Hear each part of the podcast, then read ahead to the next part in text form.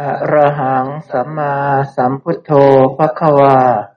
พุทธังภควันตังอภิวาเทมิ สวากขาโตภควตาธรรมโมธรรมังนัมสามิ สุปฏิปันโนภควโตสาวกสังโฆ สังฆังนะมามิ นะโมตัสสะภะคะวะโต อะระหะโต สัมมาสัมพุทธัสสะ นะโมตัสสะภะคะวะโต อะระหะโต สัมมาสัมพุทธัสสะ นะโมตัสสะภะคะวะโต อะระหะโต สัมมาสัมพุทธัสสะ เชิญคุณหมอครับ ครับกราบสวัสดีทุกท่านครับ ช่วงบ่ายนะครับ ช่วงบ่ายนี้เราจะมาสนทนากันในเรื่องสำคัญคือโพธิปักคียธรรมสามสิบเจ็ดประการนะครับ โพธิปักคียธรรมก็คือทำเพื่อเป็นองค์เพื่อจะที่จะทำให้เราบรรลุธรรมตัดสรู้ธรรมนะครับ เป็นธรรมะฝ่ายกุศลนะครับ ทีนี้ผมจะพาให้พวกเรา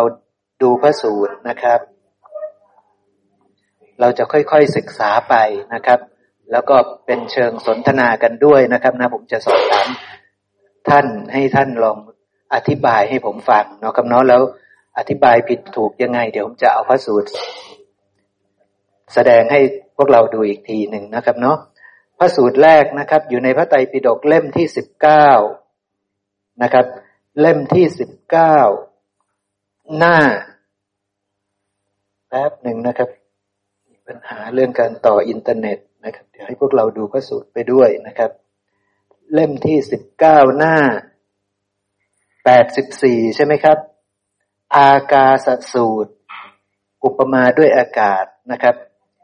เกิดเรื่องเกิดขึ้นที่สาวัตถีนะครับ ภิกษุทั้งหลายลมหลายชนิดพัดไปในอากาศ มีลมหลายชนิดเนาะลมทางทิศตะวันออก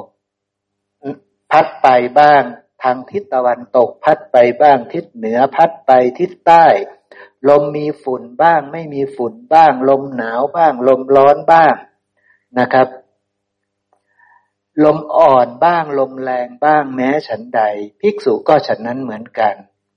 เมื่อเจริญอริยมรรคมีองค์แปดทำอริยมรรคมีองค์แปดให้มาก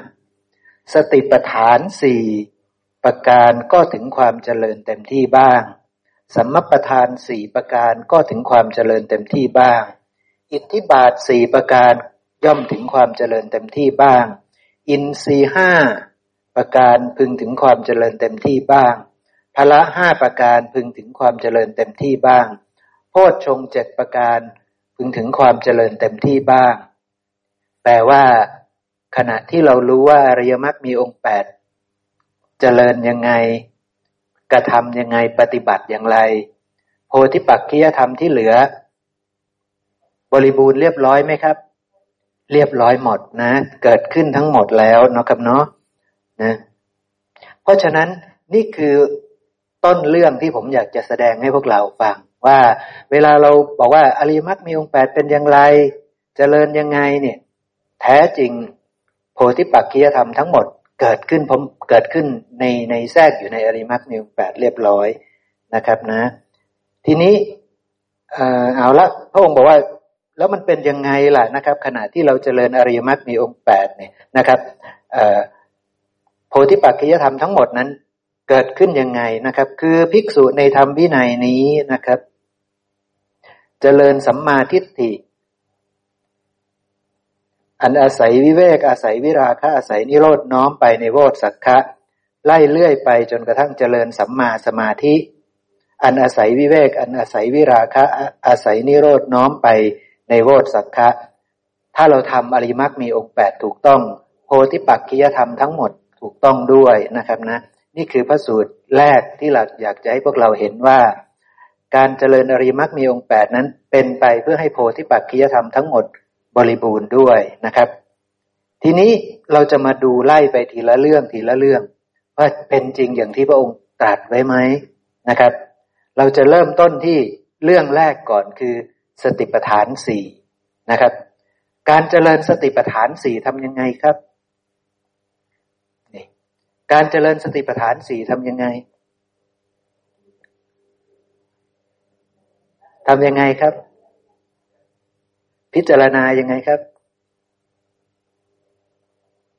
พิจารณาเห็นธรรมเป็นเหตุเกิด เห็นธรรมเป็นเหตุดับ ในกายในเวทนาในจิตในธรรมใช่ไหมครับ พระองค์จะตัดบอกว่า ภิกษุในธรรมวินัยนี้นะครับ มีความเพียรมีสัมปชัญญะมีสติกำจัดความพอใจและไม่พอใจในโลกออกเสียได้ โดยการพิจารณาเห็นกายในกาย เห็นเวทนาในเวทนา เห็นจิตในจิต เห็นธรรมในธรรม แล้วจะเห็นได้ยังไงก็พิจารณาเห็นธรรมเป็นเหตุเกิดในกาย การพิจารณาเห็นธรรมเป็นเหตุเกิดในกาย จะเป็นไปเพื่อให้เห็นกายในกาย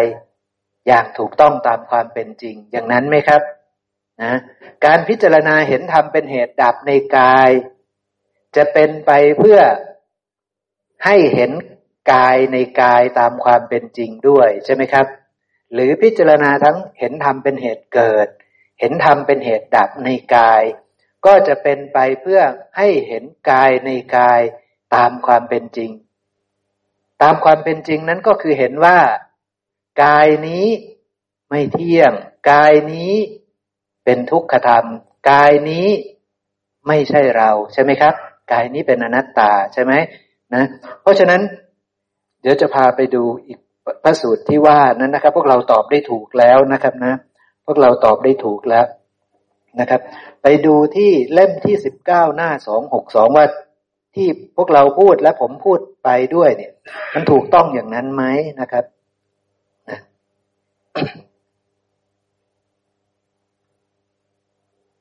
หน้าเล่มที่สิบเก้าหน้าสองหกสองนะครับ ชื่อพระสูตรว่าวิพังคสูตร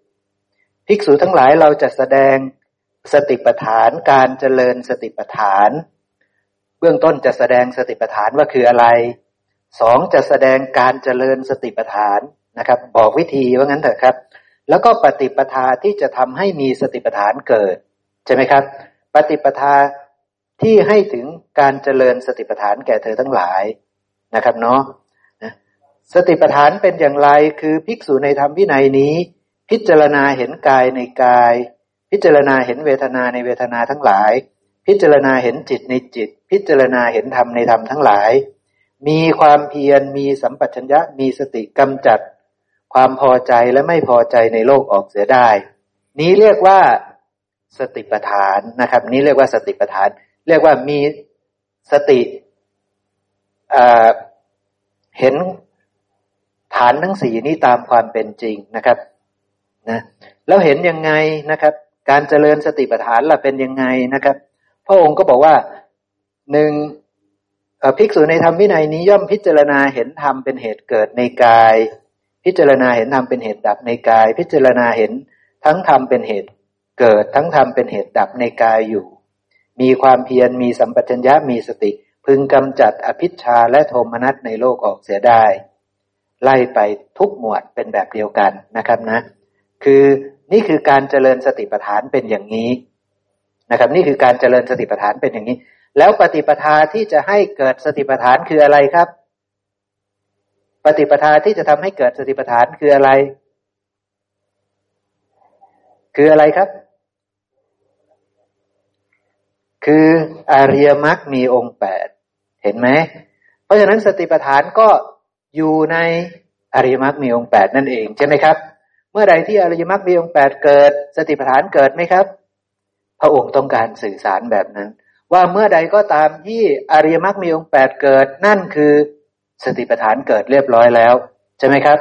ปฏิปทาที่จะเป็นไปให้ถึงการเจริญสติปัฏฐานก็คืออริยมรรคมีองค์แปดนั่นเองเนาะเพราะฉะนั้น สรุปแล้วสติปัฏฐานก็คือว่า สมมุติว่าเราปกติชีวิตเรามันคือผัสสะอยู่แล้วใช่ไหมครับ มันคือผัสสะหมวดได้ยินเสียงโทรศัพท์กำลังคุยกับโทรศัพท์ คุยโทรศัพท์กับอีกฝ่ายหนึ่ง อีกฝ่ายหนึ่งก็มีเสียง ดังๆมาว่ามีเสียงดังเข้ามา คล้าย ๆ กับเสียงอารมณ์แบบโกรธนิดนึงนะครับ หรือโกรธมากก็ไม่แน่ใจนะโกรธมากโกรธน้อยประมาณนี่แหละนะมากระแทกใส่นะครับหมวดก็มีผัสสะทางหูเรียบร้อยแล้ว ก็โกรธทันทีเลยนะครับ ก็โกรธทันทีเลย นี่ก็คือชีวิตเรามันเป็นผัสสะแบบนี้ใช่ไหมครับ ชีวิตของเรามันมีตาหูจมูกลิ้นกายใจแล้ว มันพร้อมที่จะมีผัสสะใช่ไหมครับ และผัสสะก็เกิดขึ้นตลอดเวลา แล้วทุกผัสสะผลลัพธ์ก็คือได้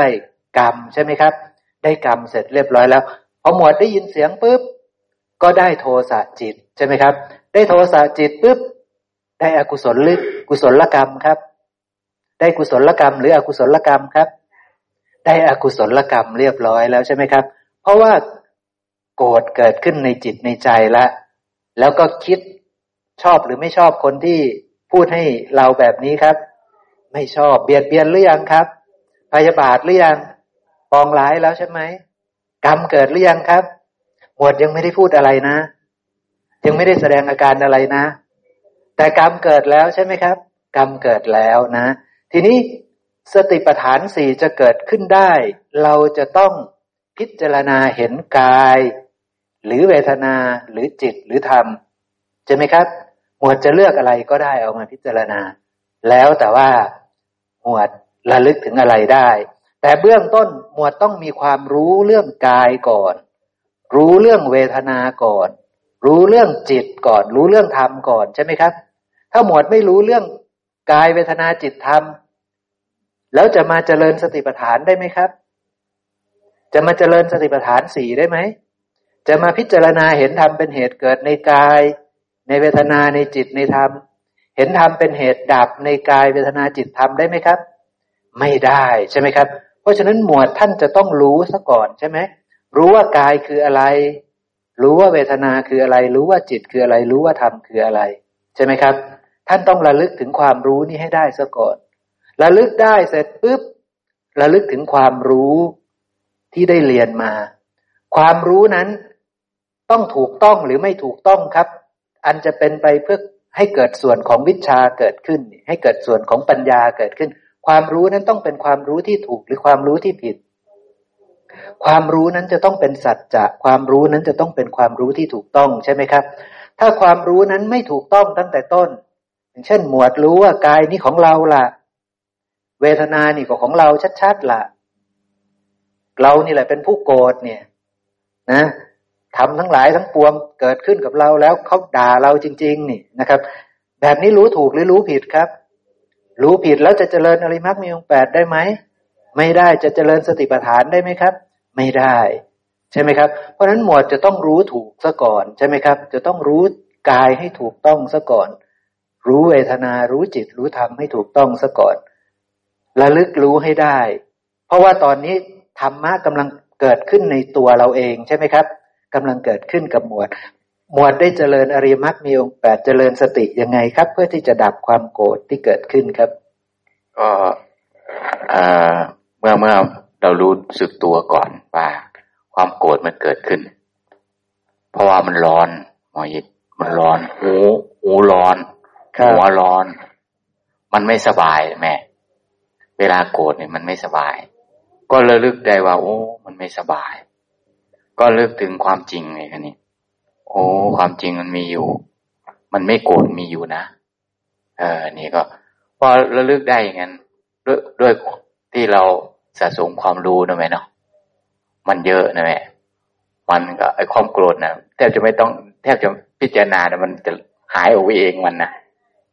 เออ นี่ก็เลยว่าอ๋อ แล้วแม่ พอมันหายไปนี่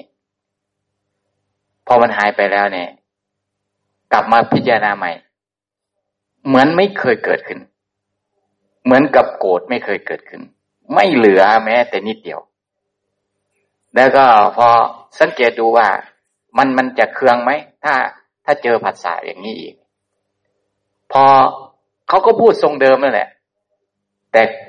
อาการ อาการเดิมอาการเก่าคือโกรธมันไม่มี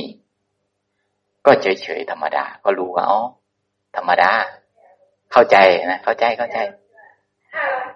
อ่าคือคือมันมันคิดอย่างนั้นไม่ทันแม่พอมันโกรธปั๊บนี่ผมระลึกเห็นว่าความโกรธเกิดขึ้นแล้ว รู้ตัวว่าความโกรธนี้ไม่น่ายินดีแม่มันไม่สบายครับป วดตาแม่ปวดตาปวดหัวเนี่ยแม่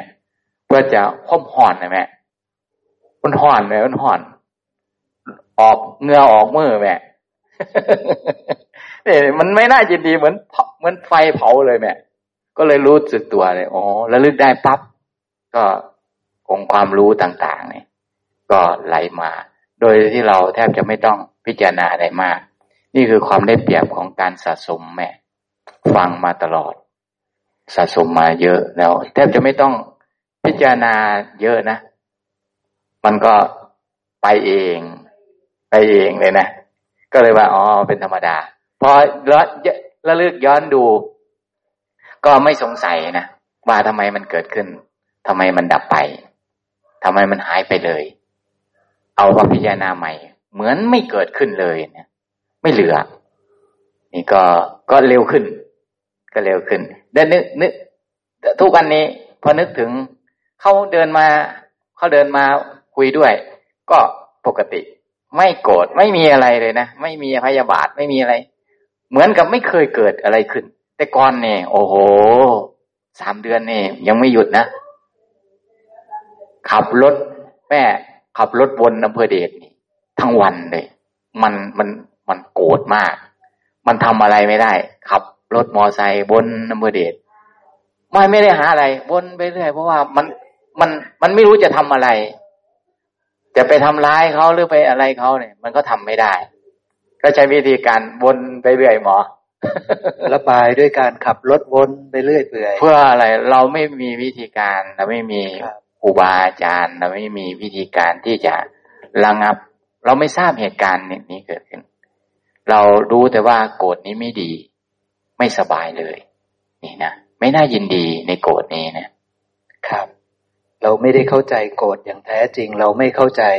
ธรรมะอย่างแท้จริงนั่นเองนะครับใช่แต่ก่อนนี้นะครับนะ พอได้ศึกษาแล้วหมวดท่านเป็นผู้มีปัญญามีความรู้ความสามารถ เพราะฉะนั้นท่านก็จะใช้วิธีที่ค่อนข้างจะได้รวดเร็วนะครับ แต่ถ้าให้ละเอียดนะ ผมจะอธิบายสำหรับทั่วๆไปสำหรับ พวกเราที่อาจจะบางท่านอาจจะยังอินทรีย์ยังอ่อนอยู่นะครับ ผมขออธิบายอย่างนี้ว่า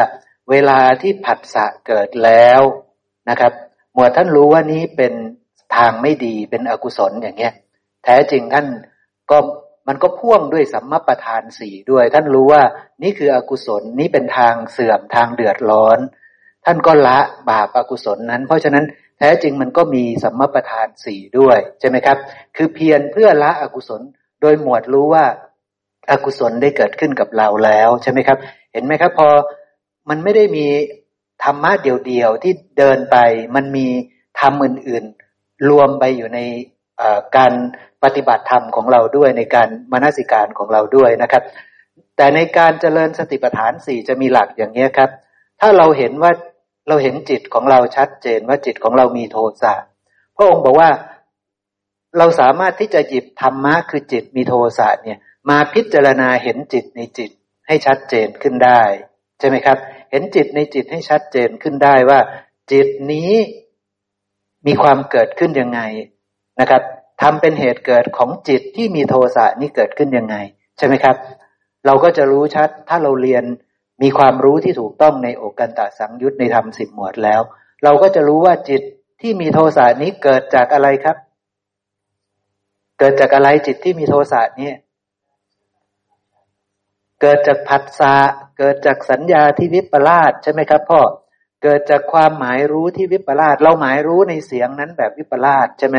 ว่าเขากำลังด่าเรา เขากำลังว่าไม่ดีกับเราใช่ไหมครับ เพราะฉะนั้นมันมี ความหมายรู้ในเสียง มีสัญญาในเสียงนั้นแบบวิปลาสแล้ว มันก็เลยทำให้จิตวิปลาสและความหมายรู้ในเสียงที่วิปลาสนั้นก็เกิดจากผัสสะนั่นแหละ พอสัญญาวิปลาสในเสียงนั้นว่าเขาด่าเรา มีเเรามีเขาเกิดขึ้นเนี่ยปุ๊บจิตก็เลยวิปลาสจิตก็เลยมีโทสะถ้าเรามานัสิการให้เห็นทำเป็นเหตุเกิดของจิตที่มีโทสะอย่างชัดเจน มันมีสัตว์บุคคลตัวตนเราเขา ในธรรมชาติเหล่านี้ไหมครับ มันไม่มีเนาะซึ่งทั้งหมดทั้งปวงนี่เราควรจะไปฝึกนะ ท่านใดที่ไม่ได้เก่งเหมือนท่านหมวดนะ จะต้องไปฝึกให้ดีเห็นจิตที่เกิดขึ้นแล้วรู้เลยว่าจิตที่มีโทสะเกิดขึ้นแล้วในในกายนี้ในตัวเราเนี่ย แต่จิตที่มีโทสะเนี่ย เป็นของปรุงแต่งอาศัยกันและกันเกิดขึ้น อาศัยอะไรให้รู้ชัดเนาะให้รู้ชัดนะ รู้ชัด ว่ามันเกิดจากหู เกิดจากเสียง หูเป็นยังไง ใช่เราไหมหูเราไหมไม่ใช่หูเราใช่ไหมครับ หูเองก็เป็นธรรมชาติที่เกิดจากปัจจัยปรุงแต่งเสียงเองก็เป็นธรรมชาติที่เกิดจากปัจจัยปรุงแต่ง เรารู้จักเสียงนั้นไหมเราสงสัยในเสียงนั้นไหมใช่ไหมครับ อริยสาวกจะไม่สงสัยในเสียงนั้น อริยสาวกจะไม่สงสัยในหูนี้ใช่ไหมครับ จะรู้ชัดว่าเหล่านี้เป็นเพียงของปรุงแต่งอาศัยกันและการเกิดขึ้น อาศัยอะไรรู้ชัดไหม รู้ชัดใช่ไหมครับ อริยสาวกจะรู้ชัด ว่าหูนี้ปรุงขึ้นจากมหาภูตรูปสี่เสียงนั้นเป็นวจีกรรม เกิดจากจิตดวงไหน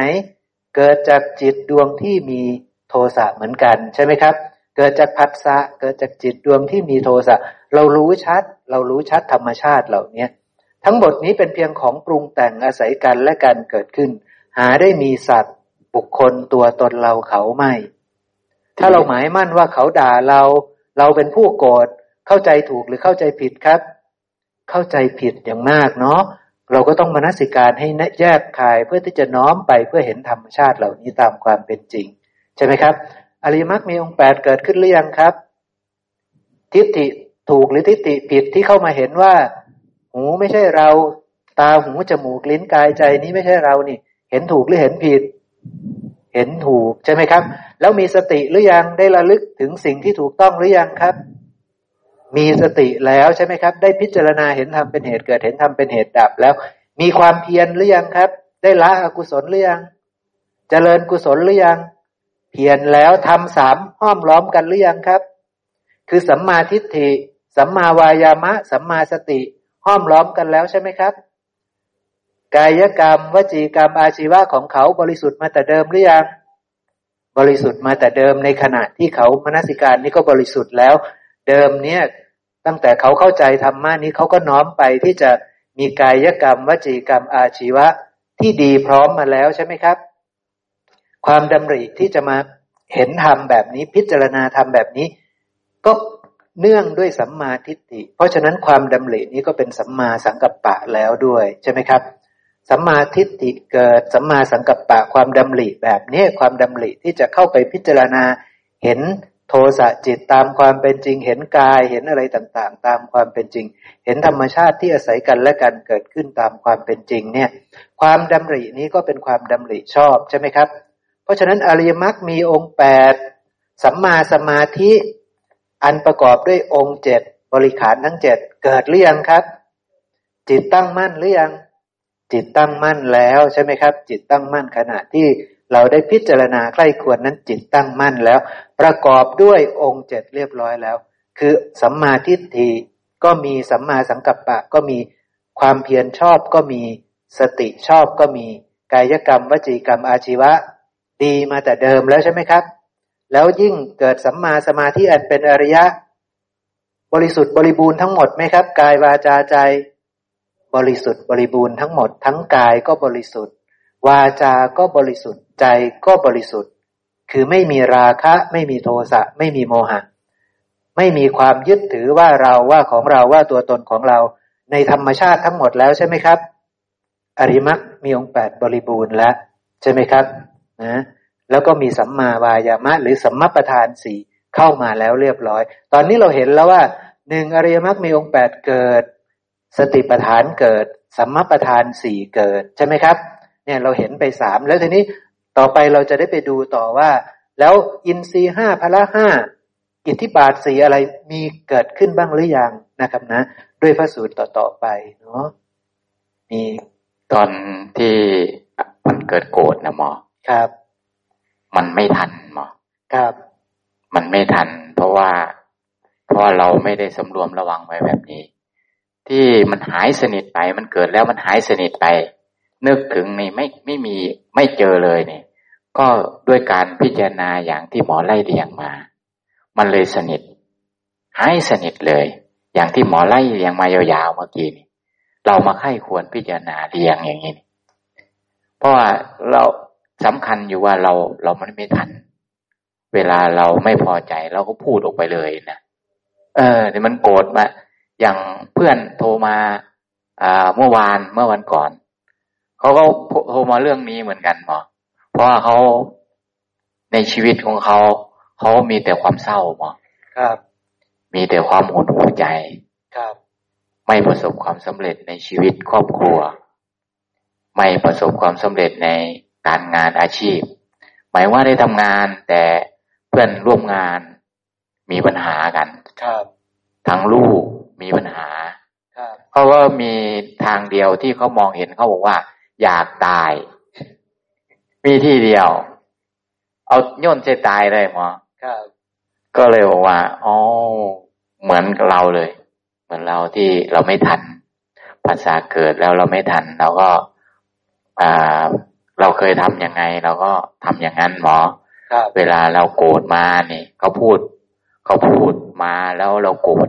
เราก็พูดสวนกัน สวนไปเลย สวนแบบโกรธนะหมอเออเราก็พูดแล้วก็ทำแล้วก็คิดสะสมไว้แบบโกรธนะหมอเราก็ไม่มีวิธีการดับโกรธนี้ลงเนาะมันก็เลย มันไม่มีทางอื่นเขาไม่มีครูบาอาจารย์ เขาก็เลยมันมีอย่างเดียวก็คือตาย ไม่มีทางดับทุกข์ที่ถูกต้องอย่างแท้จริง ไม่มีหมอ ก็จะบอกว่า ก็จะว่าเออ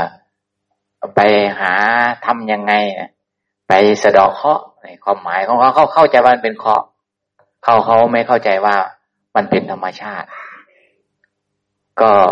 ก็แนะนำเขาว่าเขาต้องเป็นผู้ที่เข้าใจเรื่องราวต่างเรื่องราวอะไร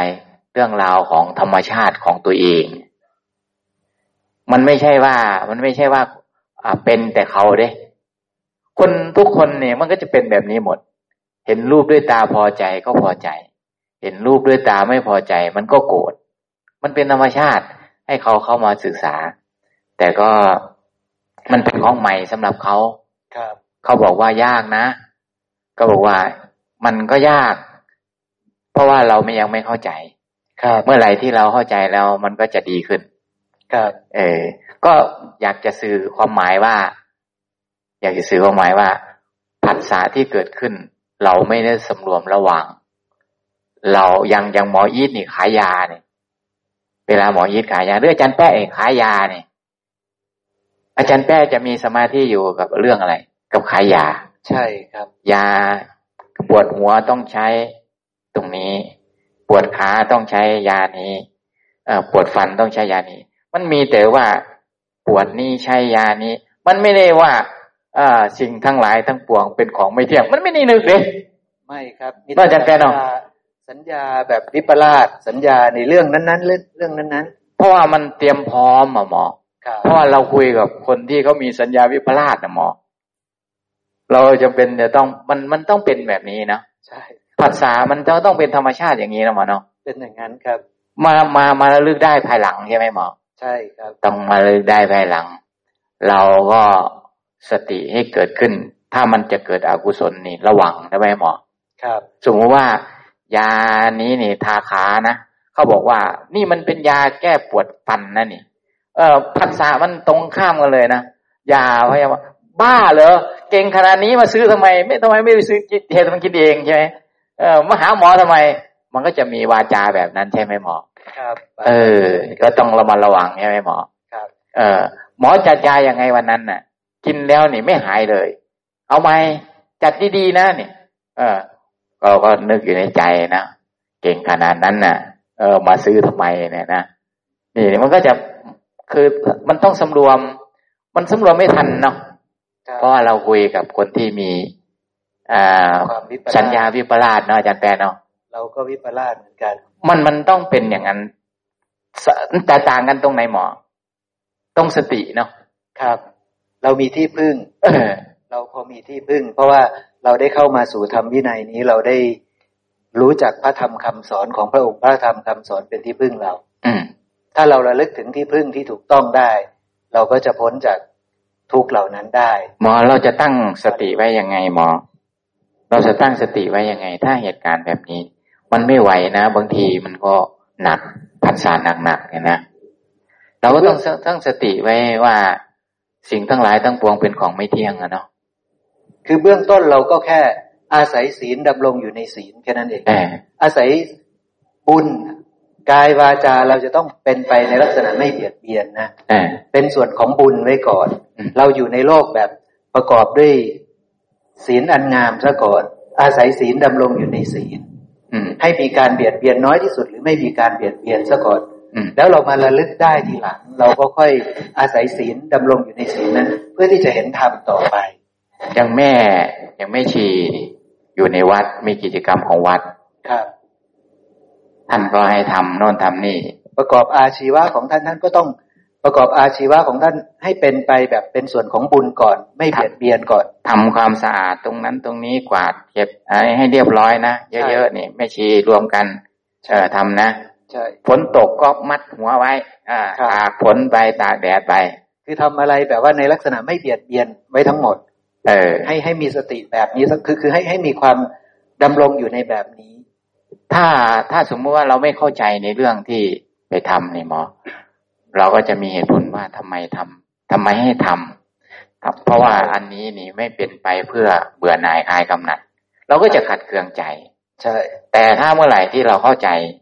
ว่าสังสารวัตนี้เป็นของปรุงแต่ง ใช่ ไม่มีอะไร แม้ แต่ตัวเรานี่ก็เป็นของท่านก็ปรุงแต่งอย่างนั้น เราก็ทำหน้าที่เราก็ทำเรื่องราวตามที่ เพราะอะไร เพราะว่าเราไม่ปรารถนาซึ่งการทะเลาะเบาแวง ใช่ เราไม่ได้แสวงหาความถูกความผิดในนี้ ใช่เรากายสมาจารวจีสมาจารอาชีวะของเราเราจะต้องให้มันอยู่ในกรอบที่ดีงามก่อน อยู่ในศีลอยู่ในธรรมมันงามก่อนเพราะว่าศีลและธรรมมันงามนี้จะเป็นตัวเกื้อหนุนให้เราเกิดเอ่อไม่ไม่เดือดร้อนใจ แล้วก็มีการเห็นธรรมได้ในภายหลัง บางทีก็จะชี้ว่า อันนั้นไม่ถูกนะ ไม่ตรงกับธรรมวินัยนี่ถ้าเราไปทำแบบนั้นเนี่ย ถ้าเราไปทำแบบนั้นเนี่ย ก็จะเกิดการขัดเคืองใจเดือดร้อนใจภายหลังก็อ้าวไม่เป็นไรท่านก็ปรุงของท่านแบบนั้น เราทราบแล้วว่าเรื่องราวมันเป็นยังไง เออนี่นะเราก็ไม่เดือดร้อนนะอาจารย์แบนเนาะครับก็คือนะครับ เราต้องต้องพิจารณานะครับ เราก็ต้องพิจารณาว่าเหตุเหตุการณ์เหตุปัจจัยนะครับ ส่วนมากผู้ตุชนเขาก็จะคิดนะเมื่อเจอปัญหามาเขาเขาจะไปลงว่าตายไปก็คือเมื่อกรรม นะเขาจะคิดอยู่อย่างนี้นะครับ แต่ลองมาพิจารณาเลยรู้ไหมว่าตายไปแล้ว คุณจะไม่ไปเจอสิ่งที่หนักกว่านี้อีกนะเขาคิดวิจารณานะครับ ไม่ใช่ว่าตายแล้วคือจะหยุดทุกอย่างไม่ใช่นะครับ ตายไปปุ๊บนะครับ เมื่อเขาอยู่ในนะครับราคะหรือโทสะ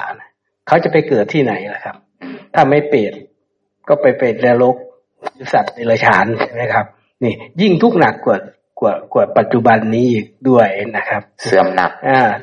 ดังนั้นจะต้องให้พิจารณาว่าให้เห็น ต้องเข้ามานะครับ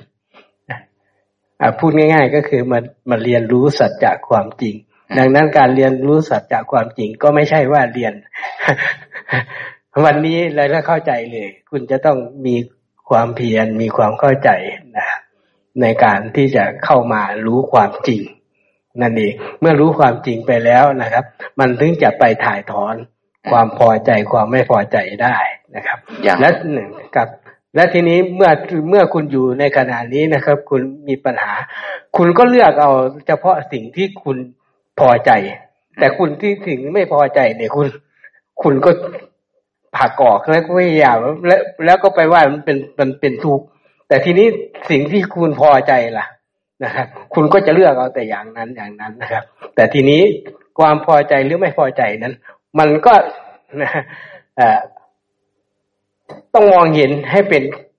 นะครับทำตามความเป็นจริงในในสิ่งที่นั้นว่าโลกเขาเป็นอย่างนี้แหละมันก็เป็นโลกอย่างนี้นะครับ แล้วทีนี้นะครับแม้แต่มันเป็นสภาวะนะครับมันเป็นสภาวะความพอใจหรือไม่พอใจ ไม่ว่าจะเป็นนะครับ อริยสาวกก็เจอเหมือนกันนะครับ ความพอใจไม่พอใจ แต่อริยสาวกนี้นะครับเขาสามารถที่จะบริหารจัดการความพอใจหรือไม่พอใจเขาได้ เพราะมีอุบายในเครื่องที่จะสละออในความยึดมั่นถือมั่นในตัวนั้นได้นะครับแม้แต่พูดง่าย ๆ ก็คือโซโซดาบันนะครับ ยังมีราคะโทสะอยู่นะครับแต่ราคะโทสะของโสดาบันนั้น จะไม่ไปสู่อบาย แค่นั้นเองนะมีอยู่นะครับ ราคะหรือโทสะมีอยู่ แต่ราคะโทสะนั้นนะครับ จะไม่ไปลงอบายนั่นเองนะแต่ทีนี้เมื่อเขาเห็นทำตามความเป็นจริงแล้วเขาก็บริหารจัดการราคะโทสะโมหะนั้นให้เบาบางลงนั่นเองนะอย่างแม่อย่างแม่อุทัยกับอย่างแม่อุทัยท่าน แต่แต่ตอนที่ปู่ยัง ยังไม่วรณภาพนะกับปู่ก็พาอยู่แบบร่มรื่น แต่เวลาปู่ไม่อยู่แล้วเนี่ย สิ่งต่างๆเนี่ยหายไปหมดเลยครับหายไปชนิดว่าไม่เหลือเหลือ ไม่เหลือโครงสร้างอะไรไปเลย นี่คือการเปลี่ยนแปลงเนี่ยครับถ้าแม่ไม่เข้าใจว่าสังสารวัตรเขาก็เป็นแบบนี้แหละใช่เขาก็คิดเขาก็ปรุงของเขาแต่หา หาสัตว์บุคคลตัวตนเราเขาไม่ได้หรอกที่เห็นปรากฏขึ้นต่อหน้าหน้าเวลานี้จงวางความพอใจไม่พอใจลงเสียเพราะอะไรหมอเห็นเพราะว่าสิ่งต่างๆนี่สังสารวัตนี้เขาทำตามกิเลสของเขา เขาทำตามตัณหาของเขา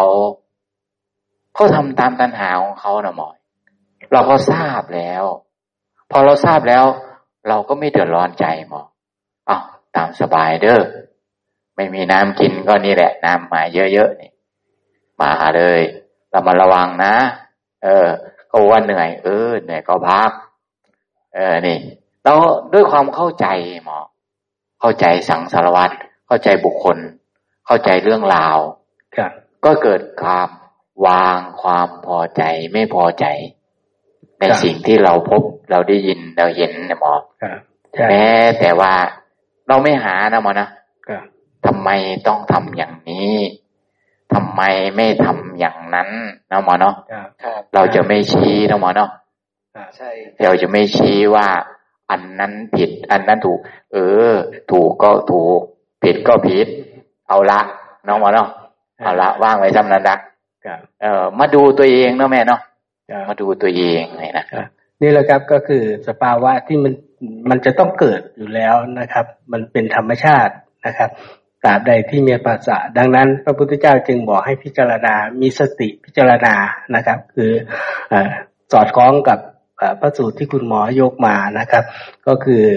กายเวทนาจิตธรรมนะครับ ก็คือสติปัฏฐานสี่นะครับ แล้วก็การที่จะเจริญสติปัฏฐานสี่ได้อย่างถูกต้องนั้น ก็จะต้องเจริญอริยมรรคมิวแปดมันก็จะกลับมาสู่ที่อริยมรรคมิวแปด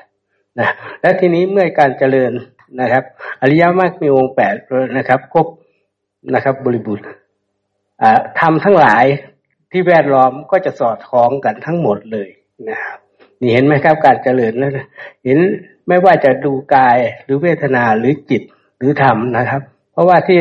ที่สภาวะเกิดขึ้นมานั้น มันก็เป็นสภาวะของเวทนาอยู่แล้ว เมื่อเวทนาแล้วนะครับเราก็พิจารณา โดยอริยมรรคมีองค์แปดนะครับ อย่างบริบูรณ์ ทุกสิ่งทุกอย่างมันก็จะสอดคล้องกัน ไม่ว่าจะเป็นอินทรีห้าพละหาก็จะโคกขึ้นมาอีกนะ เพราะว่าคนที่จะมาเจริญสติปัฏฐานสีกายเวทนาจิตธรรมนะครับเขาต้องมีศรัทธาเป็นเบื้องต้นใช่นะถ้าไม่มีศรัทธาแล้วเขาจะมาเดินสติปัฏฐานสี่ยังไงใช่ไหมครับ ก็มีศรัทธาแล้วก็มีความเพียรอย่างถูกต้องไหม นั่นเองการที่จะมาเจริญสติปัฏฐานสี่แล้วก็เพื่อว่าจะพิจารณากายเวทนาจิตธรรมนะมันก็เป็นการสร้างวิริยะให้เกิดขึ้นนั่นเองนะเมื่อวิริยะแล้วนะครับ มันก็จะเป็นการเจริญสติ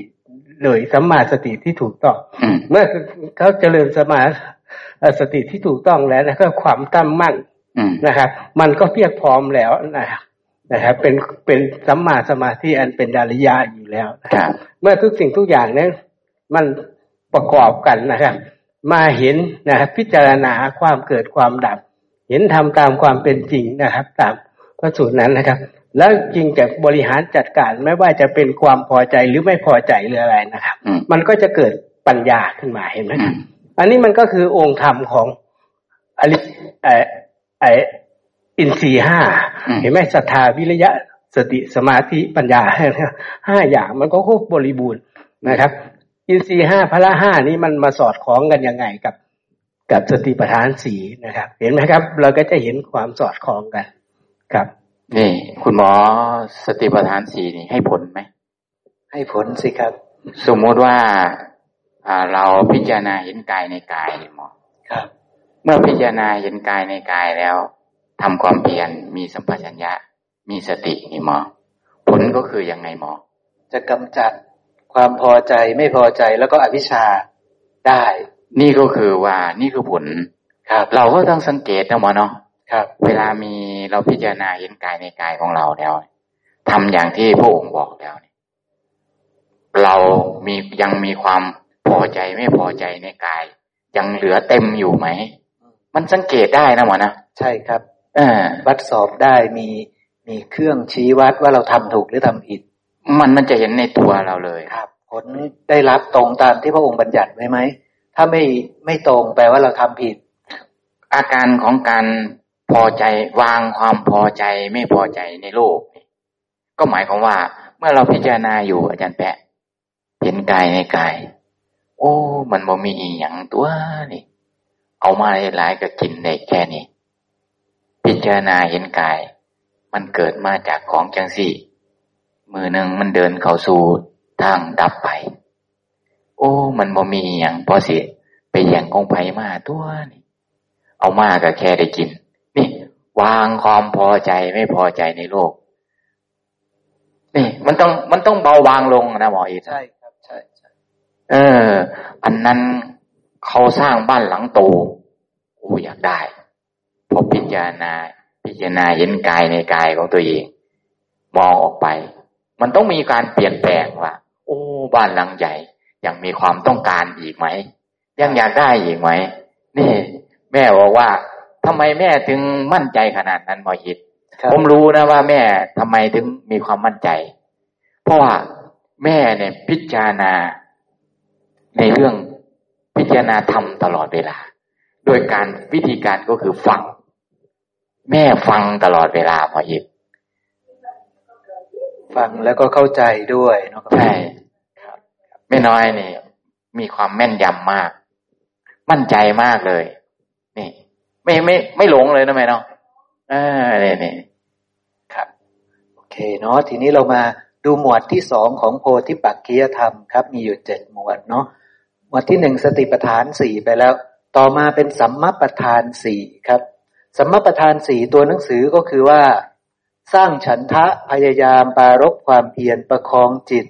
มุ่งมั่นเพื่อป้องกันบาปอากุศล ที่ยังไม่เกิดไม่ให้เกิดขึ้นนะครับ นี่คืออันที่หนึ่งบาปอากุศลที่เกิดขึ้นแล้วก็ละใช่ไหมครับ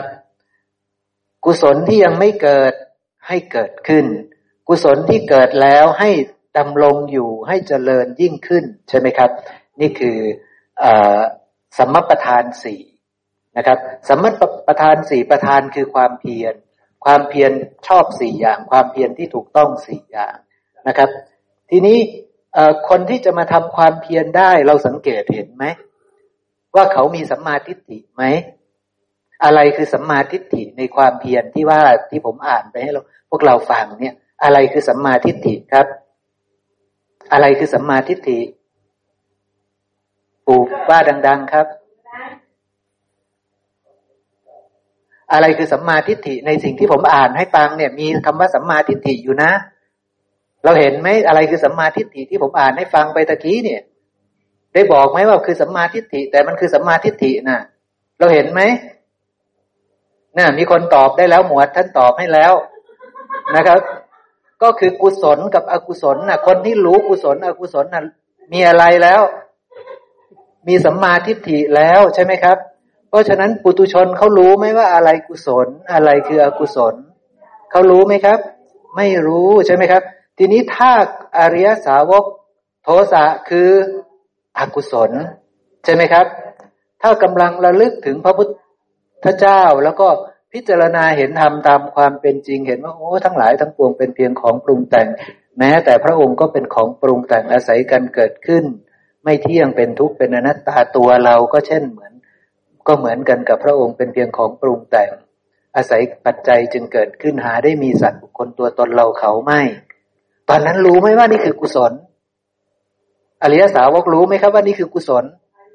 ก็จะรู้ใช่ไหมครับ ก็อาจจะมนสิการต่อใช่ไหมครับ ถ้าถ้าสัมมาประธานสี่เกิดขึ้นนะก็จะมนสิการว่าทั้งหลายทั้งปวงก็เป็นเช่นนี้ทำทั้งหลายทั้งปวงเป็นเช่นนี้หมด เป็นเพียงของปรุงแต่งอาศัยกันและกันเกิดขึ้น ก็ได้เจริญสัมมาประธานสี่หรือยังครับ ได้เจริญแล้วใช่ไหมครับนะ เพราะฉะนั้นมีผู้เดียวที่จะรู้ว่าอะไรคือกุศลอะไรคืออกุศล นั่นก็คืออริยสาวก เพราะว่าความรู้ว่าอะไรคือกุศล อะไรคือกุศลนั้นคือสัมมาทิฏฐิใช่ไหมครับ เพราะฉะนั้นสัมมาทิฏฐิถูกตั้งขึ้นหรือยัง ที่รู้ว่านี้คือกุศลนี้คืออกุศล สัมมาทิฏฐิมาแล้วใช่ไหมครับ แล้วดำริที่จะละ อกุศล เจริญกุศลเนี่ยดำริถูกหรือผิดดำริถูกใช่ไหมครับ นะ ความเพียรที่จะมาละอกุศลเจริญกุศลนี่เพียรถูกหรือเพียรผิด เพียรถูกใช่ไหมครับ สติที่จะมากำหนดรู้ว่าอะไรคือกุศลอะไรคือกุศลด้วยเหตุใดเนี่ย มีสติหรือไม่มีสติ มีสติรู้ชัดกุศลใช่ไหมรู้ชัดอกุศลใช่ไหมเพราะฉะนั้น อริยมรรคมีองค์แปดที่มีบริขารทั้งเจ็ดนี่มีหรือยังเกิดหรือยังเกิดแล้วนะครับนะ เพราะว่ากายวาจาและก็อาชีวะของเขานะ่ะดีพร้อมมาแต่เดิมใช่ไหมครับนะ เพราะฉะนั้นเมื่อพิจารณาอยู่อย่างนี้ กุศลธรรมเกิดไหมเกิดอกุศลดับไปใช่ไหมครับนะความเห็นว่าเราว่าของเราว่าตัวตนของเราก็ดับสนิทด้วยใช่ไหมครับ นะเป็นอย่างนั้นนะ เพราะฉะนั้นสัมมาประธานสี่ก็เลยรวมลงในอริยมรรคมีองค์แปดด้วยอาการอย่างนี้ไหมครับ รวมลงในอริยมรรคมีองค์แปดด้วยอาการอย่างนี้ เพราะว่าอยู่ในนี้มีสัมมาทิฏฐิเรียบร้อยแล้วเราหาเจอไหมใช่ไหมครับนะตัวสัมมาสัมปทานสี่นี้นะครับ จะเป็นตัวตอบโจทย์ว่า เรามีความเพียรถูกต้องไหมอันเพราะว่าไงครับ เพราะว่าถ้าถามว่าคุณมีความเพียรเพียรถูกต้องไหมนะเห็นไหมครับนะเพราะว่าความเพียรที่ถูกต้องก็คือสัมมาวายามะ ใช่ไหมครับ ในอริยมรรคมีองค์แปดดังนั้นเมื่อเรารู้ว่าอริยมรรคมีองค์แปดแต่ละข้อแต่ละข้อเป็นยังไงนะครับ แล้วถ้าถามว่าสัมมาวายามะคุณทำอะไร ความเพียรถูกต้องคุณเพียรยังไงนะฮะนั่นก็คือตัวเป็นสัมมาประธานสี่ครับ ไม่ใช่นั่งเก่งนะครับพี่แปะไม่ครับนะฮะไม่ใช่เดิน ไม่ใช่นั่งนะครับ โดยที่ไม่มีปัญญานะครับนี่แต่ถ้าจะนั่งก็จะต้องสร้างความเพียรแบบนี้ให้ได้นะครับ นะครับ ครับนั่งเพียรละกุศลแล้วก็พิจารณาเห็นธรรมตามความเป็นจริง มีสติอย่างนี้นะครับดำรงสติมั่นเห็นนะครับ ก็จะมีแบบนี้ประกอบนะครับนะครับ ไม่ใช่นะครับ อย่าลืมลม อย่าลืมลม แค่นั้นเองโดยที่ไม่อธิบายต่อนะครับ มันก็ไม่ใช่ความความเปลี่ยนที่ถูกต้องนะครับ หรือเดินตลอดอย่างนี้ นะครับ ถ้าไม่มีสติไม่มีความเพียรไม่มีวิริยะที่ถูกต้องนะครับ ก็ไม่ใช่ทางในการเจริญนะครับแต่บายามะนะครับนี่ก็จะเป็นแบบนั้นดังนั้น แล้วก็อีกอย่างหนึ่งนะครับ ตัวสัมมาวายามะนะครับ หรือสมประทานสี่เนี่ยพูดพูดง่าย ๆ เลยก็คือนะครับ เราจะต้องนะครับทำนะครับไม่ใช่ว่าบังคับไม่ได้ ใช่ไหมครับ แล้วจะไปเหมาเลยว่าบังคับไม่ได้ แต่เราก็อบรมได้นะครับ แล้วก็จะสร้างได้เห็นไหมครับหนึ่งสมประทานสี่นั้นนะครับ จะต้องต้องทำให้เกิดขึ้นไงครับนะเช่นกุศลนี่นะครับใช่อยู่กุศลนี่เห็นไหมครับ เราจะบอกว่าให้มันเกิดขึ้นเองนะ ให้มันเกิดขึ้นเดี๋ยวนี้นะให้มันเกิดเองมันทำไม่ได้นะครับ แต่ เราสามารถที่จะบริหารจัดการนะครับว่านะครับ ให้มันเกิดขึ้นได้นะครับ ก็คือกุศลดังนั้น เราก็จะต้องรู้ว่ากุศลนั้นรากเง้ามันมาอย่างไงเห็นไหมครับ มันก็จะเป็นเป็นอย่างนั้นเพื่อว่าในการพิจารณาว่ากุศล ดังนั้นเราจะต้องมี มันก็จะกลับมาคำว่าความพอใจคือฉันทะ ฉันทะที่จะที่ที่ความตั้งใจในอะไรเลยฉันทะในความพอใจที่ที่จะทำให้กุศลให้มันเกิดขึ้น นั่นเองครับ แล้วก็เราจะต้องสร้างความเพียรที่ถูกต้องนะครับมันก็จะไปสอดคล้องกันอีกนะครับทำไมสมมาประธานสี่นี้จึงจึงอยู่ในโพธิปักษ์และก็เป็นองค์ธรรมในการตัดสรู้นะครับเพราะว่าจะต้องเป็นการปรุงแต่งนั่นเองนะครับ เป็นการปรุงแต่งทำให้กุศลนะมันเกิดขึ้นและทำให้เจริญ จึงเรียกง่าย ๆ เลยคือว่าคำว่าภาวนาครับ เห็นไหมครับ เราเราเราเราก็จะเริ่มมารู้แล้ว แล้วก็จะตอบได้เลยว่าครับ คุณมีความเพียรยังไงที่ถูกต้อง คุณภาวนายังไงให้ถูกต้องนะคุณก็ตอบนี้เลยนะครับนะท่านใดเสริมพยะยังยังไม่สมอนท่านกำลังอาพาธนะหมอครับท่านกำลังอาพาธปวดตาเอ่อรักรักษาตาเอ่อความดันเนี่ยอาพาธกำลังกำลังปรากฏขึ้นในกายนะแม่เนาะนี่หมอครับเราจะทำความเพียรยังไงนี่หมอต้องถามตัวท่านดู เออ ต้องถามตัวท่านดู แม่ทำความเพียรยังไงแม่ ในการละ ในการบรรเทา การพิจารณาทำใด ที่เป็นไปเพื่อ ให้นอนหลับนะแม่เนาะนอนมารับบ่ช่วงนี้นอนมาลาแม่บ่มารับ นี่นี่นี่นี่มออีนี่นี่ปรากฏขึ้น ไม่ได้ไกลตัวเลยนะได้ครับเดี๋ยวเราฟังท่าน ถ้าไม่บริบูรณ์ยังไง พวกเราช่วย เออ นี่นี่นี่เป็นยังไงบ้างแม่อาพาธที่เกิดขึ้นนี่ เออพออยู่บอ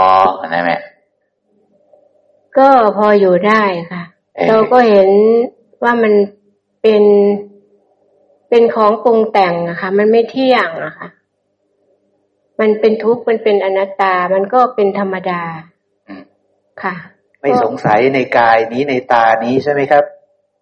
สงสัยไหมไม่สงสัยค่ะ ไม่สงสัยนะ มันใช่เราไหมไม่ใช่อะค่ะ ชัดเจนเนาะค่ะ เดือดร้อนใจไหมครับ ที่มันป่วย ไม่เดือดร้อนค่ะก็พออยู่กินเขากระแซบอยู่ค่ะ มื่อแรกนอนให้รับเด้อแม่เด้อว่าสงสัย เออ แสดงว่ามันยังมีความสงสัยอยู่ได้แม่ถ้าว่านอนบ่หลับเนี่ยเออเป็นอย่างจังนอนบ่หลับป่าวันต้องป่วยนะ เนี่ยนี่อ่าดิก็ลองพิจารณาดูนะมันเอาหมออินเนาะครับเพราะอาพาธนี้เข้ามาเยือนแล้วนะหมออินนะครับหนักนะสาหัสกว่ากว่า อาพาธนี้ก็คือตายเนาะหมอยินเนาะหมอยินนี่ก็เป็นแม่เนี่ยหมอยินก็เป็นหมอยินนี่ก็หมอยินนี่ก็ข้างนี่นี่อย่าอย่าเข้าใจว่าหมอยินเนี่ยซึ้งไหมแม่หมอยินไม่ได้ซึ้งอะไรนะน้ำตามันไหลแม่น้ำตามันไหล ไม่ได้ว่าซึ้งอะไรเลย ไม่ได้ว่าซึ้งเนี่ยไม่น้อย ไม่หลับเลย ไม่น้อยนั่งฟัง ซึ้งใจไม่น้อยเพราะว่าไม่น้อย ตั้งใจฟังมากเลย ไม่ใช่นะคิดว่าคุณหมอปิติน้ำตาไหลคือเราจะต้องพิจารณานะครับ พิจารณานะครับ เพราะว่าพระพุทธเจ้าท่านบอกว่าให้พิจารณาเรื่องขันใช่ไหมครับ เรื่องอายตนะและก็เรื่องธาตุดังนั้นสิ่งที่ของเรามีอยู่ในขณะนี้ก็คือเรื่องขันก่อนนะครับ คือรูปประขันของเรานี่ มันมีหน้าที่ของมันคืออาภาษ แต่ละคนนั้นมันก็แล้วแต่นะครับ แล้วแต่อาพาธนะครับ เราก็พิจารณานะครับ เพราะว่านะครับ เมื่อเมื่อมันมันเกิดตามเหตุตามปัจจัย มันก็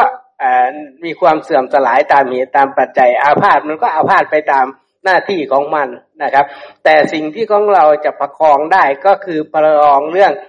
ใจครับเรื่องใจดังนั้นอาพาธร่างกายไป แต่ใจเราอย่าอาพาธไปด้วยนะครับ แต่ทีนี้นะครับ สิ่งที่นะครับ จะต้องบริหารจัดการให้ถูกวิธีอย่างบัณฑิตนะอย่างบัณฑิตนะครับ ก็คือนะครับ เราก็รักษาตามเหตุตามปัจจัย เช่น เมื่อร่างกายมันอาพาธนะครับ เรามีเหตุนะที่จะรักษาได้ก็คือไปหาหมอนะครับ เรามีเหตุจะต้องกินยาเราก็ต้องกินยาเห็นไหมครับ เพราะว่าพระพุทธเจ้ายังบัญญัติไว้เลยว่าเภสัชนะฮะเภสัชนี้ก็คือเป็น นะครับ ปัจจัยสี่เลยนะครับจะต้องใช้ไม่ใช่ว่านะครับ ร่างกายอาพาธใช่ยุมันอาพาธนั่งแล้ว ให้มันอาพาธให้มันอาพาธเลยไม่ใช่ อันนี้ก็ไม่ใช่บัณฑิตที่จะอันนี้จะต้องใช้เภสัชนะครับ ดังนั้นเภสัชในเมื่อเราไม่รู้เราก็ต้องอาศัยหมอ อาศัยหมอเราก็จะต้องนะครับ ไปตามแต่ทีนี้นะครับ เมื่อเราอาศัยหมอไปด้วยทางกาย ใจเราก็จะต้องอาศัยของเราด้วยโดยใช้นะครับ ปัญญาของพระพุทธเจ้าพิจารณาว่าขันนะฮะถ้าสมมุติว่าเราไม่รักษาใจใช่ไหมครับ มันก็ถ้าสมมุติว่าไม่หาหมอไม่ได้ มีไม่มียารักษาเลยนะครับ นะมันก็เลยกลายเป็นทุกข์ทั้งกายทั้งใจนะครับนั่นเองดังนั้นเราก็จะต้องรักษาใจด้วยนะครับ แล้วก็รักษากายด้วยนะครับ ตามเหตุตามปัจจัยนั่นเองเนี่ยนี่ เนื้อในเมื่อกายมันอาพาธก็ต้องหาหมอกินยานะครับแล้วก็ใจเราก็ต้องรักษาด้วย เห็นทำตามความเป็นจริงด้วยนะครับนะครับขอการขอการขอการถามคุณแม่สมอนนิดนึงคุณแม่สมอนคะที่ที่เป็นอนัตตาเนี่ย คุณแม่สมอนเข้าใจตรงไหนคะ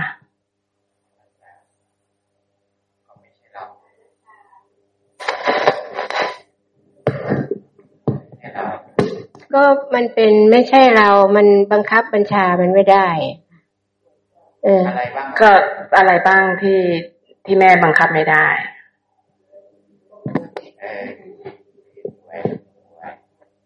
ก็คนเจ็บป่วยนี่แหละค่ะที่เท่าที่สังเกตคุณแม่ลองดูนะคะ ตรงที่คุณแม่นอนไม่หลับ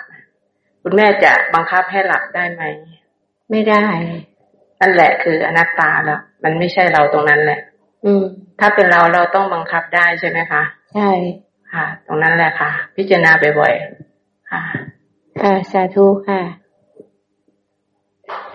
กายนี้มันเป็นสภาพที่กระสับกระส่าย เพราะว่ามันที่มันกระสับกระส่าย เพราะมันเป็นของปรุงแต่งใช่ไหมครับ มันเป็นสังคตังเนาะ มันเป็นสังคตะธรรม อาศัยปัจจัยจึงเกิดขึ้นเป็นปฏิจจสมุปปนธรรมนะครับ มันก็เลย ไม่เที่ยง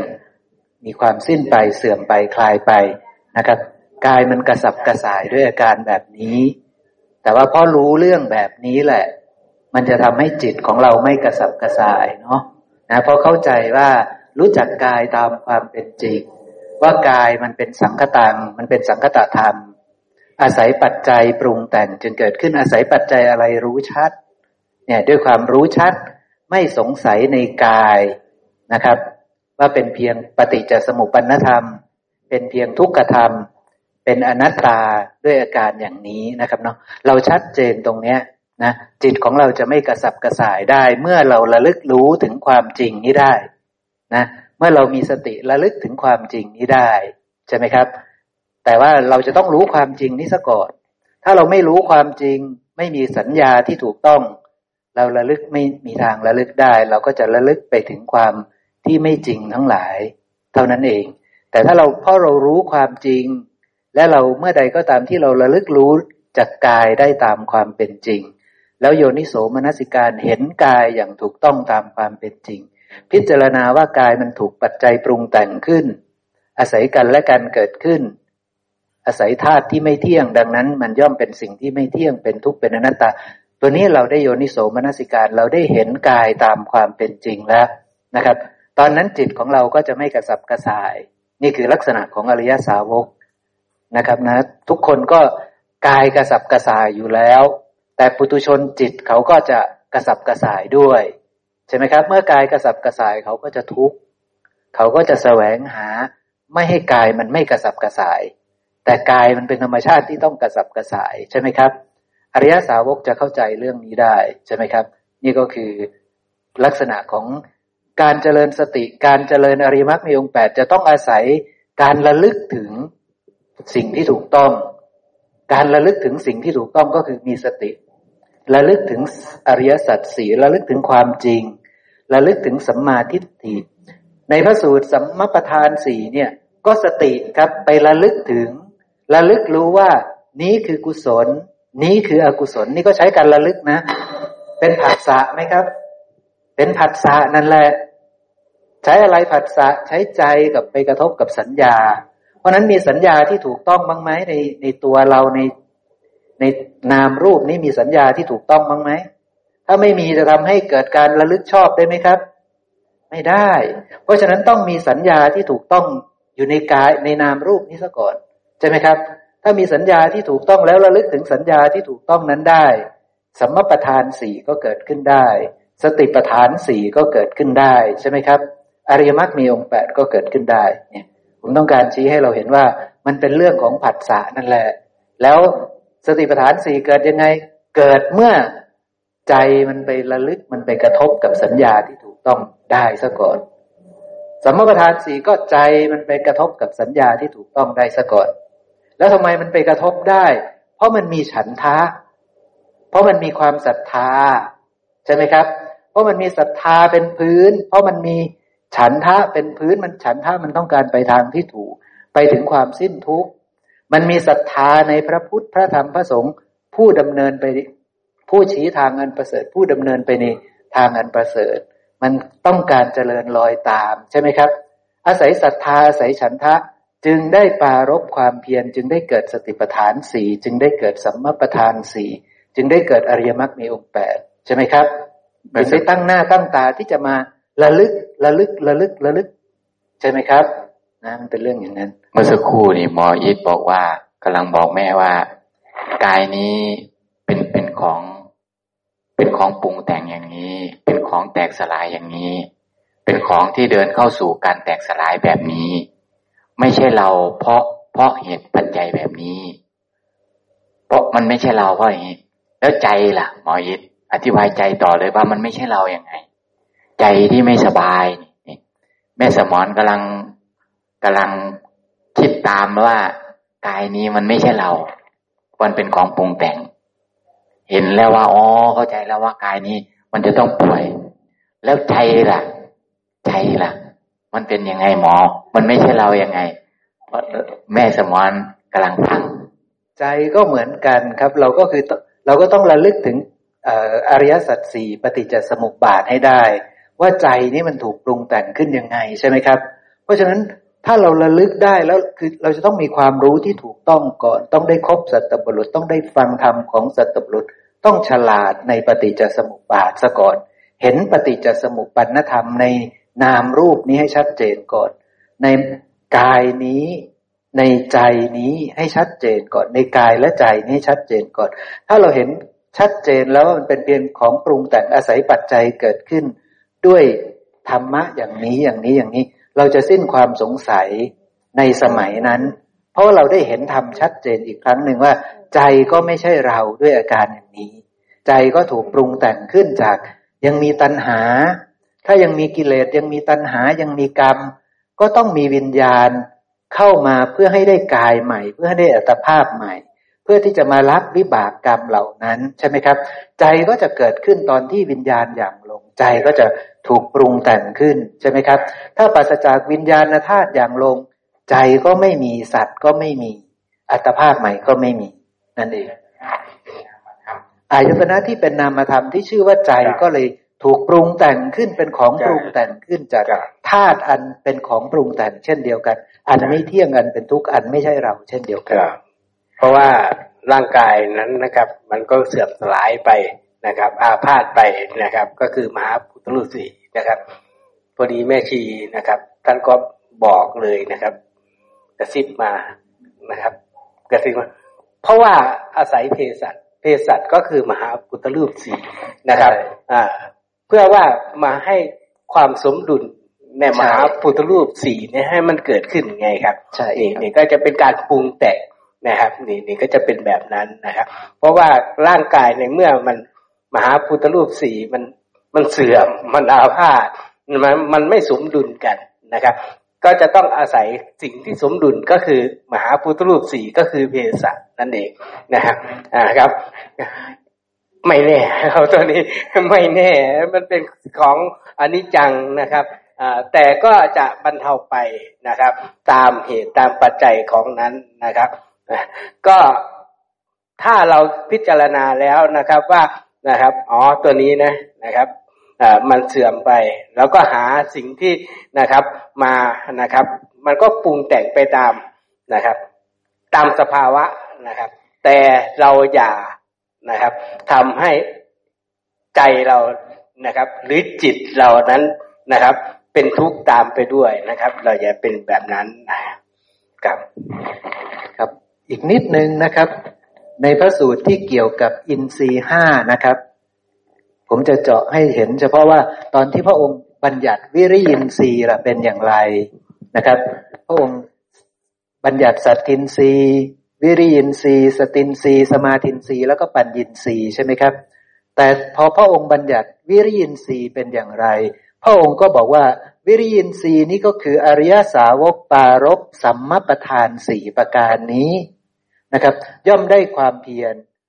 นะครับ ความเพียรนนี้แหละ เรียกว่าวิริยินทรีย์อินทรีย์คือวิริยะ เพราะฉะนั้นตัวสัมมประธานสี่กลายมาเป็นวิริยินทรีย์กลายมาเป็นส่วนหนึ่งของอินทรีห้าเห็นไหมครับ มันเป็นธรรมะที่แบบว่า แทรกอยู่ด้วยกันนะครับ กระจัดกระจายเป็นเจ็ดหมวดก็จริง แต่ว่าก็มาสอนทับกันมาซ้อนทับกันมาสอดแทรกอยู่ใน แต่ละหมวดแต่ละหมวดมาซ้อนทับกันมารวมกัน แล้วก็ท้ายที่สุดก็รวมกันลงในอริยมรรคมีองค์แปดอีกทีนะครับนะครับเนาะก็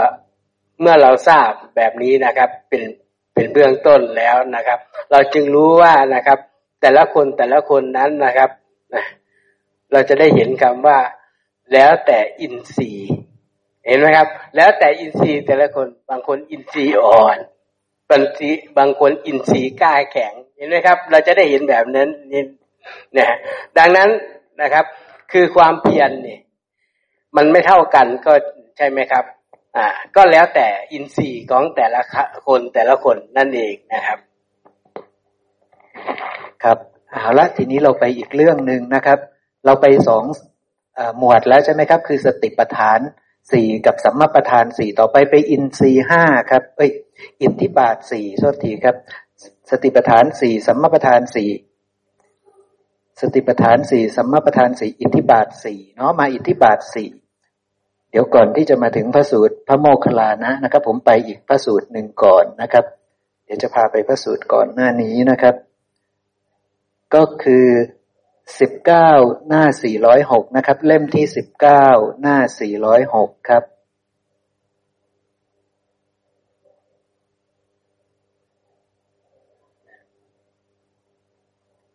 ระองค์จะอธิบายอิทธิบาทสี่ด้วยวิพังคสูตรนะครับ วิพัง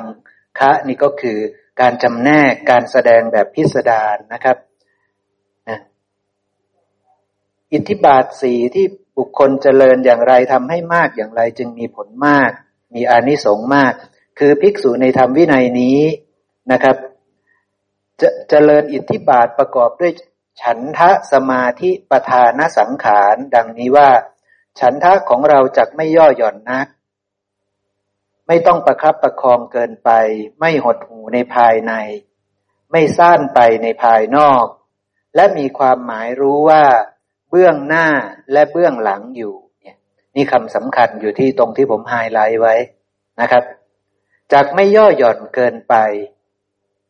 นะครับ แล้วทีนี้นี่คือทางที่ถูกใช่ไหมเพราะว่าภิกษุในธรรมพินัยนี้กำลังประพฤติปฏิบัติ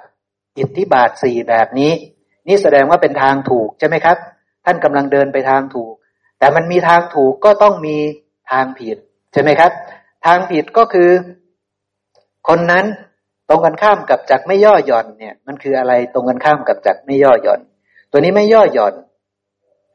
ก็คือย่อหย่อนใช่ไหมครับ ย่อหย่อนแปลเป็นภาษาอีกแบบหนึ่งก็คือ เกียรติค้านใช่ไหมครับ เกียรติค้านไม่ย่อหย่อนเกินไปเนี่ย นะครับ กลายเป็นเกียรติค้านนะเดี๋ยวมันจะมีคำว่าเกียรติค้านขี้เกียจนะครับ เกียรติค้านเนี่ยนะครับ ไม่ต้องประครับประคองเกินไปนะครับนะไม่ต้องไม่หดหูในภายในนะครับ ไม่หดหูภายในนี่ก็คือ อันหนึ่งอันแรกเรารู้แล้วใช่ไหมครับ เกียรติค้านทีนี้เรามาดูรู้คำที่สองคือไม่ต้องประครับประคองเกินไปนะครับ เรามาดูนะ ประครับประคองเกินไปนี่ มันคู่กันกับคำว่าอุทธัจจะนะพวกที่เดินทางผิดใช่ไหมครับ ก็คือหนึ่งมีความเกลียดค้านใช่ไหมครับ เกลียดค้านกับไม่ย่อหย่อนใช่ไหมมันคู่กันใช่ไหมฝ่ายผิดก็คือเกลียดค้าน ฝ่ายที่ไม่ต้องประคับประคองเกินไป แต่พวกเนี้ยฝ่ายตรงกันข้ามก็คืออุทธัจจะอุทุอุทธัจจะแปลว่าอะไรครับ ฟุ้งซ่านใช่ไหม พวกนี้ฟุ้งซ่าน เพราะฉะนั้น ความเกียดค้านก็ดี ฟุ้งซ่าน อุทธัจจะนี่ก็ดีนะ แล้วมันก็ต่อไปนะคำต่อไปก็คือ หดหูในภายใน ตรงกันข้ามกับ หดหูก็คือ ไอ้ตัวนี้ไม่หดหูในภายใน ตรงกันข้ามกับไม่หดหูก็แปลว่า หดหู หดหูนั่นก็คือ ถีนามิทะใช่ไหมครับ เนี่ย นี่คือฝ่ายผิดนะ ฝ่ายผิดเขาก็จะ เกียจค้าน แล้วก็ฟุ้งซ่าน แล้วก็ถีนามิทะแล้วก็อีกอันหนึ่งก็คือ ไม่ซ่านไปในภายนอกภายนอกคืออะไรล่ะครับ ก็คือกามทั้งหลายนั่นแหละใช่ไหมครับ ก็ซ่านไปฟุ้งไปในกามใช่ไหมนะครับ ทีนี้เอาละเราได้สี่คำออกมาแล้วสี่คำที่ดีนะครับสี่คำที่ดีก็คือหนึ่งจากไม่ย่อหย่อนนัก ไม่ต้องประคับประคองเจอจนเกินไป ไม่หดหูในภายใน ไม่ซ่านไปในภายนอกนี่คือสี่สี่ที่ดีใช่ไหมครับ กับสี่ที่ไม่ดีสี่ที่ไม่ดีก็คือขี้เกียจใช่ไหมครับขี้เกียจนะเกียจค้านแล้วก็ฟุ้งซ่าน แล้วก็หดหู แล้วก็โอ้ยังพอใจไม่พอใจกามอยู่นะใช่ไหมครับ ทั้งหมดนี้คืออะไรครับ ไอ้สี่อย่างที่ไม่ดี นิวรณ์ครับ คือนิวรณ์ใช่ไหมครับ เพราะฉะนั้นตรงกันข้ามกับนิวรณ์คืออะไร ก็คือไม่มีนิวรณ์ก็คือมีสตินั่นแหละ ใช่ไหมครับ ใช่ไหมครับ เนี่ยก็คือฝ่ายนี้มีสตินะ และอีกฝ่ายหนึ่งไม่มีสติ แต่ที่พิเศษก็คือตัวเหลืองๆที่ผมไฮไลท์ไว้นี่และมีความหมายรู้ว่า เบื้องหน้าและเบื้องหลังอยู่ คำนี้เป็นคำที่แบบว่า พระองค์พูดอย่างนี้ แต่ความหมายคือ รู้แจ้ง รู้จริง มีปัญญารู้ชัดนะคำนี้คือรู้ชัด มีสติรู้เห็นธรรมชาติทั้งหลายทั้งปวงตามความเป็นจริง รู้มีความหมายรู้ว่าเบื้องหน้าและเบื้องหลังอยู่นะเนี่ยคือมีความหมายรู้ว่าเบื้องหลังเหมือนเบื้องหน้า เบื้องหน้าเหมือนเบื้องหลัง เบื้องบนเหมือนเบื้องล่าง เบื้องล่างเหมือนเบื้องบน กลางคืนเหมือนกลางวัน กลางวันเหมือนกลางคืน มีใจสงัด ไม่มีเครื่องร้อยรัด อบรมจิตให้สว่างอยู่ การอบรมจิตให้สว่างนี่จิตนี้วิปลาสหรือไม่วิปลาสครับ จิตที่สว่างนี่ไม่วิปลาสเพราะฉะนั้นมีความหมายรู้นี่ หมายรู้ถูกหรือหมายรู้ผิด มีสัญญาที่ไม่วิปลาสใช่ไหมครับ มีความหมายรู้ความหมายรู้นี่คืออะไร คือสัญญาครับ ใช่ไหมคือสัญญาใช่ไหมมีสัญญาว่าเบื้องหน้าและเบื้องหลัง แสดงว่าสัญญานี้วิปลาสหรือไม่วิปลาสต้องไม่วิปลาสสิใช่ไหมครับ เมื่อสัญญาไม่วิปลาสแล้วสัญญาแบบไหนไม่วิปลาสก็ต้องสัญญาว่าเป็นของปรุงแต่งเป็นของไม่เที่ยงเป็นทุกข์เป็นอนัตตา ใช่ไหมครับ มันจึงจะทำให้เกิดการอบรมให้จิตสว่างได้ใช่ไหมครับ มันก็คือเรื่องแบบนั้น เพราะฉะนั้น ตั้งแต่มีความหมายรู้ว่าเบื้องหน้าและเบื้องหลังอยู่นี่ ทั้งหมดนี้คือกำลังมีสัญญาไม่วิปลาสกำลังมีผัสสะใช่ไหมใช่ผัสสะใช่ไหมตอนเนี้ย เป็นมโนผัสสะที่เป็นวิชาผัสสะใช่ไหมระลึกถึงสัญญาที่ไม่วิปลาสใช่ไหมครับ เดินทางถูกมีสติใช่ไหมครับ เป็นอย่างนั้นไหมครับครับนะ เป็นอย่างนั้นนะ เพราะฉะนั้นอิทธิบาทสี่ก็เลยเป็นแบบนี้ ใช่ไหมครับ อิทธิบาทสี่ก็เลยเป็นแบบนี้นะกับก็ขอเสริมนิดหน่อยนะครับ เพื่อให้เข้าใจนะครับ เราจะเห็นนะครับที่ยกตัวอย่างขึ้นมาเลยมันจะมีอยู่สองฝั่งใช่ไหมครับ ฝั่งหนึ่งเป็นนิวรณ์อีกฝั่งหนึ่งเป็นสตินะครับ ดังนั้นเราจะเห็นว่านิวรณ์นี้ก็คืออกุศลนะครับ เห็นไหมครับ อกุศล เมื่ออาสุอกุศลเกิดนะครับนะมันก็จะทำให้นะครับ ความเศร้าหมองต่างๆนะครับ มันก็จะเกิดขึ้น ดังนั้นนะครับฝั่งหนึ่งเป็นสติ ดังนั้นสติก็คือกุศลใช่ไหมครับ เมื่อกุศลเกิดขึ้นนะครับ ฝ่ายอกุศลก็จะไม่เกิดร่วมเนี่ยเห็นเห็นไหมครับ เราเราเราจะเห็นนะครับ เราจะเห็นว่าเมื่อมีสติปุ๊บนะครับ กุศลมันก็จะเกิดขึ้นทันทีเลยนะแล้วทีนี้เมื่อเรามีสตินะครับ เราก็ สติแปลว่าระลึกชอบนะครับ เราก็ระลึกชอบตามสัญญาที่เราไม่วิปลาสและตัวเหลืองๆนั้นคือนะครับโยนิสูมนสิการครับนะครับ เราจะเพราะว่าอะไรนะครับ เพราะว่ามันทำงานอยู่ที่ไหนครับทำงานอยู่ที่ใจนะครับดังนั้นการทำงานอยู่ที่ใจนั้นนะครับ เมื่อสภาวะนี้เกิดขึ้นมาเราก็โยนิสูมนสิการนะครับ เมื่อมีปัสสะเกิดขึ้น เราทำงานอยู่ที่ใจมีความหมายรู้ว่านะครับ ทุกสิ่งทุกอย่างที่เกิดขึ้นมาเห็นไหมครับ เราก็พิจารณานะครับให้อบรมจิต ตอนนี้แหละครับก็คือโยนิสูมนิสการเราก็นะครับ เอาสัญญาต่างๆ เอานะครับ สิ่งที่ไม่วิปลาสต่างๆ มาพิจารณานั่นเองนะครับนะพระองค์จะพูดแบบเดียวกันเลยนะครับนะ ตัวแรกก็คือได้เจริญ อิทธิบาทสี่ตัวที่หนึ่งคือฉันทะใช่ไหมครับ ฉันทะของเราจะไม่ย่อหย่อนนัก ก็คือไม่มีอะไรนะครับ ไม่มีความเกียจค้านใช่ไหมฉันทะของเราจะไม่ต้องประคับประคองเกินไป ไม่มีอุทธัจจะใช่ไหมฉันทะของเราจะไม่หดหูก็คือไม่มีถีนะมิทะใช่ไหมครับอ่านะ แล้วก็ฉันทะของเราจะไม่สั้นไปในภายนอก จะไม่ไปสนใจโลกภายนอก จะไม่ไปสนใจกาม ใช่ไหมครับ ราะฉะนั้นตอนนี้ฉันทะประกอบด้วยสติประกอบด้วยปัญญาเรียบร้อยแล้ว ฉันทะเนี่ยเป็นฉันทะที่เดินในทางถูกต้องใช่ไหมครับ ปัญญาจะมาตอนที่มีความหมายรู้ว่าเบื้องหน้าและเบื้องหลังอยู่คือ รู้จักสังสารวัตรทั้งหมด รู้จักรู้แจ้งหมดนั่นเองนะครับ รู้แจ้งหมดว่าทั้งหมดนี่เป็นเพียงของปรุงแต่งอาศัยกันและกันเกิดขึ้น ไม่เที่ยงนะเป็นทุกข์นะเป็นอนัตตานะใช่ไหมครับ รู้แจ้งเบื้องบน ไอ้เบื้องหน้าเบื้องหลังนะครับ อดีตของเราอนาคตของเราเนี่ย อดีตชาติ ชาติหน้าของเราเนี่ย เบื้องบนเบื้องล่างอะไรต่างๆ ใช่ไหมครับสังสารวัตรเห็นธรรมชาติทั้งหมดชัดเจนชัดแจ้งจริง ๆ อยู่หลังก็เหมือนเหมือนอยู่ข้างหน้าคือแจ้งขนาดอยู่หลังก็มาอยู่หน้าอยู่หน้ามาอยู่หลังได้ บนล่างคือเห็นชัดหมดเลย มันเหมือนกันจะไม่เก่งเหมือนกันคือแจ้งหมดนั่นเอง แจ้งคือมันเป็นของปรุงแต่งเหมือนกัน มันไม่เที่ยงเหมือนกัน มันเป็นทุกข์มันเป็นอนัตตาเหมือนกัน มีความหมายรู้แจ้งหมด ใช่ไหมครับ ในเบื้องหน้าเบื้องหลังเบื้องบนเบื้องล่างเบื้อง ทุกเบื้อง เห็นชัดหมด ก็เลยได้ในที่สุดก็มีใจสงัด คือมันสงัดจากบาปอากุศล แล้วก็ไม่มีเครื่องร้อยรัดก็คือไม่มีสังโยชน์ใด ๆ ใช่ไหมครับ ไม่มีอุปธิใด ๆ อบรมจิตให้สว่าง ราะฉะนั้นตอนนั้นเนี่ยอริยมรรคมีองค์แปดเกิดขึ้นเรียบร้อยด้วยฉันทะ ใช่ไหมครับ ไม่ใช่แค่ด้วยฉันทะด้วย อะไรต่อครับ ด้วยวิริยะด้วยจิตตะ ด้วยวิมังสาใช่ไหมครับ ด้วยฉันทะ ด้วยวิริยะ ด้วยจิตตะ ด้วยวิมังสาพระองค์อธิบายแบบเดียวกันทั้งหมด ฉันทะก็ประกอบด้วยทางที่ถูกต้อง ไม่มีนิวรณ์ครอบงำเป็นไปเพื่อให้มีสติเป็นไปเพื่อให้เกิดสมาธินะครับ เป็นการปารบความเพียรให้เกิดสมาธิเพื่อให้เกิดปัญญาทั้งสิ้นนะครับนะวิริยะก็ถูกต้องประกอบด้วยสัญญาที่ไม่วิปลาสประกอบด้วย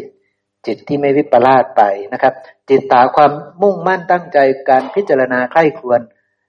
ปีมังสานั้นก็ถูกต้องทั้งหมดจิตใจจดจ่อในเรื่องที่ถูกต้องจดจ่อในเรื่องความไม่วิปลาสเป็นการดำเนินไปถูกต้อง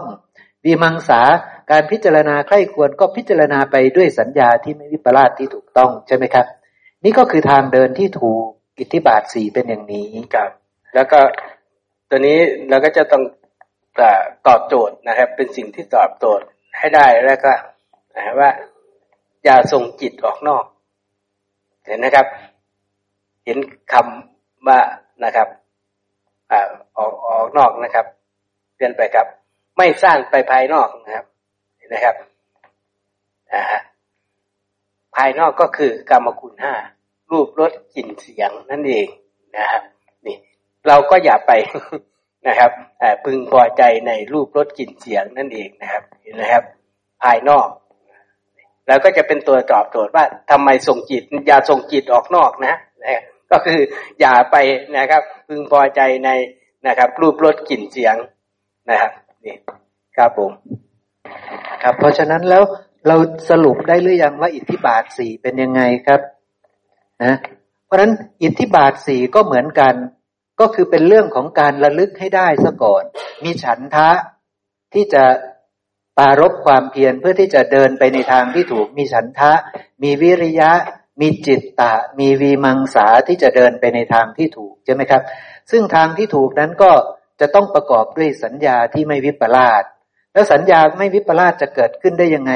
ก็ต้องมีความรู้ที่ไม่วิปลาสอยู่ในตัวซะก่อน มีสัญญาที่ถูกต้องอยู่ในนามรูปนี้ซะก่อนใช่ไหมครับ แล้วระลึกให้ได้ระลึกได้ปุ๊บฉันทะนั้นก็จะเป็นอิทธิบาทสี่วิริยะนั้นก็จะเป็นอิทธิบาทสี่จิตตะนั้นก็จะเป็นอิทธิบาทสี่วิมังสานั้น ก็จะเป็นอิทธิบาทสี่ใช่ไหมครับ นะ มันเป็นอย่างนั้นเนาะเดี๋ยวขอเสริมอีกนิดหนึ่งนะครับเอ่อ คนศึกษาธรรมะนะครับจะต้องเข้าใจนะครับ อธิบายให้ได้นะครับคำว่าฉันทะก่อนนะครับ ฉันทะนั่นก็คือความพอใจนะครับ อีกอย่างหนึ่งฉันทะนี่คือกิเลสนะครับอ่าคือกิเลสนะครับ มีทั้งดีและไม่ดีใช่ไหมครับดังนั้นจะมีอยู่สองมุมเราจะต้องเข้าใจฉันทะนะครับ ฉันทะนะครับที่เป็นกิเลสนะครับ ก็คือฉันทะราคะนันทิตันหานี่พวกนี้นะเป็นเครื่องนำไปสู่ภพนะครับ ฉันทะตัวนี้ครับ เดินทางถูกหรือเดินทางผิด เดินทางผิดครับแต่ว่าฉันทะที่เดินทางถูกก็มีใช่ไหมครับมีโอเคมันมีสองทางมีใช่ไหสองทางนะครับ ฉันทะที่เป็นกิเลสที่เดินทางผิดก็คือฉันทะราคะนันทิตัณหานะครับ ตัวนี้จะไปเวียนว่ายตายเกิดนะครับ เพราะมีความพอใจในนะครับ ไอ้ไอ้ภพใหม่กุศลในฝ่ายอกุศลนะครับ แต่ฉันทะอีกตัวหนึ่งที่ฉันทะลงในนะครับ อิทธิบาทสีนี้คือฉันทะที่ประกอบด้วยกุศลครับ จะเป็นไปเพื่อให้เกิดกุศลครับบรรลุกุศล อ่า บรรลุกุศลเจริญกุศลเจริญกุศล และเป็นตัวที่นะครับ หลุดพ้นนะครับ เป็นตัวองค์ธรรมของการบรรลุธรรมนะครับ ตัวนี้จะต้องประกอบไปด้วยกุศลนะครับ ดังนั้นฉันทะถึงแม้จะมีบทพยัญชนะเหมือนกัน แต่เราจะต้องเข้าใจบริบทด้วยนะครับ นี่นั่นเองนะครับ ไม่ใช่ว่า เอาฉันทะเอาเอ่ถ้าพูดว่าฉันทะในอิทธิบาทสี่จะไปพูดบอกว่าเป็นกิเลสไม่ได้นะครับนะครับ ก็คือเป็นฝ่ายกุศล บอกว่าเป็นฝ่ายกุศลก็คือพึงพอใจในฝ่ายกุศล เพราะว่าในตัวนี้นะก็ได้ขยาย ออกมาแล้วว่านะครับ เห็นไหมครับต้องเข้าใจใช่ครับ มีฉันทะที่จะทำให้เกิดวิชาผัสสะที่จะระลึกถึงสิ่งที่ถูกต้อง ที่จะปารบความเพียรที่จะใส่ใจแล้วก็พิพินิจพิจารณาเพื่อให้กุศลธรรมมันเกิดขึ้นรู้กุศลธรรมนั่นเองครับพี่แปะเนาะเป็นฉันทะแบบนั้นนะครับเอาละนะครับ เพราะฉะนั้นแล้วอิทธิบาทสี่ก็จะเหมือนกันนะครับ กับ สติปัฏฐานสี่และสัมมาปัฏฐานสี่คือจะต้องหนึ่งก็คือจะต้องมีสัญญาที่ไม่วิปลาสอยู่ในนามรูปนี้ซะก่อน อยู่ในกายและใจนี้ซะก่อน เราจะต้องมีความรู้ที่ถูกต้องซะก่อน แล้วถ้าเราระลึกได้โดยอาศัยฉันทะ โดยอาศัยวิริยะ โดยอาศัยจิตตะ โดยอาศัยวิมังสานี่นะครับ ทั้งหมดนั้นก็จะเรียกว่าอิทธิบาทสี่ใช่ใช่ไหมครับ ใช่ครับต้องต้องเป็นแบบนั้นครับ แล้วทั้งหมดทั้งปวงก็เกิดขึ้นจากผัสสะทั้งสิ้นครับยุเรียกว่าผัสสะทั้งสิ้น อิทธิบาทสี่ก็เป็นผัสสะใช่ครับ สติปัฏฐานสี่สัมมาปัฏฐานสี่ล้วนเป็นผัสสะทั้งสิ้นครับ ใช่ถูกต้องครับ พวกเราก็เรียกว่าวิชาผัสสะใช่ใช่ไหมครับ ประกอบด้วยใจไปกระทบกับความรู้ที่ถูกต้องคือสัญญาที่ถูกต้อง แล้วก็เกิดการมนสิการในเอ่อเกิดการกระทำไว้ในใจ ใช่ใช่ไหมครับพิจารณาใคร่ควรว่า ถูกต้องคืออะไรผิดคืออะไร ถูกต้องคืออะไรผิดคืออะไร พิจารณาใคร่ควรไป แล้วก็จะบรรลุกุศลธรรมได้นะครับ นี่คือการเจริญอริยมรรคมีองค์แปดก็จะมีภาพแบบนี้ ซึ่งสติปัฏฐานสี่สัมมาปัฏฐานสี่อิทธิบาทสี่เป็นแบบลักษณะเดียวกันคือเป็นผัสสะเหมือนกันนะครับ ทีนี้ผมจะพาไปดูอีกสองพระสูตรนะครับนะในเรื่องอิทธิบาทสี่เหมือนกันนะสิบเก้าสี่สี่สี่สองสองนะครับ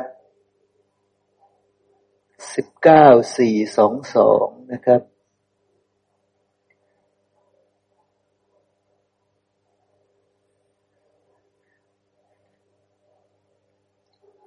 ตัวนี้นะครับ ชื่อว่าโมกขลานะสูตรนะครับ ภิกษุทั้งหลาย ภิกษุโมกขลานะมีฤทธิ์มาก มีอานุภาพมาก เพราะอิทธิบาทสี่ประการที่ภิกษุโมกขลานะจะเจริญให้มากกระทำให้มากแล้ว อิทธิบาทสี่ประการเป็นอย่างไร คือในธรรมวินัยนี้ภิกษุโมกขลานะจะเจริญอิทธิบาทสี่ประกอบด้วยฉันทะ สมาธิประธานสังขาร ดังนี้ว่าฉันทะของเราจะไม่ย่อหย่อนนะใช่ไหมครับ ท่านไม่เกียจค้าน ท่านไม่ต้องประคับประคองเกินไป คือไม่มีความฟุ้งซ่าน ไม่มีอุทจจะ ไม่หดหูในภายใน ไม่มีนิวรณ์ที่ชื่อว่าถีนมิทะ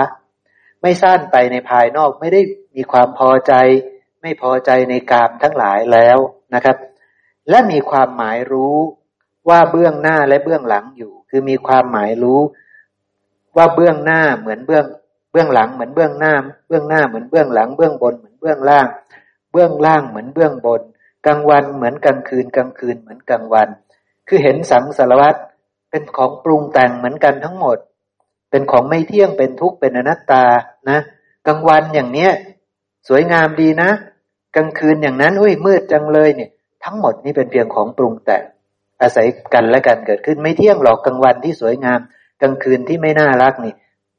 เป็นของปรุงแต่งไม่เที่ยงเป็นทุกข์เป็นอนัตตานะครับนะเห็นชัด เพราะฉะนั้นแล้วไม่สงสัยในกลางวัน ไม่สงสัยในกลางคืน ไม่สงสัยเบื้องบนเบื้องล่าง ไม่สงสัยเบื้องหน้าเบื้องหลัง มีใจสงัดอยู่ เพราะฉะนั้นไม่ติด ไม่ติดในเบื้องบนเบื้องล่าง เบื้องหน้าเบื้องหลังไม่ติดใช่ไหมครับ ไม่ติดในกลางวัน ไม่ติดในกลางคืนนะครับนะ ไม่มีเครื่องร้อยลัดเนี่ย ไม่มีอะไรร้อยลัดท่านได้ อบรมจิตให้สว่างอยู่ด้วยอาการอย่างนี้นะครับนะนี่ก็คือพูดแบบเดียวกันกับพระสูตรก่อนนั้นนะครับนะเดี๋ยวทีนี้ดูพระสูตรสุดท้ายนะครับนะพระพุทธเจ้านะครับนะนี่อ๋อพระองค์ตอนนี้เอาละนะนะนะ ตรงนี้นะครับนะ อันนี้ชื่อว่าตถาคตสูตร ตถาคตสูตรเลย ว่าด้วยพระองค์นะ ภิกษุทั้งหลายตถาคตมีฤทธิ์มากมีอานุภาพมากอย่างนี้ เพราะอิทธิบาทสี่ประการ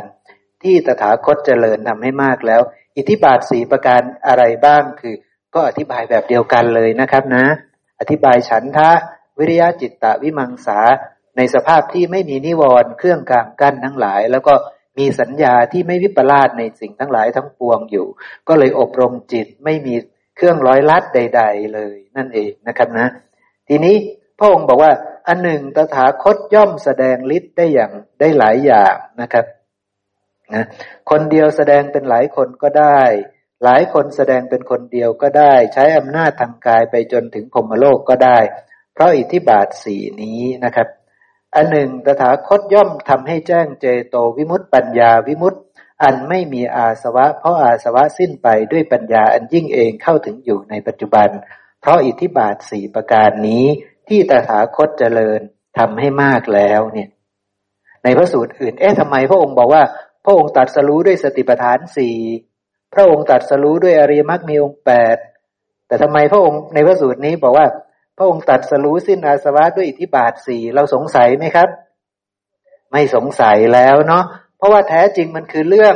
เดียวกันนะ มันคือเรื่องเดียวกันทั้งหมดนะ ท่านมนสิการถึงความจริงได้ แล้วก็ได้กระทำไว้ในใจอย่างแยบคาย เห็นความจริงของสังสารวัตแจ้งออกมา แจ้งออกมา แจ้งออกมา แท้ที่จริงทางมันก็มีทางเดียวเท่านั้นเอง ก็คือไประลึกถึงความจริงให้ได้ แล้วก็กระทำความจริงนั้นออกมา ให้แจ่มแจ้งในจิตในใจ ให้ความจริงปรากฏเกิดขึ้นนั่นเองเนาะอีกสักพระสูตรหนึ่งครับมีไหมเดี๋ยวเดี๋ยวผมจะดูนะ ไปที่เล่มที่สิบเก้าหน้าสี่หนึ่งแปดนะครับสิบเก้าหน้าสี่หนึ่งแปดนะครับ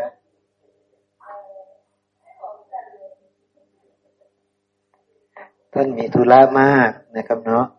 นะครับนะเอาละ อานนท์อิทธิเป็นอย่างไร ชื่อพระสูตรว่าทุติยะอานันทสูตรนะครับ อานนท์อิทธิเป็นอย่างไร อิทธิบาทเป็นอย่างไร อิทธิภาวนาเป็นอย่างไร ปฏิปทาให้ถึงอิทธิภาวนาเป็นอย่างไร ปฏิปทาให้ถึงอิทธิภาวนาเป็นอย่างไรครับ ถามอันสุดท้ายก่อน ปฏิปทาที่ให้ถึงอิทธิภาวนาก็คือ อริยมรรคมีองค์แปดเนาะเราเราเดากันอย่างนั้นเนาะทีนี้เอาละพระนนท์ก็บอกว่า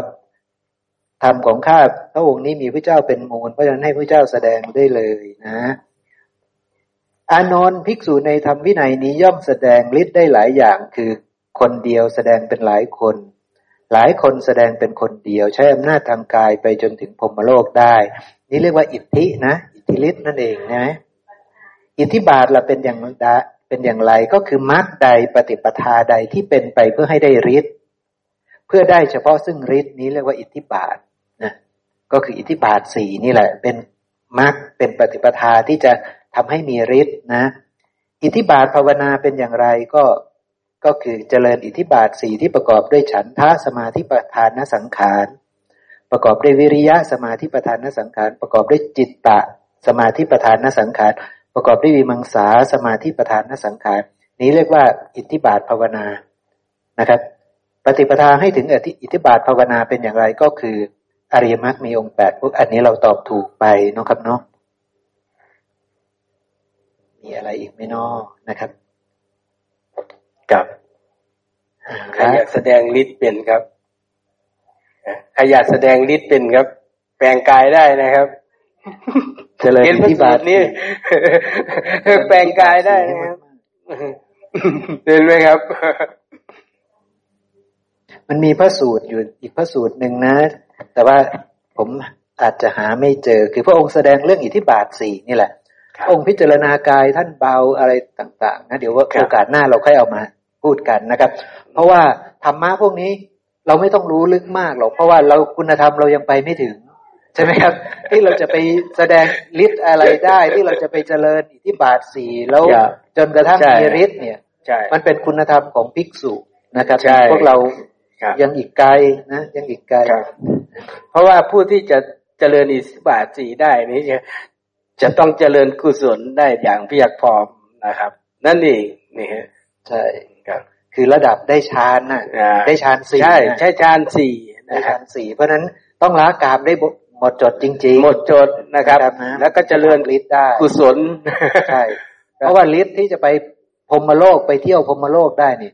มันไม่ได้ไปด้วยกายนี้มันไปด้วยสำเร็จด้วยใจใช่ไหมครับมันไม่ได้ไปกายด้วยกายเนื้อใช่ครับนะเพราะนั้นต้องละดินน้ำลมไฟได้ก่อนนะ ทีนี้เอาละเราไปได้สี่กี่กี่อันแล้วครับ สติปัฏฐานสี่ไปแล้วใช่ไหมสัมมาประธานสี่อิทธิบาทสี่ต่อไปอินทรีห้าครับ อินทรีห้านี่ เราจำได้ไหมนะครับ อินทรีห้าประกอบด้วยอะไรบ้างครับศรัทธา วิริยะ สติ สมาธิปัญญาใช่ไหมครับนะภาษาลีบุตรแสดงไว้พระเจ้าแสดงด้วยแหละนะครับแล้วก็ถามภาษาลิบุตรภาษาลิบุตรก็แสดงนะครับ เล่มที่สิบเก้าสามสามสองเราไปดูเนื้อหากันนิดหนึ่งนะครับ เล่มที่สิบเก้านี้นะครับสามสามสอง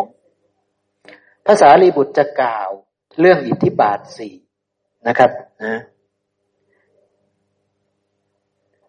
ข้าแต่พระองค์ผู้เจริญพระอริยสาวกใด มีศรัทธามั่นคง เลื่อมใสอย่างยิ่งในตถาคต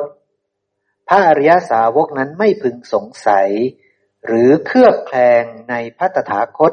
หรือในคำสอนของพระตถาคต นี่คือลักษณะของผู้ที่มีศรัทธานะครับนะ เรามาถึงจุดนี้หรือยังนะครับ เราเป็นผู้ที่เลื่อมใสในพระตถาคต ชนิดที่ว่าเราไม่มีความสงสัยในพระองค์ เราไม่สงสัยในคำสอนของพระองค์ เรามาถึงจุดนี้หรือยังนะครับนะ เราไปพิจารณาดูนะ เราไม่สงสัยใช่ไหมว่าพระองค์เป็นผู้ตัดสรู้ธรรมะจริง ๆ เราไม่สงสัยใช่ไหมว่า คำสอนของพระองค์เนี่ยจะพาให้เราพ้นทุกข์ได้จริงนะอันหนึ่งอริยสาวกผู้มีศรัทธาพึงหวังได้ว่าจักเป็นผู้ปารบความเพียร เพราะฉะนั้นอาศัยความเชื่ออาศัยความศรัทธาในพระองค์ ว่าพระองค์เป็นผู้ตัดสรู้จริง เป็นผู้ไปถึงความสิ้นทุกข์จริง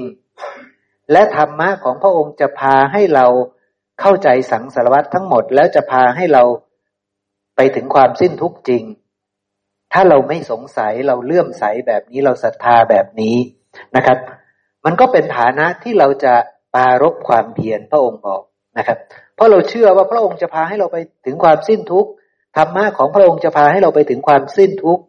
เพราะฉะนั้นเพราะเราศรัทธาพระองค์เราจึงมาปารบความเพียรมาทำความเพียรตามที่พระองค์สอนทำความเพียรยังไง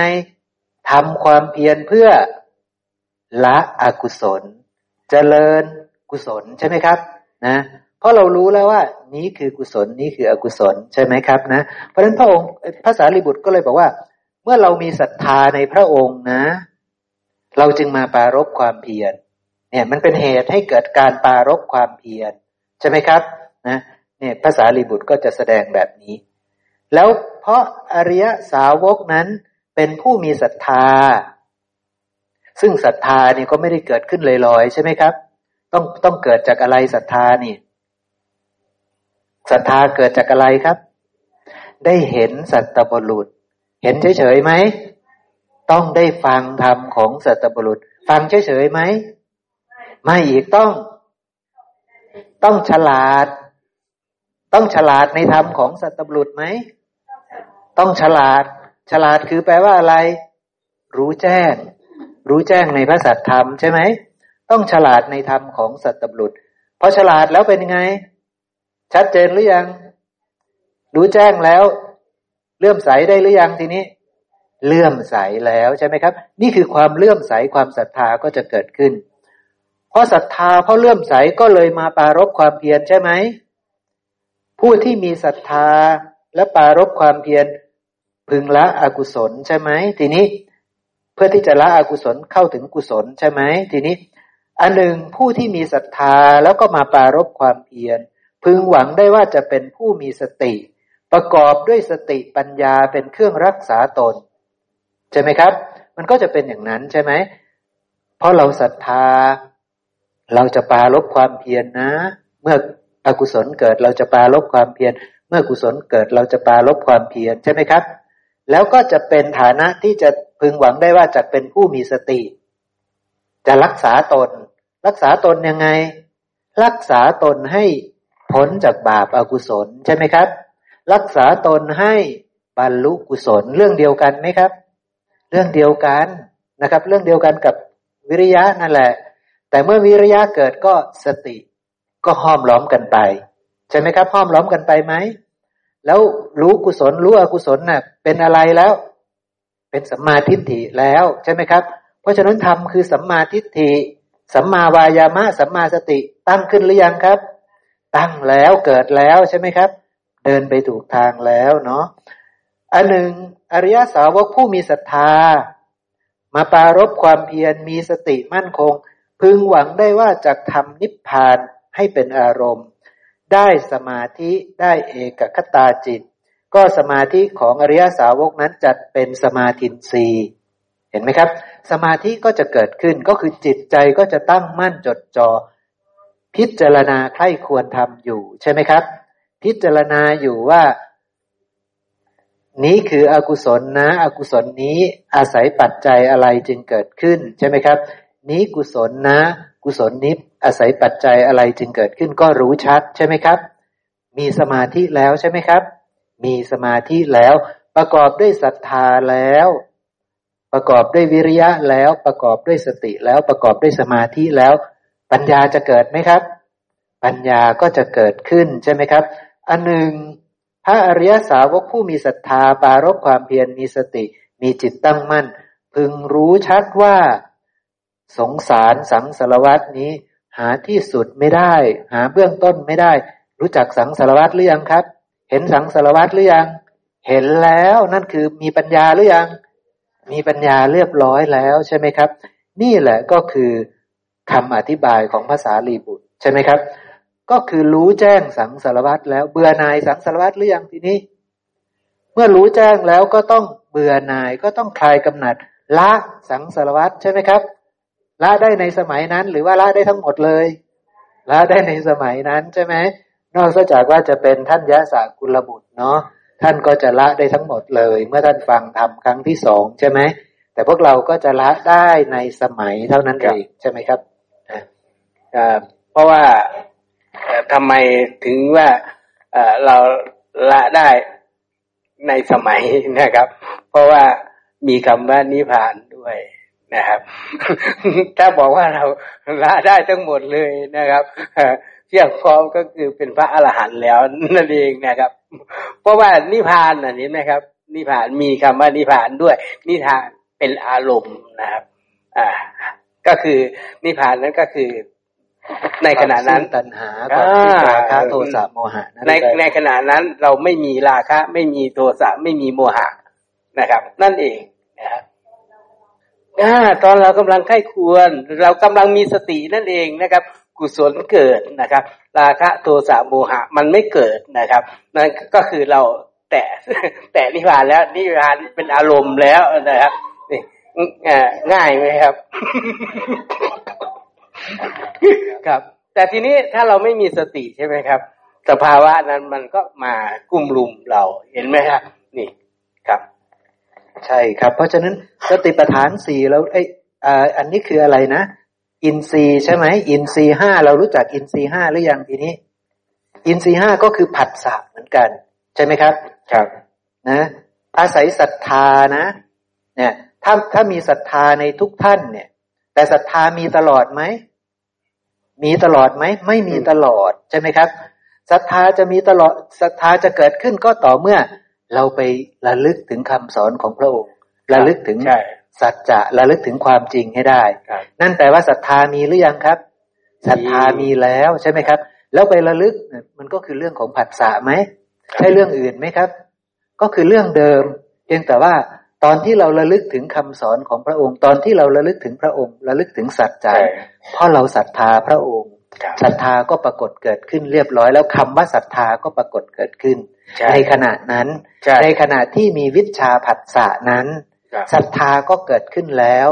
แล้ววิริยะก็จะเกิดขึ้น เพราะว่ามันรู้แล้วว่านี้คือกุศลนี้คืออกุศลใช่ไหมมันระลึกรู้ว่านี้ทางผิดนี้ทางถูกใช่ไหมนะเพราะฉะนั้นการที่เราระลึกได้ ซึ่งจะไประลึกได้ว่านี้คือกุศลนี่คืออกุศล ก็อาศัยธรรมะที่เกิดขึ้นมาก่อนนั่นแหละ ใช่ไหมครับ อย่างเช่นโกรธเกิดขึ้นมาแล้วเนี่ย ก็รู้ว่าโกรธนี่คืออกุศล เนี่ยใช่ไหมครับรบเราระลึกได้ปุ๊บตอนนั้นเราศรัทธาพระพุทธเจ้าหรือยังครับ เราศรัทธาแล้วใช่ไหมครับใช่ความเพียรเกิดขึ้นหรือยัง เกิดแล้วเรากำลังจะละอกุศลสติมาหรือยัง สติมาแล้วกำลังจะพิจารณาใกล้ควรเพื่อละบาปอากุศลนั้น เพื่อเห็นอกุศลนั้นอย่างถูกต้องตามความเป็นจริง ใช่ไหมครับ สมาธิก็จะมาปัญญาก็จะมาใช่ไหมครับ นี่รวมลงในอริยมรรคไหมครับ รวมลงในอริยมรรคมีองค์แปดอีกเหมือนเดิม ใช่ไหมครับ ห้อมล้อมกันนะห้อมล้อมกันทั้งหมดเลยนะ นี่ก็คือเรื่องของอินทรีห้านะครับ ทีนี้ไปดูอีกพระสูตรหนึ่งนะครับ หน้าสามสองห้านะครับ เล่มที่สิบเก้านี่แหละนะครับเดี๋ยวเดี๋ยวคุณหมอครับเชิญเลยครับพี่แปะครับก็ก็เสริมสักครู่นั้นนะครับอ่า เมื่อเมื่อเมื่อโกรธขึ้นนะครับ เมื่อโกรธขึ้นนะปุถุชนเขาก็รู้นะครับ ว่าโกรธ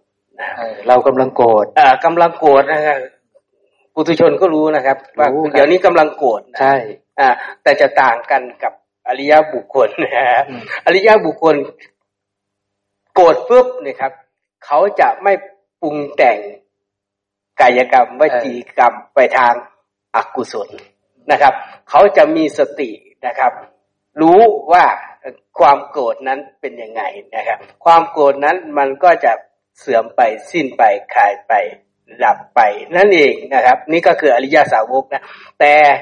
นะครับปุถุชนธรรมดาความโกรธนั้น มันก็จะปรุงแต่งออกไปสร้างทั้งกาย ทั้งวาจา ทั้งใจนั่นเองนะฮะนี่นี่นี่นะ แต่ทีนี้นะครับ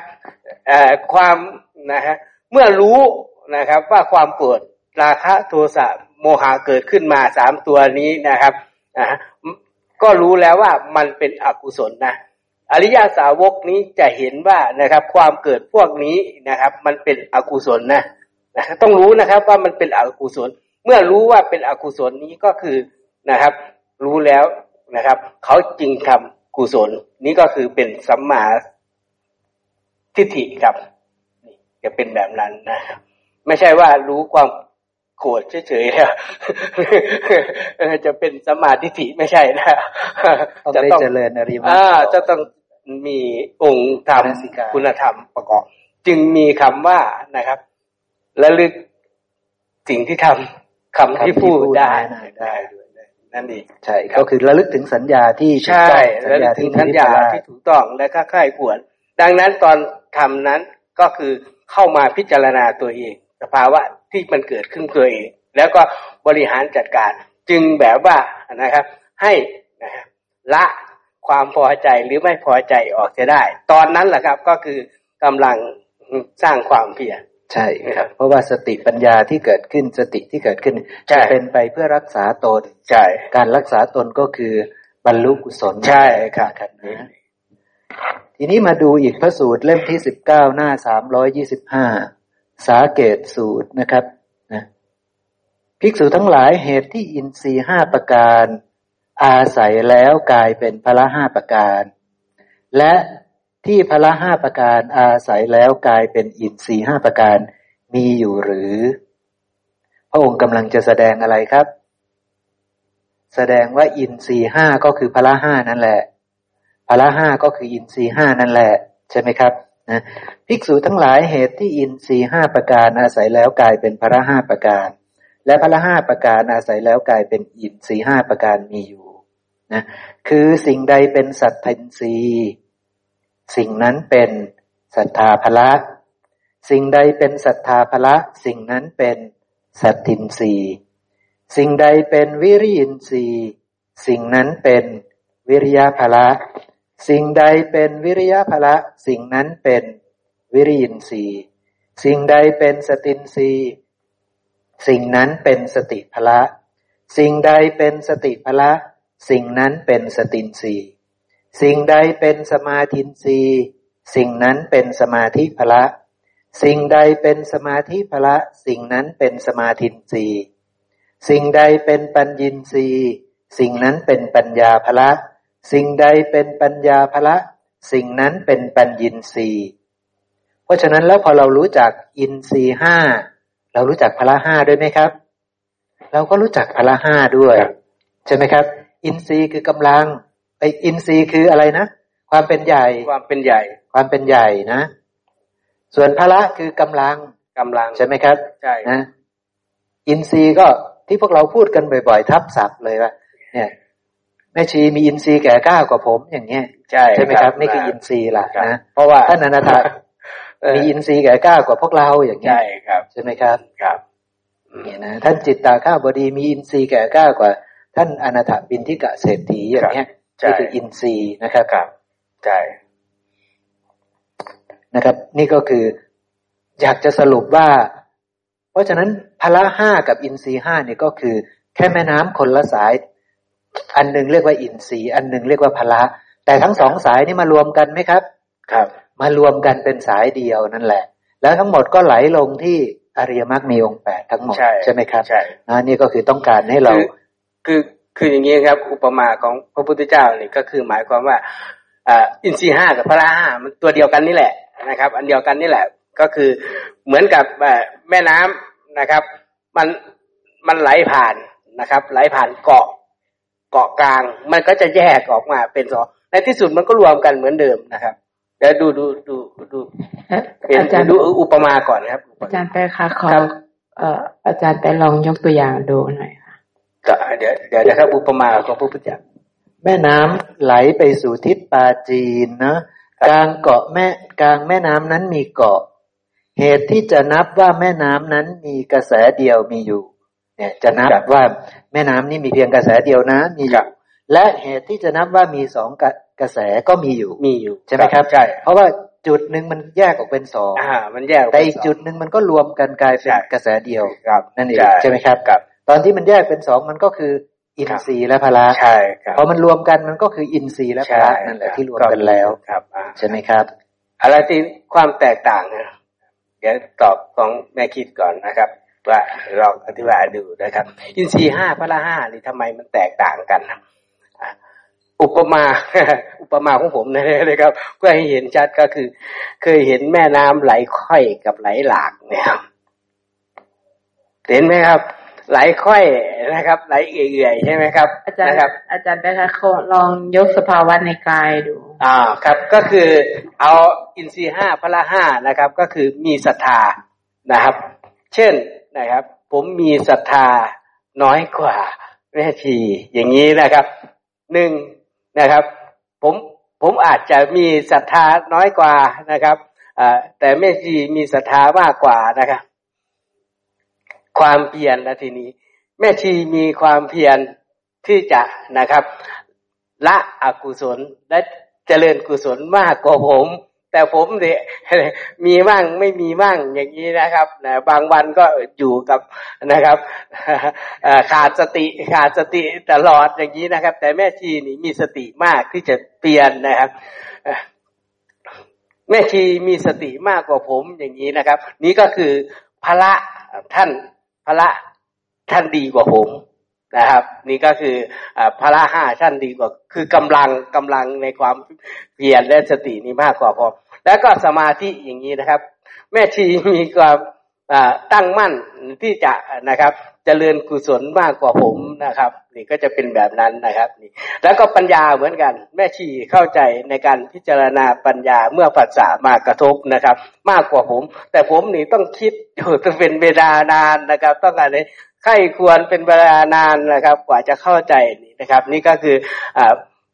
ปัญอินทรีย์ผมน้อยกว่านะครับ นี่ก็คืออ่า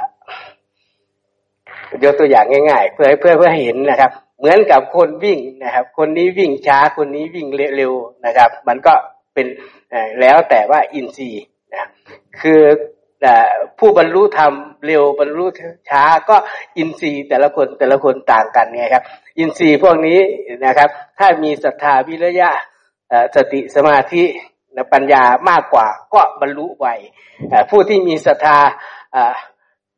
วิริยะ สสติสมาธิปัญญาน้อยนะครับ ก็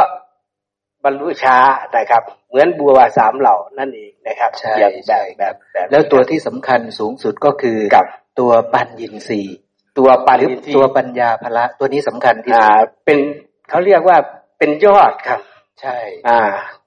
ปัญอินทรีย์นี้เป็นยอดอ่าของอินทรีย์ทั้งห้าเนาะครับเข้าใจเนาะ ของพละทั้งห้าก็ใช่คือปัญญาของพละทั้งห้าปัญญาภละหรือปัญญินทรีย์ครับตัวนี้สำคัญที่สุดทำกันที่สุดครับถ้าตัวนี้เด่นมากๆ สูงมากๆเนี่ย ก็บรรลุเร็วมากใช่ไหมครับ ก็บรรลุเร็วก็เห็นทำก็บรรลุกุศลธรรมได้เร็วมากใช่เพราะว่ามีปัญญามากครับใช่ไหมครับ อย่างพระสารีบุตรเป็นผู้มีปัญญามากใช่อย่างท่านยะศักกุลบุตร ท่านพาหิยะครับการุจิริยะเหล่าเนี้ยใช่เป็นผู้มีปัญญามาก ฟังนิดเดียว บรรลุเลยครับอย่างเงี้ยนะครับใช่ครับ ก็เอ่อเพิ่งเพิ่งเข้าใจเพิ่งเอ่อเพิ่งเข้าใจนะครับเพิ่งเอ่อโยนิโสมนสิการใช่ได้ปัญอย่าญางมันเกิดจากโยนิโสมนอ่าสิการนะต้องโยนิโสมนสิการได้อย่างถูกต้องนะครับ แล้วก็เอ่อต้องนะพิจารณาทำตามความเป็นจริงได้อย่างถูกต้องนะครับ นั่นเองนะครับมาใช่ ครับ คือปัญญามันจะเกิดตอนที่เราโยนิโสมนสิการได้แจ่มแจ้งครับสิ้นความสงสัยนะใช่ อย่างเช่น ถ้าปู่ท่านมนสิการในกายในนามรูปนี้ได้อย่างบริสุทธิ์บริบูรณ์ท่านพิจารณาแล้วท่านสิ้นความสงสัยครับเพราะว่าท่านมนสิการได้อย่างแยบคายมากครับจนท่านสิ้นความสงสัยว่า ไม่ใช่เราจริง ๆ ตาหูจมูกลิ้นกายใจนี้ไม่ใช่เราจริงๆ กับผมนี่ต้องมนสิการอยู่สักอาทิตย์หนึ่งถึงจะเท่ากับปู่มนสิการอยู่ชั่วโมงหนึ่งอย่างเงี้ยใช่ใช่ไหมครับใช่อย่างเงี้ยแปลว่าปัญญาของปู่เยอะกว่ามาเยกอะกว่าเพราะว่านะแค่มนสิการชั่วโมงหนึ่งปู่ครับเข้าใจหมดแล้วใช่แต่ผมต้องมนสิการครั้งแล้วครั้งเล่าใช้เวลาอาทิตย์หนึ่งถึงจะเท่ากันกับปู่อย่างเงี้ยใช่ไหมครับใช่นี่ก็คือปัญญินทรีย์ของผมน้อยกว่าปู่ใช่ใช่ไหมใช้มนสิการทั้งอาทิตย์นะครับถึงได้ปัญญาเท่ากับปู่ใช่ใช่ไหมแต่ปู่เนี่ยมนสิการชั่วโมงเดียวได้ ปัญญาใช่เต็มแก้วอย่างคเงี้ยรับแต่ผมต้องมนสิการสักเจ็ดวันใช่ถึงจะได้ปัญญาเต็มแก้วใช่อย่างเงี้ยนะครับใช่เพราะฉะนั้นตัวปัญญินทรีย์ก็เลยสำคัญที่สุดใช่ครับนะหรือปัญญาภละจึงสำคัญที่สุดครับทีนี้เรามาดูหมวดอันสุดท้ายก่อนที่จะไปอริยมรรคมีองค์แปดนะ เราไล่ตั้งแต่สติปัฏฐานสี่แล้วใช่ไหมครับสัมมาปัฏฐานสี่อิทธิบาทสี่อินทรีห้าพละห้า ต่อไปโพชฌงเจ็ดครับโพชฌงเจ็ดเป็นหมวดที่หกแล้ว หมวดสุดท้ายคืออริยมรรคมีองค์แปดนะครับ อยู่ในพระไตรปิฎกเล่มที่สิบเก้าหน้าหนึ่งสองหกภิกษุทั้งหลายสัตว์เหล่าใดเหล่าหนึ่งสำเร็จอริยบทสี่คือเดินยืนนั่งนอนครับ สัตว์เหล่านั้นทั้งหมดล้วนอาศัยแผ่นดินดำรงอยู่บนแผ่นดินจึงเดินยืนนั่งนอนได้ ใช่ไหมครับ เขาจะเดินได้ต้องมีแผ่นดินไหม เขาจะยืนได้ต้องมีแผ่นดิน จะนั่งได้ต้องมีแผ่นดิน จะนอนได้ต้องมีแผ่นดินใช่ไหมครับนะนอกจากมีลิฟต์นะ ก็นอนอยู่ในอากาศ แต่นี่เราพูดไอ้ทั่วๆไปนะ สัตว์ทั้งหลายนะ ทีนี้เช่นเดียวกันภิกษุก็ฉันนั้นเหมือนกัน อาศัยศีลดำรงอยู่ในศีล แล้วเจริญโพชฌงเจ็ดประการทำโพชฌงเจ็ดประการให้มาก เราเคยได้ยินพระสูตรแบบนี้นอกจาก ชฌงเจ็ดมีอีกไหมครับ ที่พระองค์ตัดแบบนี้ว่าต้องอาศัยศีลดำรงอยู่ในศีล มีพระสูตรอื่นไหมครับเนี่ยมีพระสูตรอะไรอีกไหมที่ต้องอาศัยศีลดำรงอยู่ในศีล เพื่อเจริญอะไรสักอย่างหนึ่งมีไหมครับ เพื่อเจริญอริยมรรคมีองค์แปดปู่จำได้มาอีกหนึ่งพระสูตร มีอื่นอีกไหมยังมีอีกพระสูตรหนึ่งอาศัยศีลดำรงอยู่ในศีลแล้วเจริญ สติปัฏฐานสี่ครับแม่ชีตอบได้แล้วนะเพราะฉะนั้นจะมีพระสูตรคล้ายกันแบบนี้อยู่สามพระสูตร คือหนึ่งภิกษุอาศัยศีลดำรงอยู่ในศีลเจริญสติปัฏฐานสี่ภิกษุอาศัยศีลดำรงอยู่ในศีลเจริญโพชฌงเจ็ดภิกษุอาศัยศีลดำรงอยู่ในศีลเจริญ อริยมรรคมีองค์แปดเอาเราลองคิดดูสิทำไมต้องอาศัยศีลดำรงอยู่ในศีลแล้วมาเจริญสติมาเจริญ โพชฌงมาเจริญ อริยมรรคมีองค์แปดมันเป็นยังไงครับ มันเป็นยังไง นึกออกไหมครับอะเดี๋ยวผมอธิบายให้ฟังนะศีลคืออะไร ศีลคืออะไรครับ ศีลคือข้อปฏิบัติทางกายวาจาคือกรรมใช่ไหม เพราะฉะนั้นรู้จักกรรมนั่นเอง แต่อาศัยกรรมดี อาศัยบุญใช่ไหมครับ อาศัยกรรมดีดำรงอยู่ในกรรมดี แล้วก็มาเจริญสติ มาเจริญโพชฌงมาเจริญอริยมรรคมีองค์แปดใช่ไหมครับ พูดเหมือนกันไหมครับในสามพระสูตรนี้พูดเหมือนกันไหมเนื้อหาลึกๆเหมือนกันไหมเหมือนกันคือพูดถึงเรื่องสติครับ พูดถึงเรื่องสติ เพราะว่าพ่อชงเจ็ดองค์ที่หนึ่งของพ่อชงเจ็ดคืออะไรครับ คือสติสัมโพชง สติปัฏฐานสี่ก็ บอกชัดเจนว่าสติ ใช่ไหมครับ อริยมรรคมีองค์แปดก็มีสติอยู่ในนั้นด้วย เพราะฉะนั้นสามอย่างเนี่ยสามพระสูตรนี้พูดเรื่องเดียวกันครับ พูดเรื่องของสติ สติเข้าไปเห็นกรรมตามความเป็นจริง ใช่ไหมครับ เพราะว่ากรรมเป็นสิ่งที่เกิดขึ้นทุกขณะไหมกรรมเกิดขึ้นทุกขณะไหมครับ เกิดขึ้นทุกขณะที่มีอะไรครับ ที่มีอะไร ที่มีผัสสะกรรมเกิดขึ้นทุกขณะที่มีผัสสะใช่ไหมครับ เพราะฉะนั้นทำไมพระองค์ให้เราอาศัยศีลดำรงอยู่ในศีลครับทำไมไม่อาศัยทุศีลดำรงอยู่ในทุศีลครับ มันมันไม่ดีใช่ไหมทางนั้น มันเป็นทางเสื่อมใช่ไหมเพราะนั้นพระองค์ให้เราอาศัยศีลดำรงอยู่ในศีลเมื่อมีศีลดำรงอยู่ในศีลเดือดร้อนใจไหม ไม่เดือดร้อนใจ แต่ถ้าทุศีลไม่มีศีลเดือดร้อนใจไหมจะเจริญสติได้ง่ายไหม จะเจริญปัญญาได้ง่ายไหม จะเจริญสมาธิได้ง่ายไหม ไม่ได้ มันได้ยาก แต่ถ้ามีศีลดำรงอยู่ในศีล จะเจริญสติได้ง่ายไหม เพราะอะไร เพราะมันไม่เดือดร้อนใจ จะเจริญสมาธิได้ง่าย จะเจริญปัญญาได้ง่าย ใช่ไหมครับ เพราะมีพระสูตรอยู่พระสูตรหนึ่งเมื่อเราเป็นคนทุศีลเราจะเดือดร้อนใจเมื่อเราทุศีลอะไรเป็นอันวิบัติครับ เมื่อศีลวิบัติอะไรจะวิบัติ เมื่อศีลวิบัติสมาธิจะวิบัติ ใช่ไหมครับ พระองค์อธิกล่าวพระสูตรนี้เลย เพราะฉะนั้นเมื่อเราทุศีลนะสมาธิ ไม่มีทางที่จะเกิดขึ้นได้ สัมมาสมาธิไม่มีทางเกิดขึ้นได้ เพราะฉะนั้นอยู่ดีๆ จะให้เราซึ่งเป็นคนทุศีลน่ะ ไปเจริญสมาธิมันถูกต้องไหมใครสอนแบบเนี้ยขณะที่นั่งสมาธิน่ะไม่ได้ฆ่าสัตว์เนี่ย มันถูกต้องไหมคำสอนเนี่ย มันไม่ถูกต้องนะครับ แท้จริงพระองค์ให้เราดำรงอยู่ในศีลอาศัยศีลดำรงอยู่ในศีลแล้วค่อยไป เจริญสมาธินะครับนะนะเพราะว่าศีลนะครับ เมื่อบริสุทธิ์แล้วนะครับ เราก็จะเออระลึกนึกถึงศีลตัวเองแล้วไม่เดือดเนื้อร้อนใจนะครับ แล้วก็นะครับเป็นนะครับเรียกว่ากายและวาจาบริสุทธิ์แล้วนะครับ ทุกสิ่งทุกอย่างมันก็จะเป็นบาดฐานไปสู่สมาธิได้นะครับ ใช่ครับมันจะเป็นบาดฐานให้เราระลึก เพราะเราไม่มีเครื่องเดือดร้อนใจนี่ ใช่ไหมครับ เราไม่มีเครื่องเดือดร้อนใจ เพราะฉะนั้นที่พูดถึงผมบอกว่าภิกษุในธรรมวินัยนี้ต้องอาศัยศีลดำรงอยู่ในศีลแล้วเจริญสติประฐานสี่แล้วเจริญโพชฌงเจ็ดแล้วเจริญอริยมรรคมีองค์แปดเพราะว่ามันจะเกื้อหนุนให้เราเห็นธรรมะเหล่านี้ได้ตามความเป็นจริงระลึกถึงสิ่งเหล่านี้ได้ เป็นเครื่องมือ อย่างเช่นปูเป็นผู้มีศีลอย่างเงี้ยเป็นผู้มีศีลก็ระลึกถึงศีลของตัวเองนั่นแหละทำไมเราไม่ฆ่าสัตว์ทำไมเราไม่ทำร้ายเขาทำไมเราไม่ลักทรัพย์เราเห็นของที่นี่นะเจ้าของเขาทำหล่นไว้นะเนี่ยหยิบเอาก็น่าจะได้นะเนี่ยเป็นมูลค่าเยอะนะเนี่ยแต่ทำไมเราไม่เอาใช่ไหมครับ เราก็จะมีสติระลึกต่อว่า ที่ไม่เอานี่มันคืออะไร ที่มีศีลนี่มันคืออะไรใช่ไหมครับ ใช่ เพื่อที่จะระลึกถึงความจริงของการไม่เอานี่มันคืออะไร การมีศีลนี่มันคืออะไร มันอาศัยปัจจัยไหมใช่ไหมครับ มันอาศัยปัจจัยปรุงแต่งเกิดขึ้นไหม อาศัยปัจจัยอะไรใช่ไหมครับอ๋ออาศัยจิต จิตดวงไหนอ๋อจิตที่อยากได้ ใช่ไหมแต่กลัวบาปก็เลยไม่เอาใช่ไหมอย่างเงี้ยเราก็จะเห็นธรรมได้ไหมครับ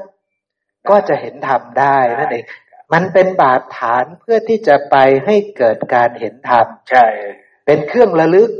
ใช่ไหมครับ อาศัยศีลดำรงอยู่ในศีลแล้วอาศัยศีลเป็นเครื่องระลึกใช่เป็นอนุสติใช่ไหมครับ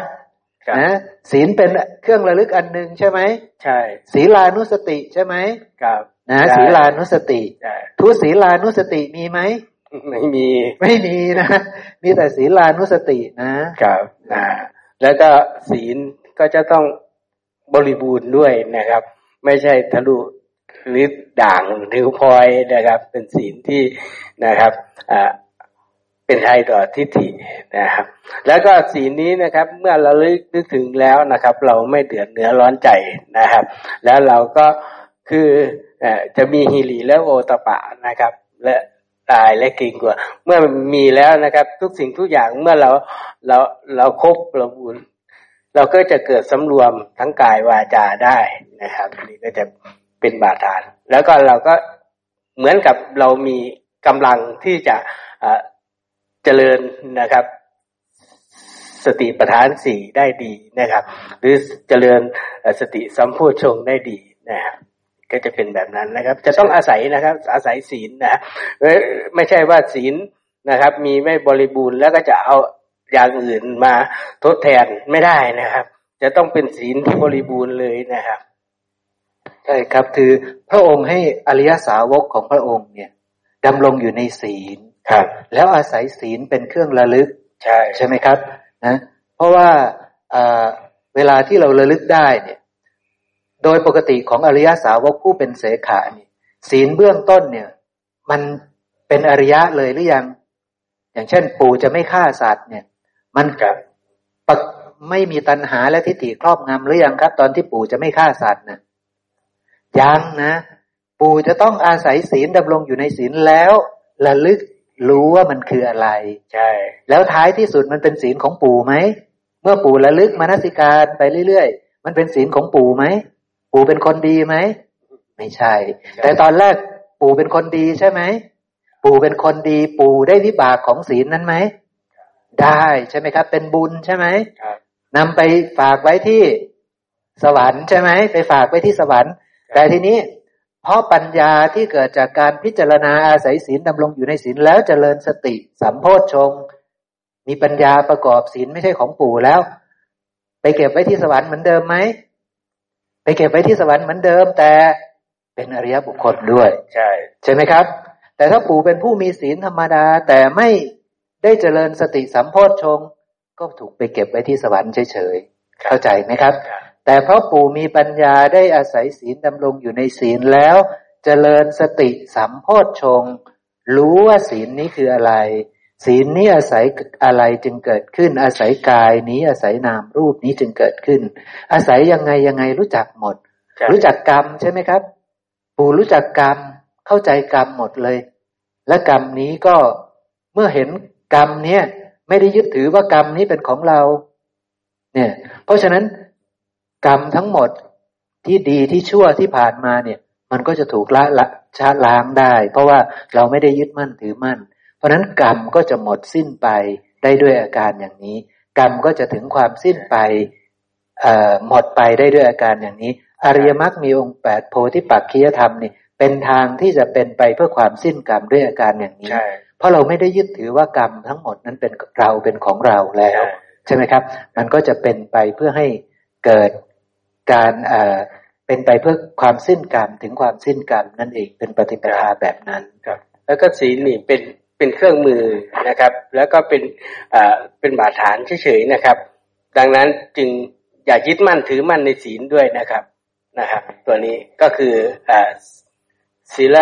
ตุปาทานนะครับ ก็คือยึดมั่นในศีลนะครับ บางคนบอกว่าไปยึดมั่นในศีลนะครับอ่าก็คือเหมือนปริพาชกเหล่าอื่นนะครับ ก็คือพยายามทำแต่แต่ยังยึดมั่นในศีลอยู่นะครับนะครับ ครับ คือ คำว่าศีลประตูปาทานนี่พวกเรายังเข้าใจผิดอยู่นะหลาย ๆ ที่ยังเข้าใจผิด ว่าอย่ายึดมั่นศีลเนี่ย อย่างเช่นโอ้ยปู่อย่ายึดมั่นว่าวันนี้จะฆ่าไม่ฆ่าสัตว์ต้องไม่ฆ่าให้ได้นะ อะไรคือเหมือนกับพยายามสุดๆที่จะรักษาศีลนะครับ บังคับแต่ว่าปู่ศิลปตุปาทานนั่นเนี่ย มันไม่ใช่อย่างนั้นนะ การอธิบายแบบนั้นมันไม่ใช่นะแต่ว่าเขาไม่เข้าใจนะครับศิลปตุปาทานไม่ใช่ปู่พยายามเป็นคนดีเนี่ย ไม่ได้ ถ้าประกูปู่อาศัยศีลดำรงอยู่ในศีลแล้วประกอบด้วยปัญญาด้วยนะมันไม่ใช่ศิลปตุปาทานนะ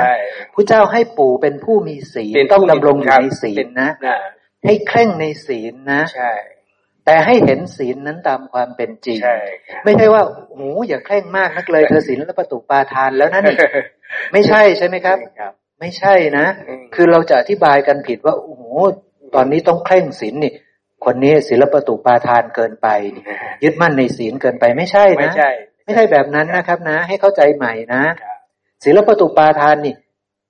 มันเกิดขึ้นโดยปกติถ้าเป็นอวิชชาผัสสะที่ไม่มีปัญญาประกอบมันมันยึดศีลนั้นอยู่แล้วครับมันยึดอยู่แล้วไม่ว่าจะทุศีลหรือมีศีลมันยึดหมด มันยึดหมดครับ มันยึดอยู่แล้วใช่ไหมครับ แต่จะไม่ยึดนี่ต้องมีปัญญาเข้าไปรู้จักศีลใช่ครับ นั่นมันถึงจะไม่เป็นศิลปตูปาทานได้ แล้วศิลปตูปาทานจะไม่เกิดขึ้น ก็ต่อเมื่อมีสติสัมโพธชงหรือได้เจริญอริยมรรคมีองค์แปดเท่านั้นเอง ถึงจะไม่มีการยึดมั่นศีลพจน์เพราะนั้นการไม่ยึดมั่นศีลพจน์นี่ ไม่ใช่พูดเอา และก็ไม่ใช่ว่าจะเกิดได้ทั่วไปเกิดใช้ในเฉพาะในอริยสาวกเท่านั้นนะครับนะเอาละนี่คือพระสูตรที่หนึ่งเกี่ยวกับ โพชฌงเจ็ดใช่ไหมครับ เพราะฉะนั้นพ่อชงเจ็ดเท่าที่ฟังเนี่ยก็เป็นสตินั่นเองใช่ไหมครับ ก็คือการระลึกถึงความจริงใช่ไหมรู้ว่าศีลนี่คืออะไร กรรมนี่คืออะไรธรรมะนี่คืออะไรใช่ไหมครับ เพราะฉะนั้นก็คือผัสสะใช่ไหมใช่รู้ว่านี้คือบุญรู้ว่านี้คือสิ่งปรุงแต่งอาศัยปัจจัยเกิดขึ้น นี้ก็คือรู้จักความจริงของกรรม รู้จักความจริงของศีลเป็นสัญญาที่ ไม่วิปลาสนั่นเองใช่ใช่ไหมครับเป็นเรื่องของปัสสะนะ ไม่ได้เป็นเรื่องของการปฏิบัติแบบอื่นใดนะครับ ทีนี้เอามาดูพระสูตรที่สองปฐมสุริยูปมาสูตร ภิกษุทั้งหลายเมื่อดวงอาทิตย์กำลังจะอุทัยย่อมมีแสงอรุณขึ้นมาก่อน เป็นบุพนิมิตฉันใด กัลยาณมิตร ความเป็นผู้มีมิตรดีนี่นะ ก็เป็นตัวนำนะ เป็นบุพนิมิตเพื่อความเกิดขึ้นแห่งโพชฌงเจ็ดประการฉันนั้นกับจริงไหมครับ ครับ ต้องมีกัลยาณมิตรใช่ไหมต้องมีครับ ถ้าไม่มีกัลยาณมิตรจะมีโพชฌงค์เจ็ดเกิดขึ้นในพวกเราได้ไหมยากครับไม่ได้เนาะไม่ได้เลยนะต้องมีกัลยาณมิตรนะ เพราะฉะนั้นนี่คือแสงเงินแสงทองคือต้องได้คบสัตบุรุษได้ใช่ ฟังธรรมของสัตบุรุษได้ฉลาดซะก่อนนะ จึงจะทำให้มีโพชฌงค์เจ็ดเกิดขึ้นในตัวเราได้นะครับพระสูตรที่สองก็เหมือนกันครับ แล้วก็พูดแบบนี้ไม่ใช่เฉพาะในโพชฌงค์เจ็ดใช่ไหมครับ ในอริยมรรคมีองค์แปดก็พูดไหมพูด แสงเงินแสงทองนี่กัลยาณมิตรใช่ไหมเป็นบุคคลใช่มิตรครับต้องได้เจอมิตรดีซะก่อนนะ จึงจะได้ฟังธรรมจึงจะฉลาดในธรรมของสัตบุรุษ จึงจะมีโพชฌงค์เจ็ดหรือจึงจะมี อริยมรรคมีองค์แปดในตัวทุกท่านได้นะพระสูตรต่อมาครับ เมื่อแสงอาทิตย์กำลังจะอุทัยย่อมมีแสงอรุณขึ้นมาก่อนเป็นบุพนิมิตฉันใด โยนิโสมนสิการก็เป็นตัวนำเป็นบุพนิมิตเพื่อความเกิดขึ้นแห่งโพชฌงค์เจ็ดประการฉันนั้น เป็นอย่างนั้นไหมครับ ถ้าไม่มีโยนิโสมนสิการจะมีโพชฌงค์เจ็ดเกิดไหมไม่มีไม่มีทางนะครับ แล้วถ้าไม่มีโยนิโสมนสิการจะมีอริยมรรคมีองค์แปดเกิดขึ้นได้ไหมครับ ไม่มีไม่มีทางพระองค์พูดไว้แบบนี้เลย จริงจริงใช่ไหมครับครับนะโยนิโสมนสิการเกิดจากอะไรครับ ก็อยู่ในผัสสะนั่นแหละ ใช่ไหมครับ เกิดจากการเอาใจไปกระทบกับสัญญาที่ไม่วิปลาสใช่ไหมแล้วมนสิการไปตามสัญญาที่ไม่วิปลาสนั้นใช่ไหมครับครับ ก็มีผัสสะผัสสะผัสสะเกิดขึ้นในกะขณะที่เรามนสิการใช่ไหมเพราะเรามนสิการเราไม่ไม่ได้มนสิการแค่ศีล เรามนสิการอ๋อมันมาจากจิตมนสิการคิดเรื่องจิตเรื่องเวทนาเรื่องอะไรต่างๆ เต็มไปหมดใช่ไหมครับใช่อาศัยผัสสะเยอะแยะมากมายเลยใช่ไหมครับ ไล่เรียงมาจนถึงกายมาถึงนามรูปนี้ใช่เห็นเป็นธรรมที่อาศัยกันเกิดขึ้น เพราะฉะนั้นผัสสะตั้งเยอะแยะมากมายในนั้นครับ แต่ทั้งหมดนั้นประกอบด้วยความจริง ใช่ใช่ไหมครับ นี่โพชฌงค์เจ็ดเกิดขึ้นแบบนี้ครับนี่อริยมรรคมีองค์แปดเกิดขึ้นแบบนี้ คือการโยนิโสมนสิการ แล้วเรารู้จักโยนิโสมนสิการไหมใช่ไหมครับครับโยนิโสมนสิการคือผัสสะ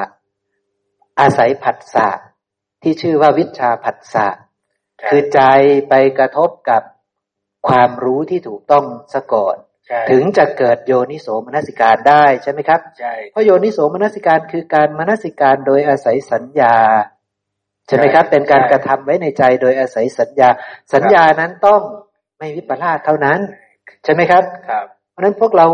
รู้จักสัญญาไม่วิปลาสแจ่มแจ้งหรือยังรู้จักความจริงหรือยังใช่รู้จักอริยสัจหรือยังใช่ไหมใช่ครับเรารู้จักปฏิจจสมุปบาท รู้จักปฏิจจสมุปปนธรรมหรือยังถ้ารู้แล้ว ก็เป็นฐานะที่จะโยนิโสมนสิการได้ใช่ก็เป็นฐานะเมื่อมีศรัทธาจะระลึกถึงคำสอนได้ใช่ไหมครับครับระลึกถึงสัญญาที่ไม่วิปลาสได้ เพื่อเอามาทำความเพียรเพื่อเอามาเจริญสติ เพื่อเอามาเจริญโพชฌงค์เจ็ดเพื่อเอามาเจริญอริยมรรคมีองค์แปดใช่ไหมครับ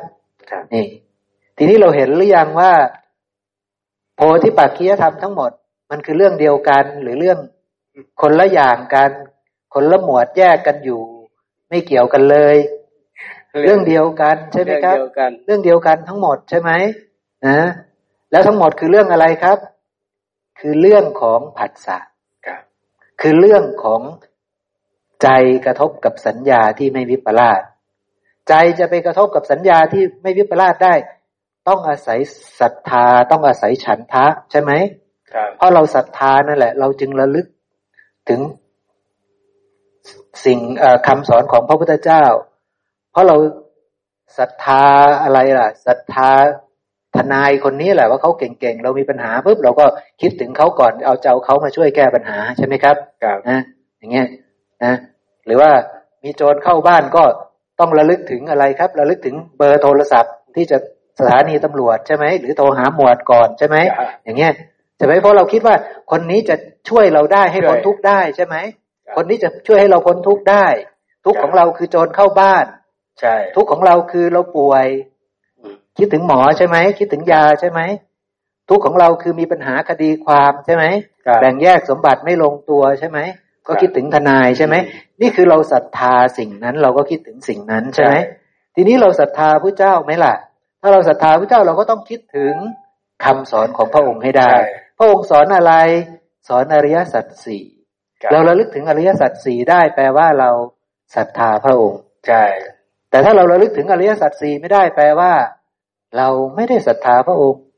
เราก็ใช้ชีวิตแบบเดิมของเรานั่นแหละ เราป่วยเราก็คิดถึงหมอ เรามีปัญหาคดีความหรือเราอยากจะแบ่งแข่งอะไรกัน เราก็คิดถึงสิ่งนั้น เราเชื่อว่าต้องออกกำลังกายเยอะๆจะได้ผอม เราเชื่อว่าต้องกินผักเยอะๆจะได้สุขภาพดี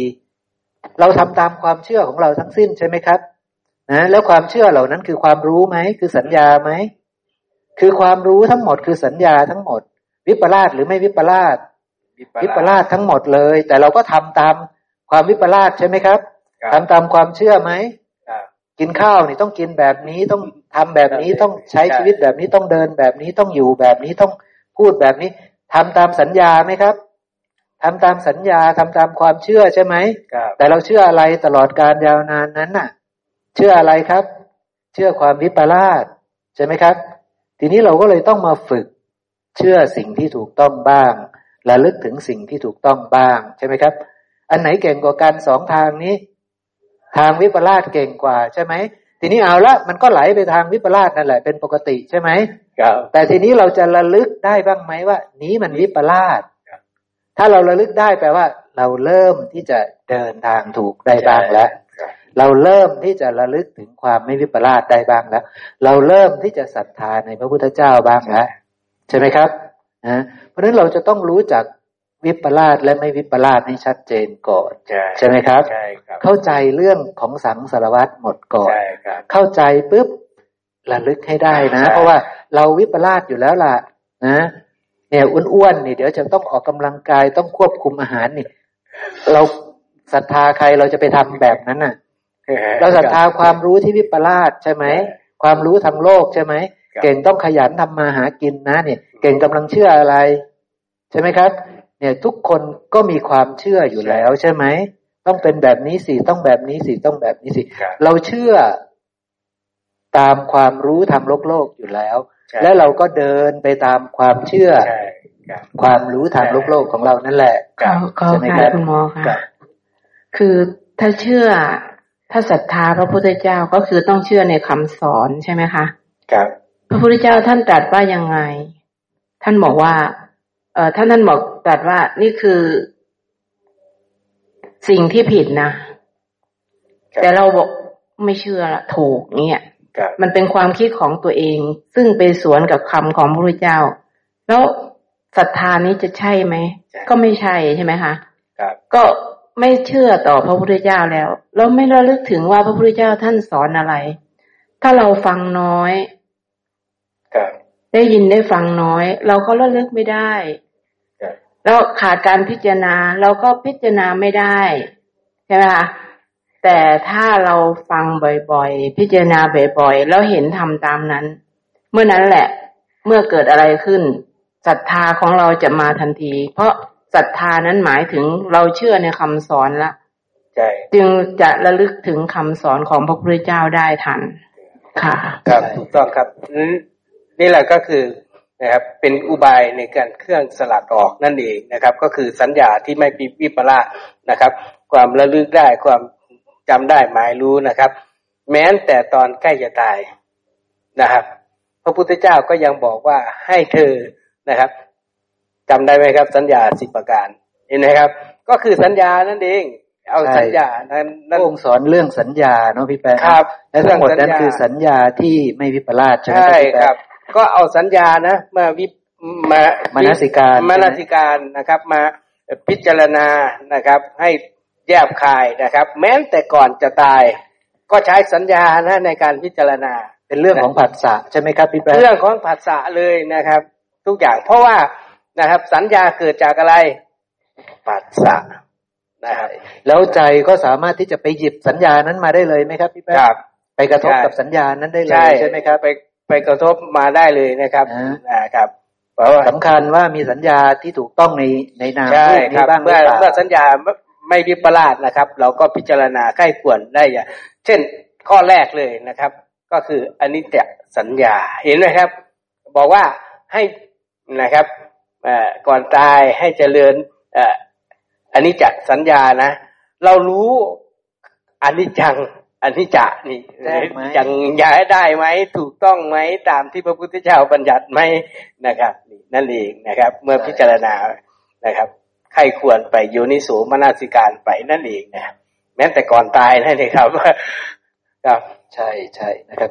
ท่านวักกะลีนี่ศรัทธาพระพุทธเจ้ามากใช่ไหมครับ ใช่ครับ ตอนใกล้จะตายก็อยากจะไป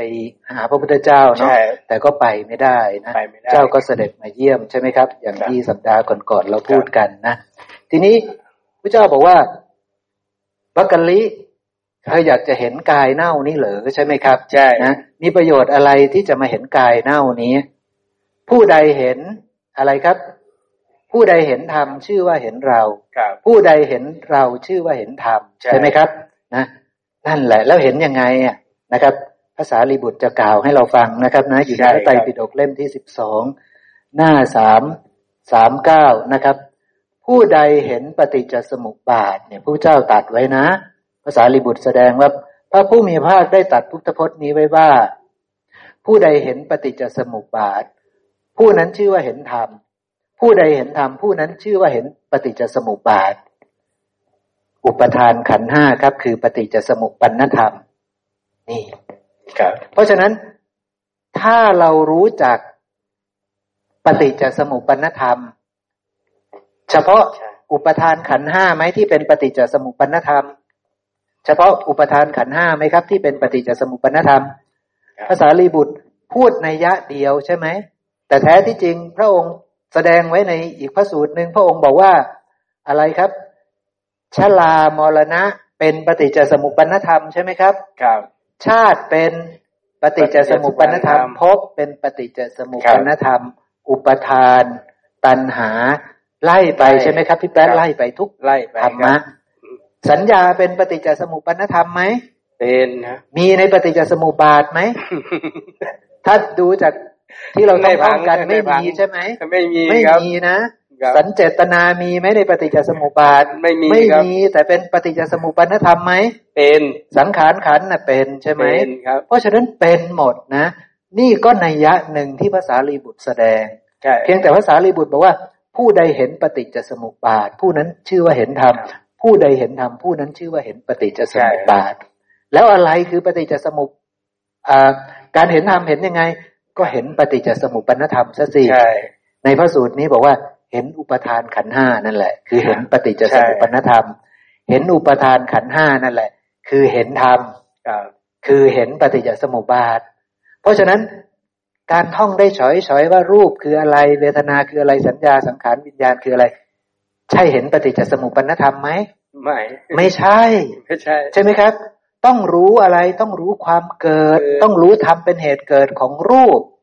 ต้องรู้ทำเป็นเหตุดับของรูป ต้องรู้ทำเป็นเหตุเกิดของเวทนาใช่ของสัญญาของสังขารของวิญญาณ แล้วเห็นบริสุทธิ์บริบูรณ์เห็นปฏิจจสมุปบาทหรือยังเห็นแล้วเห็นแล้วนะครับ ถ้าเห็นบริสุทธิ์บริบูรณ์เห็นเบื้องต้นเห็นในไหน เห็นในธรรมสิบหมวดครับ ใช่ไหมใช่ เห็นในโอกันตาสังยุตใช่ไหมขันห้าอยู่ในนั้นใช่ไหมทีนี้มันกลายมาเป็นตาหูจมูกลิ้นกายได้ยังไง มันกลายมาเป็นใจได้ยังไง เห็นเต็มรอบหรือยังทีนี้ จะเห็นเต็มรอบใช่ไหมด้วยเอาวิญญาณอาหารสี่วิญญาณอาหารเข้าไปใส่ใช่ไหมครับ เอามหาภูตรูปสีเข้าไปใส่ เห็นเป็นปฏิจจสมุปบาทหรือยังทีนี้ เรียบร้อยเลยใช่ไหมครับ เรียบร้อยเลยใช่ไหมนี่แหละ คือการเห็นปฏิจจสมุปบาท การเห็นธรรมก็คือการเห็นปฏิจจสมุปปนธรรม ในพระสูตรนี้ชี้ปฏิจจสมุปปนธรรมว่าคือขันห้าแต่ถ้าเราพิจารณาโดยพิสดารเราก็กำลังเห็นปฏิจจสมุปบาท ใช่ไหมครับ ใช่ครับ เพราะฉะนั้นที่เราพูดกันมาทั้งหมดนี้ เพื่อที่จะให้เห็นปฏิจจสมุปบาท เพื่อที่จะให้เห็นปฏิจจสมุปปนธรรมหรือธรรมที่อาศัยกันและกันเกิดขึ้น เพราะฉะนั้นการที่เราจะเห็นธรรม การที่เราจะเห็นปฏิจจสมุปปนเห็นเห็นธรรมหรือเห็นพระพุทธเจ้าหรือเห็นความจริงเห็นทุกสิ่งทุกอย่างได้นี่อย่างถูกต้องได้นี่ เราต้องเข้าใจปฏิจจสมุปบาท และปฏิจจสมุปบาทก็ต้องเอาโอกันตะสังยุตเข้าไปถึงจะชัดเจนยิ่งขึ้น ต้องเอากุศลอกุศลเข้าไป ต้องเอากรรมเข้าไป ใช่ไหมครับ เพราะว่ากุศลอกุศลมันเป็นทางให้เกิดกรรม ใช่ไหม แล้วก็ต้องเอาอาหารสีเข้าไป ใช่ไหมครับ เพราะฉะนั้นทั้งหมดนี้จึงเป็นสัมมาทิฏฐิจึงเป็นความรู้ในปฏิจจสมุปบาทจึงเป็นความรู้ในอริยสัจสี่ผู้ใดเห็นอริยสัจเห็นธรรมหรือยังครับ เรียบร้อยแล้ว เป็นโสดาบันแล้วตกอยู่ในกระแสเรียบร้อยแล้ว ใช่ไหมครับครับ คือธรรมะของพระพุทธเจ้านี่นะครับบางทีนะครับ เราเห็นเพียงหัวข้อนะครับเพียงหัวข้อนะครับ เราจะต้องพิจารณาให้ดีนะครับ เช่นคำว่านะครับ เห็นนะครับ ผู้เห็นปฏิจจสุบาท ผู้นั้นเห็นธรรม ผู้ใดเห็นธรรมผู้นั้นเห็นปฏิจจสุบาท แค่นี้ยังไม่เพียงพอนะครับ เพราะว่าปฏิจจสุบาทนั้น ก็ยังมีรายละเอียดลงไปอีกนะครับ เพื่อให้พิจารณาว่าอาการของมันนั้นเป็นยังไง ให้รู้เพื่อว่าจะสลัดออก เพื่อว่าจะได้ถ่ายถอนออกเพื่อจะได้เป็นอุบายนะครับรบกวนคุณหมออ่านเลยครับได้เลยครับนะเนี่ยนะ ขันห้าเนี่ย หรืออุปทานขันห้านี่คือปฏิจจสมุปปนธรรมใช่ไหมครับ ครับ แล้วเหตุทำให้ต้องมามีขันห้ามา มีรูปมีเวทนา มีสัญญา มีสังขารมีวิญญาณอีกนี่ คืออะไรครับ ก็คือความพอใจ ความอาลัย ความยินดี หมกมุ่นฝังใจในขันห้านี่แหละ ตัณหาใช่ไหมเนี่ยตัณหาตัณหาในขันห้าใช่ไหมครับตัณหาในรูปในเวทนาในสัญญาในสังขารในวิญญาณ ถ้าตัณหายังมี นี้ชื่อว่า นี้คือชื่อของทุกขสมุทัยใช่ไหมครับ เพราะยังมีตัณหาในรูปในเวทนาในสัญญาในสังขารในวิญญาณพระสูตรนี้ชี้เฉพาะขันห้า แต่แท้จริง เวลามีตัณหามันมีเฉพาะกันในขันห้าไหม มันมีตัณหาในตาในหูจมูกลิ้นกายใจในรูปเสียงกลิ่นรสผลิตภัณฑ์ธรรมารมในวิญญาณ ในผัสสะในเวทนา ในสัญญา ในสัญเจตนา ในตัณหา ในวิตกในวิจารใช่ไหมครับมันมีตัณหาในทุกหย่อมย่าเลยใช่มันพร้อมที่จะให้วิญญาณมาอย่างลง ทุกหย่อมย่าเลยใช่ไหมครับ เนี่ย แต่ในพระสูตรนี้เลือกตัวแทนมาแค่ขันห้าเข้าใจไหม เพราะนั้นแล้วแต่จะพูดนะ พระสูตรนี้จิบเฉพาะขันห้ามาบอกว่า ถ้าเธอยังมีตัณหา นะมีความพอใจมีอะไรมีความยินดี ในขันห้าเนี่ยนี่แหละ ชื่อว่ามีเหตุให้เกิดทุกข์เรียบร้อยแล้วจะได้กองทุกข์อีก จะได้ขันห้าอีก จะได้กายใหม่อีกใช่ไหมครับ แล้วการกำจัดความกำหนัดด้วยอำนาจความพอใจ การละความกำหนัดด้วยอำนาจความพอใจในขันทั้งห้านี้ ชื่อว่าทุกขันนิโรธเห็นไหม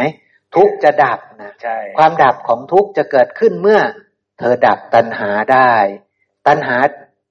ในขันห้าเธอดับได้สนิท เพราะว่าเมื่อเราดับตัณหาในขันห้าแท้จริงตัณหาในทุกสิ่งทุกอย่างก็ดับด้วย ใช่ไหมครับ ตัณหาทุกสิ่งทุกอย่างก็ดับหมดเหมือนกันนะนี่พูดในแง่ของขันห้า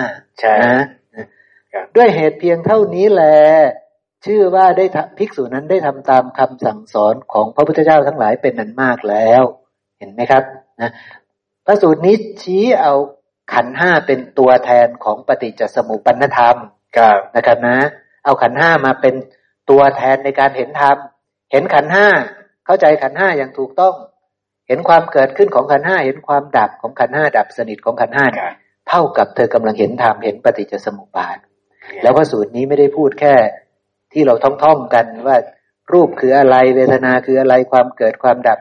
ไม่ได้ท่องจากตัวหนังสือแบบนั้น แต่เห็น เป็นปฏิจจสมุปบาทที่มันอาศัยกันเกิดขึ้น ในระบบปฏิจจสมุปบาทอย่างเต็มรูปแบบเลยนะครับนะ อย่างเช่นอวิชชาผัสสะเกิดขึ้นตากระทบรูป วิญญาณทางตาเกิด ใช่ไหมครับ รูปนี้เรารู้จักรูปหรือยัง ตาเนี่ยเรารู้จักหรือยัง รูปนั้นเรากำหนดรู้หรือยัง เราแจ้งหรือยัง เห็นเป็นเราเป็นของเราเป็นตัวตนของเราไหมในรูปประขันเนี้ยถ้าไม่ได้เห็น ใช้ได้ เธอไม่มีตัณหาในรูปแล้วใช่ไหม แล้วตากระทบรูปวิญญาณเกิด เธอรู้แจ้งวิญญาณหรือยังกำหนดรู้วิญญาณหรือยัง ถ้ากำหนดรู้แล้วละตัณหาในวิญญาณได้หรือยังในสมัยนั้นละได้แล้วทำสามประการเรียกว่า ผัสสะเธอกำหนดรู้ผัสสะแจ้งหรือยังถ้าแจ้งแล้วก็ละตัณหาในผัสสะได้ เมื่อมีผัสสะเกิด เวทนาเกิดเรียบร้อยแล้ว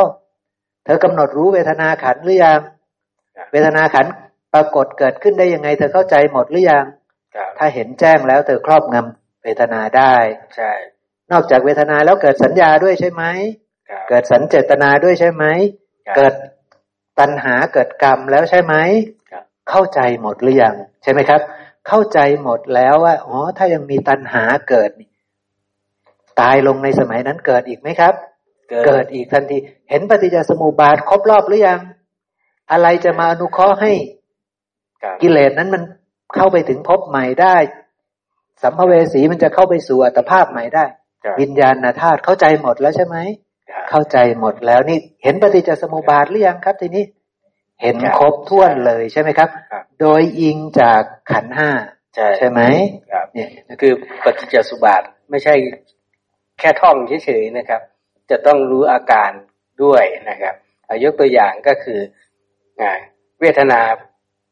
เกิดจากอะไร เหตุปัจจัยเป็นเวทนาแล้วคืออะไรซะก่อนใช่ไหมครับอองค์ที่เป็นนะครับ ปัจจัยให้เกิดเวทนาเนี่ยเมื่อเกิดเวทนาแล้วเรียบร้อยนะครับทำไมมันวิ่งไปตัณหา เรารู้หรือยังล่ะนะครับนะเอามีเวทนาแล้วมันไปตัณหาเลยใช่ไหมนะครับ เราก็จะต้องรู้ สภาวะที่ซ่อนอยู่นั่นเองถ้าเราไม่ได้เรียนรู้นะครับทำสินหมวดเราจะอธิบายไม่ได้นะครับเห็นไหมครับ ไม่ใช่ว่าเราท่องแค่บทพยัญชนะแล้วจะคิดว่าเข้าใจแล้วไม่เข้าใจใช่ไม่ได้นะครับ เพราะว่ามันจะต้องผ่านกระบวนการในการพิจารณานะครับผัสสะที่เกิดขึ้นทุกขณะเลยนะครับ ว่ามีสภาวะธรรมอะไรเกิดขึ้น นะครับ เราถึงจะบริหารจัดการได้ เช่นเวทนาไปหาตัณหานี้นะครับ มันกระบวนการมันเป็นยังไงนะครับ ถ้าเราไม่มีนะครับการเรียนรู้หรือการทำความเข้าใจนะครับ มันก็จะเกิดเรียกว่าไม่ไม่สอดคล้องในธรรมะนะครับ ถ้าเราไม่เข้าใจนะครับ เช่นเวทนาไปแล้วไปตัณหายังไงนะครับ จะอธิบายไม่ได้ แต่ถ้าเราเมื่อเข้าใจแล้วเราจะรู้เลยนะครับว่านะตราบใดที่นะครับ มีอวิชชาปัสสะอยู่ มันก็จะไปนะครับสร้างตัณหาที่เป็นอกุศลนั่นเองนะแต่ถ้านะครับเรานะครับเป็นวิชาปัสสะนะครับ มันจะไม่ปรุงแต่งไปจนถึงตัณหาเลยนะครับนี่นั่นเองนะครับ ใช่ครับพี่แป๊ะมันก็เลยมีความพอไม่เข้าใจเรื่องแบบที่พี่พี่แป๊ะอธิบายเนี่ยเขาก็เลยมีแบบนี้ครับ สมมติว่าผมมีสุขเวทนาหรือทุกขเวทนาเนี่ย ก็จะคิดว่าจะละเลยจะละให้มันเกิดตัณหาเลย จะละเอาเลยมันจะละไปเลย อย่าอย่าอย่าอย่าให้มันเกิดตัณหา อย่าปรุงแต่งให้มันเกิดตัณหา หรือว่าต้องละนะเนี่ยก็คือใช้วิธีแบบนั้นเลย ซึ่งมันใช่ไหมล่ะไม่ใช่ทุกขเวทนาเกิดขึ้นตัณหาเกิดไหมครับครับสุขเวทนาเกิดขึ้นตัณหาเกิดไหมครับ เกิดต่ำกว่าพระอรหันต์เกิดแน่นอนใช่เกิไหมดครับแน่นอนครับ เว้นพระอรหันต์ใช่ไหมทุกขเวทนาเกิดใช่ถึงจะไม่มีครับตัณหา สุขเวทนาเกิดก็ไม่มีตัณหาอทุกขมสุขเวทนาเกิด ก็ไม่มีตัณหา เว้นผู้เดียวคือพระอรหันต์พระอรหันต์ครับ แต่พวกเราทั้งหมดต่ำกว่านั้น ตัณหายังเหลือใช่ไหมครับ เหลือครับ ไม่ราคะ ก็โทสะหรือโมหะใช่ไหมครับเกิดแน่นอนใช่ไหมไปเลือกเอาเลยนะครับสามตัว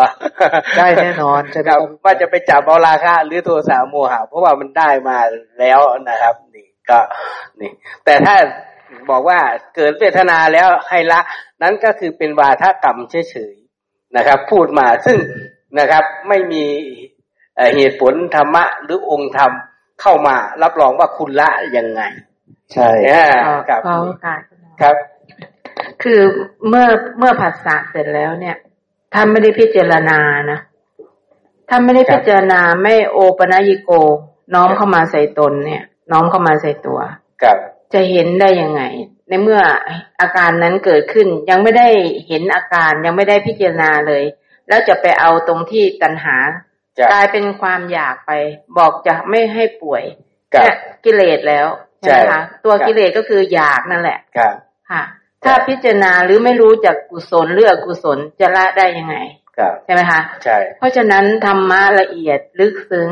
ถ้าไม่พิจารณาไม่มนสิการไม่น้อมเข้าหาตนครับไม่เห็นธรรมค่ะครับใช่ครับ คือมีการสอนกันผิดๆนะนะ พวกเราก็เลยหยิบมาที่จะ สนทนากันเพิ่มเติมนิดหน่อยนะครับ เพราะว่าเราจะไปสอนกันว่าละสิใช่ไหมครับเวทนาก็ดับได้นะ เพราะฉะนั้นคือคล้าย ๆ กับว่าสามารถที่จะดับได้บางบางที่นะสอนกระทั่งแม้ว่าดับผัสสะก็ได้ดับเวทนาดับได้ทุกขั้นตอนของปฏิทุกขั้นตอนใช่ไหมครับตัณหาเกิดเห็นตัณหาปุ๊บก็ดับที่ตัณหามีเวทนาเกิดก็ดับที่เวทนาอย่างเงี้ยคือเข้าใจผิดนะครับ เหมือนเหมือนความคิดของอ่าเอายกตัวอย่างง่าย ๆ ก็คือปุถุชนนะครับ เช่นไปเยี่ยมคนป่วย ปุถุชนเขาก็บอกบ่ต้องคิดยังหลายเด้อบ่ต้องห่วงยังหลายเด้ออย่างนี้นะครับปุถุชนใครก็พูดอย่างนี้ใช่ไหมครับ ใครก็พูดอย่างนี้นะครับ ไปงานศพจุดธูปไหว้ไหว้ศพ ก็บอกว่าให้ไปพบภูมิที่ดีเด้อเห็นไหมครับ ก็คือใช้วาทกรรมนั่นเองในการพูดก็คือไม่มีไม่ไม่มีสภาวะธรรมนะครับนะเป็นแค่วาทกรรมเฉยๆก็คือการประดิษฐ์คำพูดขึ้นมาเฉย ก็เป็นเพราะไม่ได้ยินไม่ได้ฟังใช่ไหมคะครับแล้วจะไปเอาคำพูดที่ไหน ก็ต้องใช้ความคิดของตนเอง ใช่หาคำพูดที่ดีที่สุด ก็ดีดีที่สุดนั่นแหละค่ะ แต่ถ้าพอได้ยินได้ฟังก็ต้องเข้าใจใช่ไหมคะพระพุทธเจ้าตรัสไว้ยังไง ก็ต้องใช้ในใช่คำนั้นค่ะมีอะไรเพิ่มเติมไหมครับ ครับนะครับนะอย่างเช่นพระสูตรจากพระไตรปิฎกเล่มที่สิบเจ็ดหน้าเจ็ดสิบสองนะครับ นันทิกะขยะสูตร ว่าด้วยการสิ้นความเพลิดเพลินนะครับครับคือเหตุที่จะทำให้สิ้นความเพลิดเพลินก็มีอยู่นะ ใช่ สิ้นนันทินะใช่ไหมครับละนันทินะนะครับ เพราะฉะนั้นมีไหมพระสูตรที่พระองค์สอนว่าให้ละนันทิเลยเนี่ย มีใช่ไหมครับ ภิกษุบางรูปไปขอทำโดยย่อเนี่ยพระองค์ก็บอกว่า เธออย่าได้เพลินในรูปในเวทนาในสัญญาในสังขารหรือว่าอย่าได้เพลินในตาในอะไรต่าง ๆ เนี่ยใช่ไหมครับพระองค์พูดไปเนี่ยนะครับ แต่เรารู้ไหมว่าภิกษุรูปนั้นน่ะเขาเป็นอริยสาวกแล้วเขาเดินมรรคแล้วเป็นแล้วนะครับเขาเดินมรรคเป็นแล้ว ท่านรู้ว่าวิธีไม่เพลินในสิ่งธรรมะใด ๆ เนี่ย มันประพฤติปฏิบัติยังไงแล้วใช่ไหมครับเพราะนั้นพระพุทธเจ้าท่านชี้ไปที่ว่า เธออย่าได้เพลิดเพลินให้ใช้ใช้ปฏิปทานี้ครับ ใช่ไหมครับ อย่าได้เพลิดเพลิน ซึ่งท่านรู้ไหมว่าที่จะไม่เพลิดเพลินนะมันมันมันมันต้องรู้อะไรเข้าใจอะไรใช่ไหมครับ ก็เปรียบเสมือนกับคำว่า อย่ายึดมั่นถือมั่นนะเออมันครับมันก็เหมือนกันนะครับอย่ายึดมั่นถือมั่นในตานะใช่ท่านสารีบุตรไปแสดงกับท่านใช่ใช่ไหมครับพี่แป๊ะอ่าถ้ามาแสดงกับเราเราจะรู้เรื่องไหมเนี่ยเราจะปฏิบัติเป็นไหมใช่ไหมครับถ้าไปแสดงกับปุตุชนเขาจะ ปฏิบัติเป็นไหมครับพี่แป๊ะใช่ไม่เป็นแต่แสดงกับท่านอนาถาปฏิบัติเป็นไหมครับ เป็นครับเป็นใช่ไหมครับนี่คือความแตกต่างครับใช่ใช่ไหมเพราะฉะนั้นพูดกับท่านอนาถาท่านอนาถาเข้าใจหมด ใช่ใช่ไหมแต่ว่าพูดกับปุตุชน ปุตุชนปฏิบัติไม่เป็นครับใช่ใช่ไหมปฏิบัติไม่เป็นเนี่ยเรามาดูนะครับพระสูตรนี้จะแสดงเหตุของการที่จะทำให้ไม่เพลิน นะครับนะภิกษุทั้งหลายภิกษุเห็นรูปที่ไม่เที่ยงนั้นแหลว่าไม่เที่ยงนี่เห็นรูปที่ไม่เที่ยง นั้นแหลว่าไม่เที่ยงสัญญาการเห็นแบบนี้มาจากสัญญาใช่ไหมใช่ครับ มาเพราะว่ามาก่อนเพื่อนเลย ตัวนี้คือทิฏฐิใช่ไหมใช่ครับทิฏฐิซึ่งทิฏฐิเนี่ยวิปลาสหรือไม่วิปลาสไม่ไม่วิปลาสแล้วทิฏฐิไม่วิปลาสมาจากไหน มาจากสัญญาที่ไม่วิปลาสใช่ไหมครับ เพราะฉะนั้นสัญญาเขาไม่วิปลาสแล้วทิฏฐิเขาไม่วิปลาสแล้ว มาก่อนเพื่อนเลยครับแล้วท่านก็ตั้งสัมมาทิฏฐิตัวนี้ขึ้นได้การเหตุความเห็นของเธอนั้นเป็นสัมมาทิฏฐิใช่ไหมเห็นไหมครับแค่ระลึกได้ว่ารูปนี้มันไม่เที่ยงนะนี่ใช่ไหมครับพี่แป๊โอ้รูปผู้หญิงสวยๆนี่ไม่เที่ยงนะนี่เป็นของไม่เที่ยงนะนี่สิ่งนี้ไม่เที่ยงนะนี่กำลังตั้งสัมมาทิฏฐิได้แล้วตั้งได้เสร็จปุ๊บจบไหมครับ ต้องมนสิการต่อใช่ไหมเพราะว่าเป็นเสขาบุคคลอยู่นะใช่ไหมครับ เมื่อเธอเห็นโดยชอบก็ย่อมเบื่อหน่าย ทีนี้ ตัวนี้ย่อมเบื่อหน่ายนี่มันผ่านกระบวนการโยนิโสการแล้วใช่ไหมครับพี่แป๊ะและเห็นสภาวะธรรมที่เกิดขึ้นด้วยนะครับ ก่อนที่จะ เพราะว่า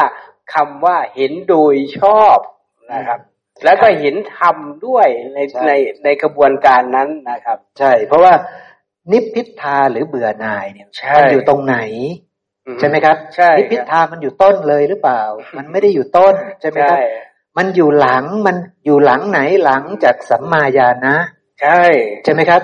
อยู่หลังจากสัมมาญาณะแล้วสัมมาญาณะมีอะไรอยู่ข้างหน้าสัมมาญาณะมีอะไรอยู่ข้างหน้าครับ มีอริยมรรคมีองค์แปดอยู่ข้างหน้า แล้วมีอะไรเป็นประธาน มีความเห็นชอบเป็นประธานครับเพ ราะฉะนั้นท่านพูดบอกว่าเมื่อเธอเห็นโดยชอบคือมีสัมมาทิฏฐิก็ย่อมเบื่อนายเนี่ยย่ออริมักไว้เรียบร้อยแล้วใช่ไหมครับ ครับ ถึงสัมมาญาณะแล้วใช่ไหมใช่เมื่อเธอเห็นอยู่อย่างถูกต้องเห็นอย่างโดยชอบนี่เมื่อเธอรู้อย่างนี้เห็นอยู่อย่างนี้ ย่อมเบื่อนายใช่เห็นอยู่อย่างนี้รู้อย่างนี้คือสัมมาญาณะนะใช่ใช่ไหมครับครับ เบื่อนายนิพพิทานี่มาจากสัมมาต่อจากสัมมาญาณะใช่ครับนะครับนะ เพราะความเพราะสิ้นความเพลิดเพลินจึงสิ้นความกำหนัดนี่กำครับลังบอกว่าไม่เพลินแล้วนะใช่ไม่มีความยึดมั่นถือเมื่อมั่นเห็นแล้วะถูกต้องแล้วย่อมไม่เพลิดเพลินนะก็คือเออสิ้นความเพลิดเพลินในในในตัวนั้นอยู่แล้วนั่นเองนะครับ คือคือการที่ทำไมไม่เพลิดเพลินนะครับทำไมไม่เอ่ออันนี้เพราะเขาเห็นชอบมาแล้วโดยแต่ต้นนะครับ มีญาณที่ถูกต้องแล้วมีสัมมาญาณนะมีความใช่รู้ที่ถูกต้องในรูปนั้นแล้วอ่าเขาพิจารณาเรียบร้อยแล้วทุกอย่างแล้วเข้าใจทุกอย่างแล้วนะครับ จึงสิ้นความเพลิดเพลินนะครับ แล้วก็สิ้นกำหนัดในรูปนั้นแล้วอ่าจึงสิ้นกำหนัดคือคือคลายกำหนัดออกไปนั่นเองนะครับครับนะเพราะสิ้นความกำหนัดจึงสิ้นความเพลิดเพลิน เพราะสิ้นทั้งความเพลิดเพลินและความกำหนัด หลุดพ้นจากรูปนั้นหรือยังครับ ครับ จิตหลุดพ้นจากรูปนั้นเรียบร้อยแล้วนะครับ จิตหลุดพ้นจาก รูปนั้นเรียบร้อยแล้ว เราเรียกว่าหลุดพ้นดีแล้วนะในรูปประขันธ์ในเวทนาขันธ์ในสัญญาขันธ์ในสังขารขันธ์ในวิญญาณขันธ์ก็เห็นแบบเดียวกันใช่คือเห็นว่าทั้งหมดนี้เป็นเพียงของปรุงแต่งอาศัยกันและกันเกิดขึ้นใช่เป็นเกิดจากธรรมชาติที่ไม่เที่ยงครับเพราะฉะนั้นธรรมเหล่านี้ไม่เที่ยงแน่นอนใช่ธรรมเหล่านี้ย่อมสิ้นไปเสื่อมไปคลายไปแตกสลายไปครับเป็นธรรมดาใช่ เป็นทุกข์เป็นอนัตตาแน่นอนใช่สิ้นความสงสัยครับเพราะฉะนั้นเมื่อสิ้นความสงสัยก็รู้ชอบเรียบร้อยแล้ว รู้ใช่ถูกต้องมีสัมมาญาณะเรียบร้อยแล้ว ในขันธ์ทั้งห้าใช่เมื่อรู้ถูกต้องก็ต้องเบื่อหน่ายในขันธ์ทั้งห้าใช่ก็ย่อมคลายกำหนัดในขันธ์ทั้งห้าก็ต้องละไม่ยึดมั่นขันธ์ทั้งห้าได้แล้วใช่ไหมครับใช่ครับ เพราะว่าพระสูตรแบบนี้นะครับ เราจะต้องทำความเข้าใจอย่างแยบคายนะครับ ว่าบริบทของพระสูตรแบบนี้นะครับ ท่านสื่อถึงอะไรนะครับนะครับเราจะต้องเห็นว่านะครับ เราเห็นทำตามความเป็นจริงแต่ต้นแล้วนะครับ เราถึงจะนะครับ สิ้นนะครับความพอใจหรือความเพลิดเพลินหรือความกำหนัดยินดีในตัวนั้นนะครับ เพราะเห็นทำตามความเป็นจริงอยู่แล้วนะครับ ดังนั้นสิ่งที่มันเกิดขึ้นทั้งหมดนี้คือผัสสะ ดังนั้นเมื่อเมื่อพิจารณาทุกสิ่งทุกอย่างแล้วนะครับ เราไม่กำหนัดยินดีไม่พอใจในนั้นนะครับ จิตจึงหลุดพ้นไงครับ จิตจุดหลุดพ้นก็คืออาการอาการที่นะครับเกิดขึ้นในไอมโนผัสสะนั่นเองนะครับ เห็นไหมครับก็คือหลุดพ้นจากอะไร จากราคะโทสะโมหะ ไม่กุ้มลุมนั่นเองนะครับ ใช่ครับเรามาถึงช่วงสุดท้ายของบ่ายนี้แล้วนะครับนะ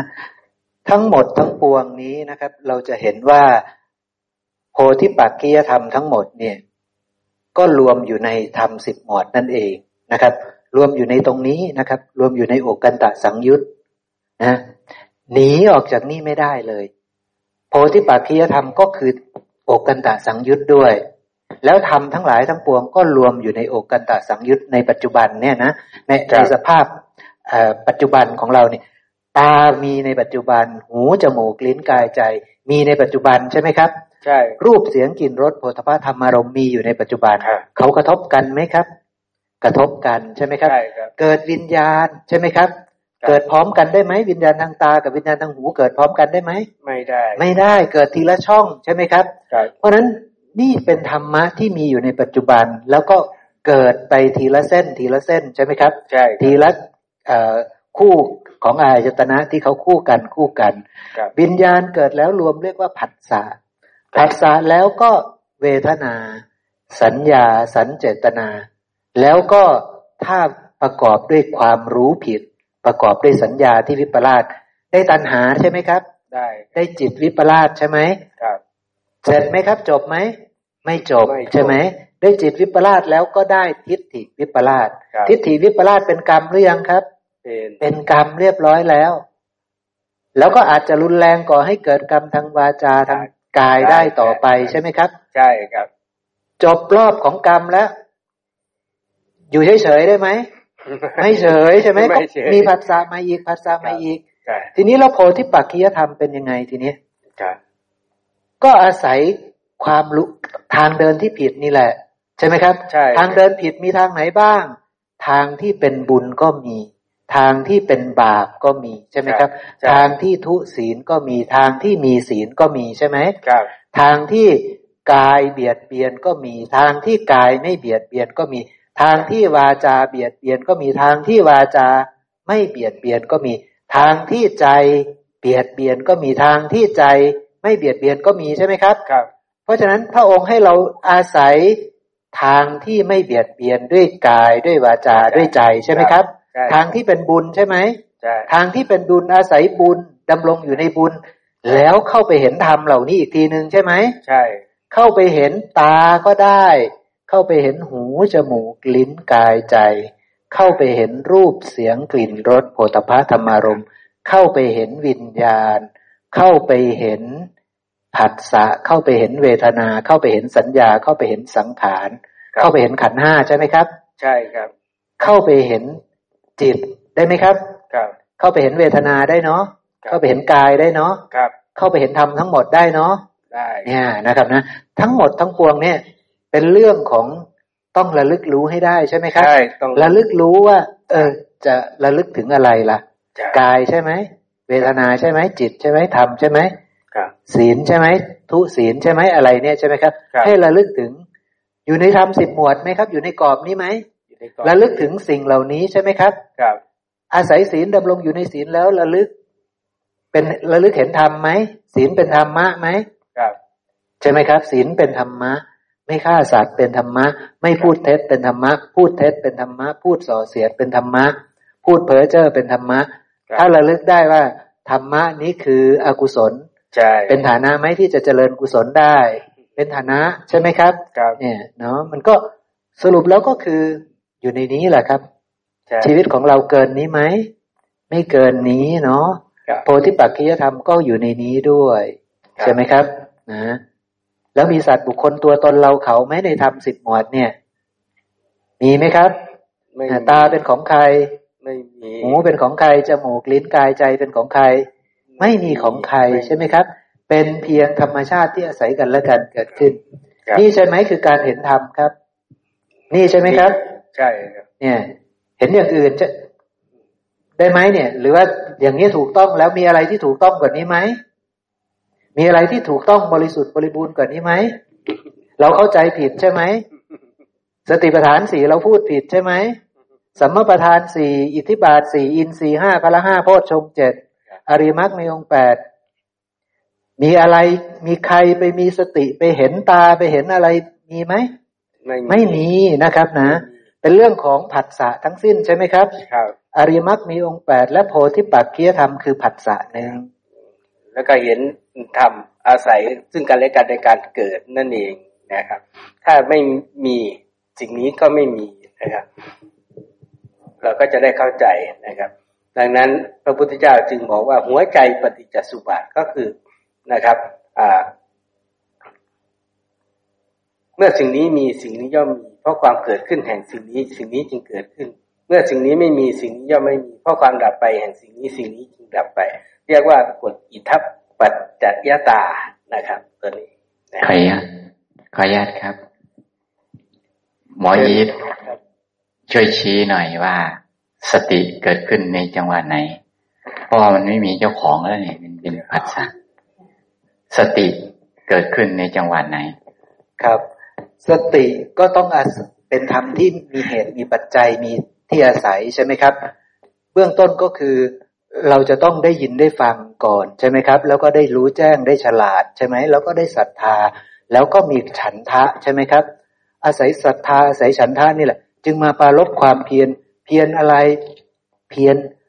ความเพียรนนั้นมันมันเกิดขึ้นยังไงนะครับ สติมันเกิดขึ้นยังไงนะหมวดท่านถามว่าสตินะมันเป็นของใครไหมสติมัน เกิดขึ้นจังหวะไหน สติก็คือความระลึกรู้ใช่ไหมครับครับระลึกรู้ที่ชอบนะ เพราะฉะนั้นการระลึกชอบก็ต้องระลึกไปที่ความไอความจริงความถูกต้องนะความจริงหรือว่าอริยสัจนะสัญญาที่ไม่วิปลาสนะใช่ไหมครับ เพราะฉะนั้นผัสสะที่ประกอบด้วยสัญญาที่ไม่วิปลาสประกอบด้วยความรู้ที่ถูกต้อง นั่นแหละคือสติแล้ว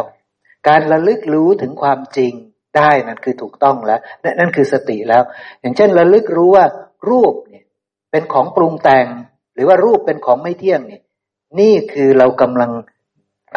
มีสติแล้ว ใช่ไหมครับ เพราะว่าสตินี้มันเกิดขึ้นเรียบร้อยแล้วเกิดขึ้นจากการที่ใจมันไประลึกรู้ในสัญญาที่ไม่วิปลาสแล้ว ตัวนี้เป็นสติแล้ว ใช่ไหมครับ แต่ว่าสติของพวกเสขาเนี่ย มันไม่ได้แบบว่าระลึกรู้ปุ๊บก็บริบูรณ์เลย มันไม่ใช่อย่างนั้น มันต้องมีการเดินมรรคต้องมีการโยนิโสมนสิการ ต้องมีการสังกับปปะต้องมีการดำริวิตกวิจารไข้ครวนพิจารณา ใช่ไหมครับ ในความรู้ที่ถูกต้องนั้นต่อไปด้วย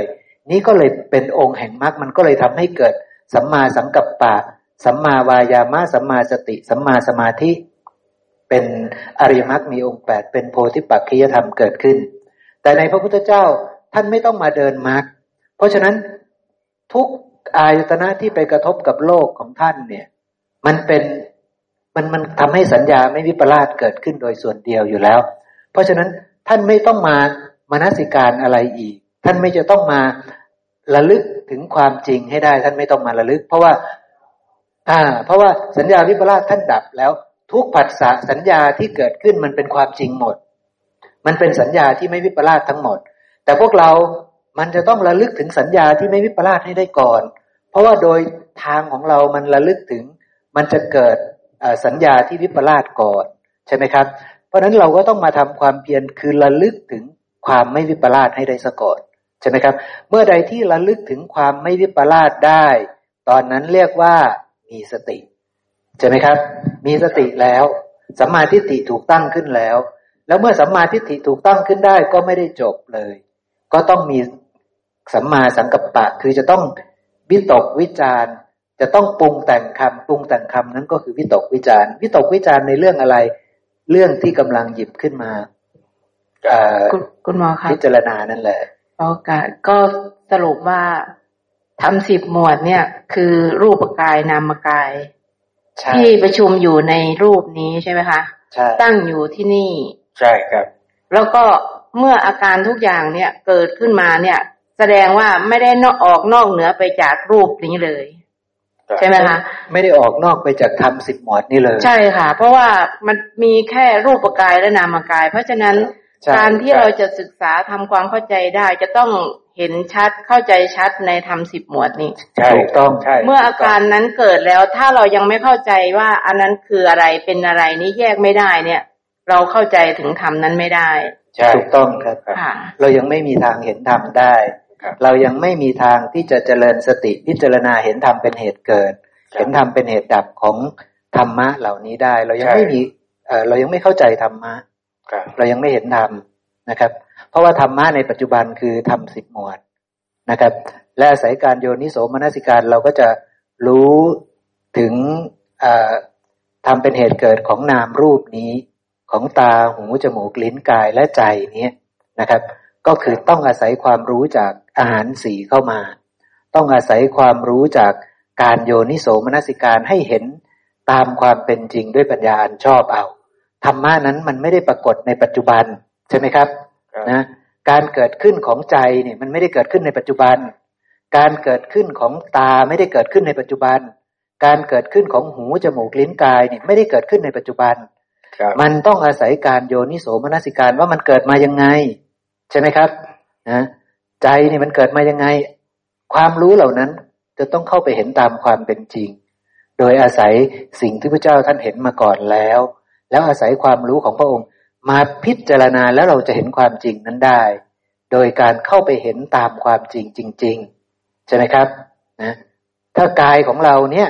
ไม่มีวิญญาณเข้ามาอย่างลงเนี่ย มันจะมีนามรูปปรากฏได้ไหมเนี่ยมีการเป็นกันกำลังพิจารณาเห็นตามความเป็นจริง ใช่ไหมครับนะนี่เป็นตัวอย่างหนึ่งที่จะรู้ว่าใจมันเกิดขึ้นยังไงนั่นเองนะแต่ในปัจจุบันเนี่ยเราก็ต้องให้แจ้งในธรรมสิบหมวด ใช่ไหมต้องให้แจ้งในธรรมสิบหมวดเนี่ย นะนะครับเนาะเพราะฉะนั้นเรื่องนี้จึงสำคัญที่สุดนะและทั้งหมดที่พระองค์พูดเนี่ยรวมอยู่ในเรื่องธรรมสิบหมวดทั้งสิน้น อาศัยศีลดำรงอยู่ในศีล แล้วเราไม่รู้จักศีลน่ะอย่างที่ถูกต้องแล้วศีลอยู่ในธรรมสิบหมวดไหมอยู่ไหมครับ ศีลอยู่ในธรรมสิบหมวดไหมครับ อยู่ใช่ไหมครับ ศีลอยู่ในธรรมสิบหมวด เพราะฉะนั้นคนที่ไม่เข้าใจศีลอย่างแท้จริงเนี่ย หรือว่าคนที่ไม่รู้จักธรรมสิบหมวดเนี่ย อย่างละเอียดพิสดารเนี่ย เขาจะรู้จักศีลอย่างแท้จริงได้ไหมครับ ไม่มีทางรู้จักได้ อริยศีลเขาจะรู้จักไหม ไม่มีทาง เขาจะรู้จักศีลได้แค่ความเป็นบุญ ใช่ไหมครับ แล้วเขาก็จะไปถึงได้แค่บุญ ใช่ไหมครับ เขาจะไปถึงความที่เป็นอริยศีลไม่ได้เลยด้วย ใช่ไหมครับ ใช่นะ กุศลอกุศลท่านก็จะยังไม่รู้จักด้วยนั่นเองใช่ไหมครับเนาะนี่นะครับเราจะได้เข้าใจเรื่องกายกรรมวจีกรรมและมโนกรรมนะครับ ตัวนี้นะครับเราก็จะได้เห็นนะครับทางมาที่จะไปสู่นะครับการสร้างกรรมนะครับ ใช่ครับทั้งที่เป็นกุศลกรรม และอกุศลกรรมเนาะพี่แป๊ใช่ครับเราจะชัดเจนหมดครับกุศลกรรมเกิดจากอะไร อกุศลกรรมเกิดจากอะไรใช่ไหมครับ เกิดจากจิตจิตดวงไหนต้องชัดเจนแล้วจิตดวงเหล่านั้นมาจากอะไร ใช่ไหมครับ มาจากสัญญานั่นเองใช่ไหมมาจากสัญญาที่วิปลาสหรือไม่วิปลาสพระพุทธเจ้าหรือพระอรหันต์ทั้งหลาย ไม่วิปลาสเป็นปกติ เพราะนั้นจิตของท่านเป็นกุศลเป็นปกติ ใช่ไหมครับ การดำเนินไปด้วยกายด้วยวาจาด้วยใจของท่าน เป็นกุศลเป็นปกติ แต่พวกเรา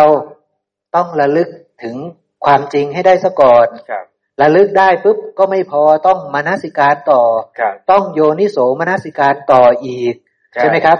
ใช่ครับ ถึงจะไปบรรลุจิตที่ไม่วิปลาสได้ ใช่ไหมครับนะมันไม่ได้เป็นเรื่องที่แบบว่า ระลึกได้ปุ๊บว่าไม่เที่ยงปุ๊บโป๊ะทันทีเลยจิตไม่วิปลาสเลยมันไม่ใช่ ใช่ไหมครับ ต้องมนสิการต่อต้องเดินมรรคต่อนะครับต้องต้องต้องต้องเข้าใจนะครับ กระบวนการที่เกิดขึ้น เหมือนทำสิบหมวดนี้นะครับ เราจะได้กำหนดรู้นะครับความเกิดความดับนะครับนี่สำคัญที่สุดนะครับอายกตัวอย่างทำสิบหมวดนี้ เราจะได้เห็นความเกิดของขันด้วยนะครับทำสิบหมวดเราจะได้เห็นความเกิดของขันด้วย เช่น เวทนาขันนี่เกิดมาได้อย่างไง ใช่ไหมครับ แล้วก็สัญญาขันเกิดมาได้อย่างไง แล้วก็นะครับ สังขารขันเกิดมาได้ย่างไง เห็นไหมครับ นี่ ถึงแม้ว่าจะเป็นอายตนะนะครับ แผนผังนี้ แต่เราก็เมื่อพิจารณาแล้ว เราจะเห็นขันห้าในตัวนี้ เห็นไหมครับ นี่ครับ ขอโอกาสแป๊บเดียวครับ ฉันไป ฉันเห็นผู้หญิงสวยมาก ฉันเห็นอาหารน่ากินมาก นี่คือแต่ละวันที่ดำเนินไปทุกภาษา แต่พอเราไม่ได้ไปพิจารณาเห็นว่าสิ่งมันเป็นอย่างๆอยู่นะ ปุ๊บมันก็คือฉัน ฉัน ฉันทั้งหมด ฉันทั้งหมด แต่ท่านบอกให้หยุดพิจารณาก่อนนะ คือมันไหลไปแล้วล่ะ แต่ต้องเอาเอาสิ่งนั้นนะมาพิจารณาว่าอะไรเกิด เพราะอะไรอยู่ เพราะสิ่งนี้มีสิ่งนี้จึงมีอยู่หรือเปล่า หรือเป็นเพราะฉันอยู่ เราก็เลยมีหน้าที่ที่ไปแยกมา แต่ละอย่างอ๋อเพราะเมื่อกี้เพราะอาศัยเห็นนะ จึงเกิดความรู้สึกสุขทุกข์เกิดขึ้น ก็เลยพวกนี้คือมันมันเร็วมากสิ่งนี้มันดำเนินอยู่เป็นเป็นปกติธรรมดาอยู่ แต่แต่พอเรารู้ปุ๊บเนี่ย เราก็เลยต้องมาแยกว่าอ๋อสิ่งนี้มีเพราะเห็นนะ สุขทุกข์มีเพราะเห็นนะ พูดออกไปเนี่ย เพราะอะไรมาปรุงแต่งออกไป เราเห็นกระบวนการอย่างเงี้ยเกิดขึ้นอยู่ แยกแยกเป็นชิ้นๆอยู่ แยกบ่อยได้เท่าไหร่ก็สะสมปัญญาไปเรื่อยๆ เมื่อมันมีจังหวะที่มันครบรอบเนี่ย เราก็จะถามว่าเรากำลังเห็นอะไรอยู่ เรากำลังพิจารณาเห็นปฏิจจสมุปปนธรรมอยู่ โดยใช้กฎอิทัปปัจจยตาคือ เพราะสิ่งนี้มีสิ่งนี้จึงมี เพราะสิ่งนี้มีสิ่งนี้จึงมีอยู่เห็นไปเรื่อยๆสะสมไปเรื่อยมันจะมีจังหวะที่อินทรีย์มันเต็มรอบ เราจะเห็นรู้ว่าสิ่งเนี้ย อ้าวมันไม่ใช่เราเนี่ย เราไม่ได้ไปบังคับบัญชามัน จังหวะนั้นคือจังหวะที่เราเห็นอนัตตาแล้ว เราก็รู้แล้วว่าสิ่งเนี้ยมันเกิดขึ้นเอง ไม่ใช่เรา เพราะตอนที่เราไม่ได้พิจารณาเนี่ย มันเป็นเราทั้งหมด ฉันทำให้มันเกิดทั้งหมดเลย ตาฉันเห็น ฉันเห็นนะอะไร เนี่ยเป็นเราทั้งหมดเลย แต่เพราะเรารู้ตรงนี้เราต้องพิจารณาไปนะครับ ทั้งหมดเลย ใช่ใช่ครับเนาะเพราะฉะนั้นเราก็บอกกันสอนกันชี้กันแบบนี้บ่อย ๆนะครับนะ เพื่อจะปลูกฝังสัญญาใหม่ความรู้ใหม่นะครับ ทิฏฐิใหม่ เพื่อที่จะเอาไปเป็นข้อมูลในการระลึกนะครับนะ เราพูดกันตรงนี้แหละนะครับ เราไม่ต้องออกจากตรงนี้ไปใช่ไหมครับ เพราะว่าถ้าพูดเยอะๆแม่น้อยอาจจะจำไม่ได้แม่ชีอาจจะจำไม่ได้ใช่ไหม พูดพระสูตรอื่นๆ โอ้โหชานหนึ่งเป็นอย่างนี้ชานสองเป็นอย่างนี้ อันนี้อันนี้อันนี้โอ้โหพระเจ้าบัญญัติไว้เยอะแยะเลย แต่เราเจาะเอาตรงนี้พอเนาะเจาะเอาใช่เหล่านี้เป็นปฏิจจสมุปนธรรมเป็นทุกขธรรมใช่ไหมเป็นทุกขธรรมเรารู้จักทุกแล้วเนี่ย ใช่ไหมครับเออเหตุเกิดทุกเนี่ยนะครับ เห็นในตรงนี้อยู่ตรงนี้แหละ ไม่ต้องไปเก่งทุกพระสูตรหรอก ใช่ไหมไม่ต้องไปจดจำทุกพระสูตรนะพระสูตรในเล่มที่เก้ายาวมากมายเลย เนื้อหาที่เป็นอริยสัจมีนิดเดียวนะครับ ให้เห็นอย่างนี้นะครับ แล้วก็สัญญาเราจะไม่มีประลาดนะครับ เมื่อสัญญาไม่มีประลาดแล้วนะครับ ทีนี้นะครับอ่ามันจะเกิดแต่การระลึกได้นะครับ โดยมีสติปุ๊บระลึกได้ ไม่วิปลาสนะครับ เราก็จะเห็นธรรมตามความเป็นจริงนะฮะเมื่อเราฝึกไปเรื่อยๆเรื่อยๆเรื่อยๆนะครับ มันก็จะเป็นเชื้อนะครับ เป็นเชื้อที่เป็นนะครับ กุศลมูลนะครับ มันก็จะทีนี้นะครับ เมื่อหลงลืมทำกาละนะครับ เราอยู่ในกุศลมูลมากนะครับ ไปนะอย่างน้อยๆก็แต่เป็นแต่เป็นเป็นเทพนิกายใดเทพนิกายหนึ่งเห็นไหมครับ อ่าไปอยู่นู้นก็เสวยสุขใช่ไหมครับ สติเกิดขึ้นช้าเห็นไหมครับ ได้ยินคำคำคำนี้ไหมครับ สติเกิดขึ้นช้า คือระระลึกไม่ได้ เพราะว่าเขาเสวยสุขใช่ไหมครับ แต่ไปได้ยินได้ฟังนะครับ แต่ได้ไปยินได้ยินได้ฟังเทพนิกายของเขาเขาคุยกันนะครับ ก็ระลึกได้เห็นไหมครับแต่สติระลึกได้นะครับนะครับ ก็ บรรลุคุณพิเศษได้นะครับ ทีนี้นะครับ ถ้าไม่ได้ได้ยินได้ฟังนะครับเผื่อมีใครบวชนะครับ ไปนะครับ มีมีอิตาลีไปแสดงธรรมข้างบนนะครับ ก็จำได้ทีนี้นะครับอ่าจำได้ยังไง เพราะว่าเรามีนะครับ สัญญาที่ถูกต้องนะครับนั่นเห็นไหมครับ สติเกิดขึ้น นะครับ แล้วก็บรรลุธรรมได้ไวนะครับ แล้วทีนี้ไม่เห็นอะไรเลยนะครับ ไม่ได้ยินได้ฟังหรือผู้เกิดก่อนไม่ได้ไปสกิดนะครับระลึกธรรมได้เองก็ได้นะครับ เห็นไหมครับ ก็จะต้องระลึกธรรมได้เอง ก็บรรลุคุณนิเศษดังนั้นองค์ธรรมก็จะต้องนะครับ ได้สัญญาที่ถูกต้องนะครับ ก็กลับมาที่ตรงสัญญาเหมือนเดิมครับ ครับสำหรับบ่ายนี้ก็น่าจะเกิดประโยชน์ และทุกท่านก็น่าจะได้ความชัดเจนยิ่งขึ้นนะครับ ถ้าท่านใดยังลังเลสงสัยหรือยังตามไม่ทันนะครับ สอบถามได้นะครับนะ พวกเราจะได้คุยกัน แล้วก็อธิบายให้กันและกันฟังได้นะครับเนาะนะแม่แอวแม่สาถ้ายังไม่ชัดเจนตรงไหน เวลาไปพักนะครับ ก็สอบถามแม่น้อย สอบถาม มู่คณะได้นะครับเนาะเพื่อหวังประโยชน์เกื้อกูลกันนะนะครับเนาะสำหรับบ่ายนี้ก็สมควรแก่เวลาครับ เดี๋ยวเรารอบเย็นมาสนทนาธรรมกันต่อครับ สัมมาสัมพุทโธภควา พุทธังภควันตังอภิวาเทมิ สวาขาโตภควตาธรรมโมธรรมังนัมัสสามิ สุปฏิปันโนภควโตสาวกสังโฆสังฆังนัมามินะโมตัสสะภะคะวะโตอะระหะโตสัมมาสัมพุทธัสสะนะโมตัสสะภะคะวะโตอะระหะโตสัมมาสัมพุทธัสสะนะโมตัสสะภะคะวะโตอะระหะโตสัมมาสัพ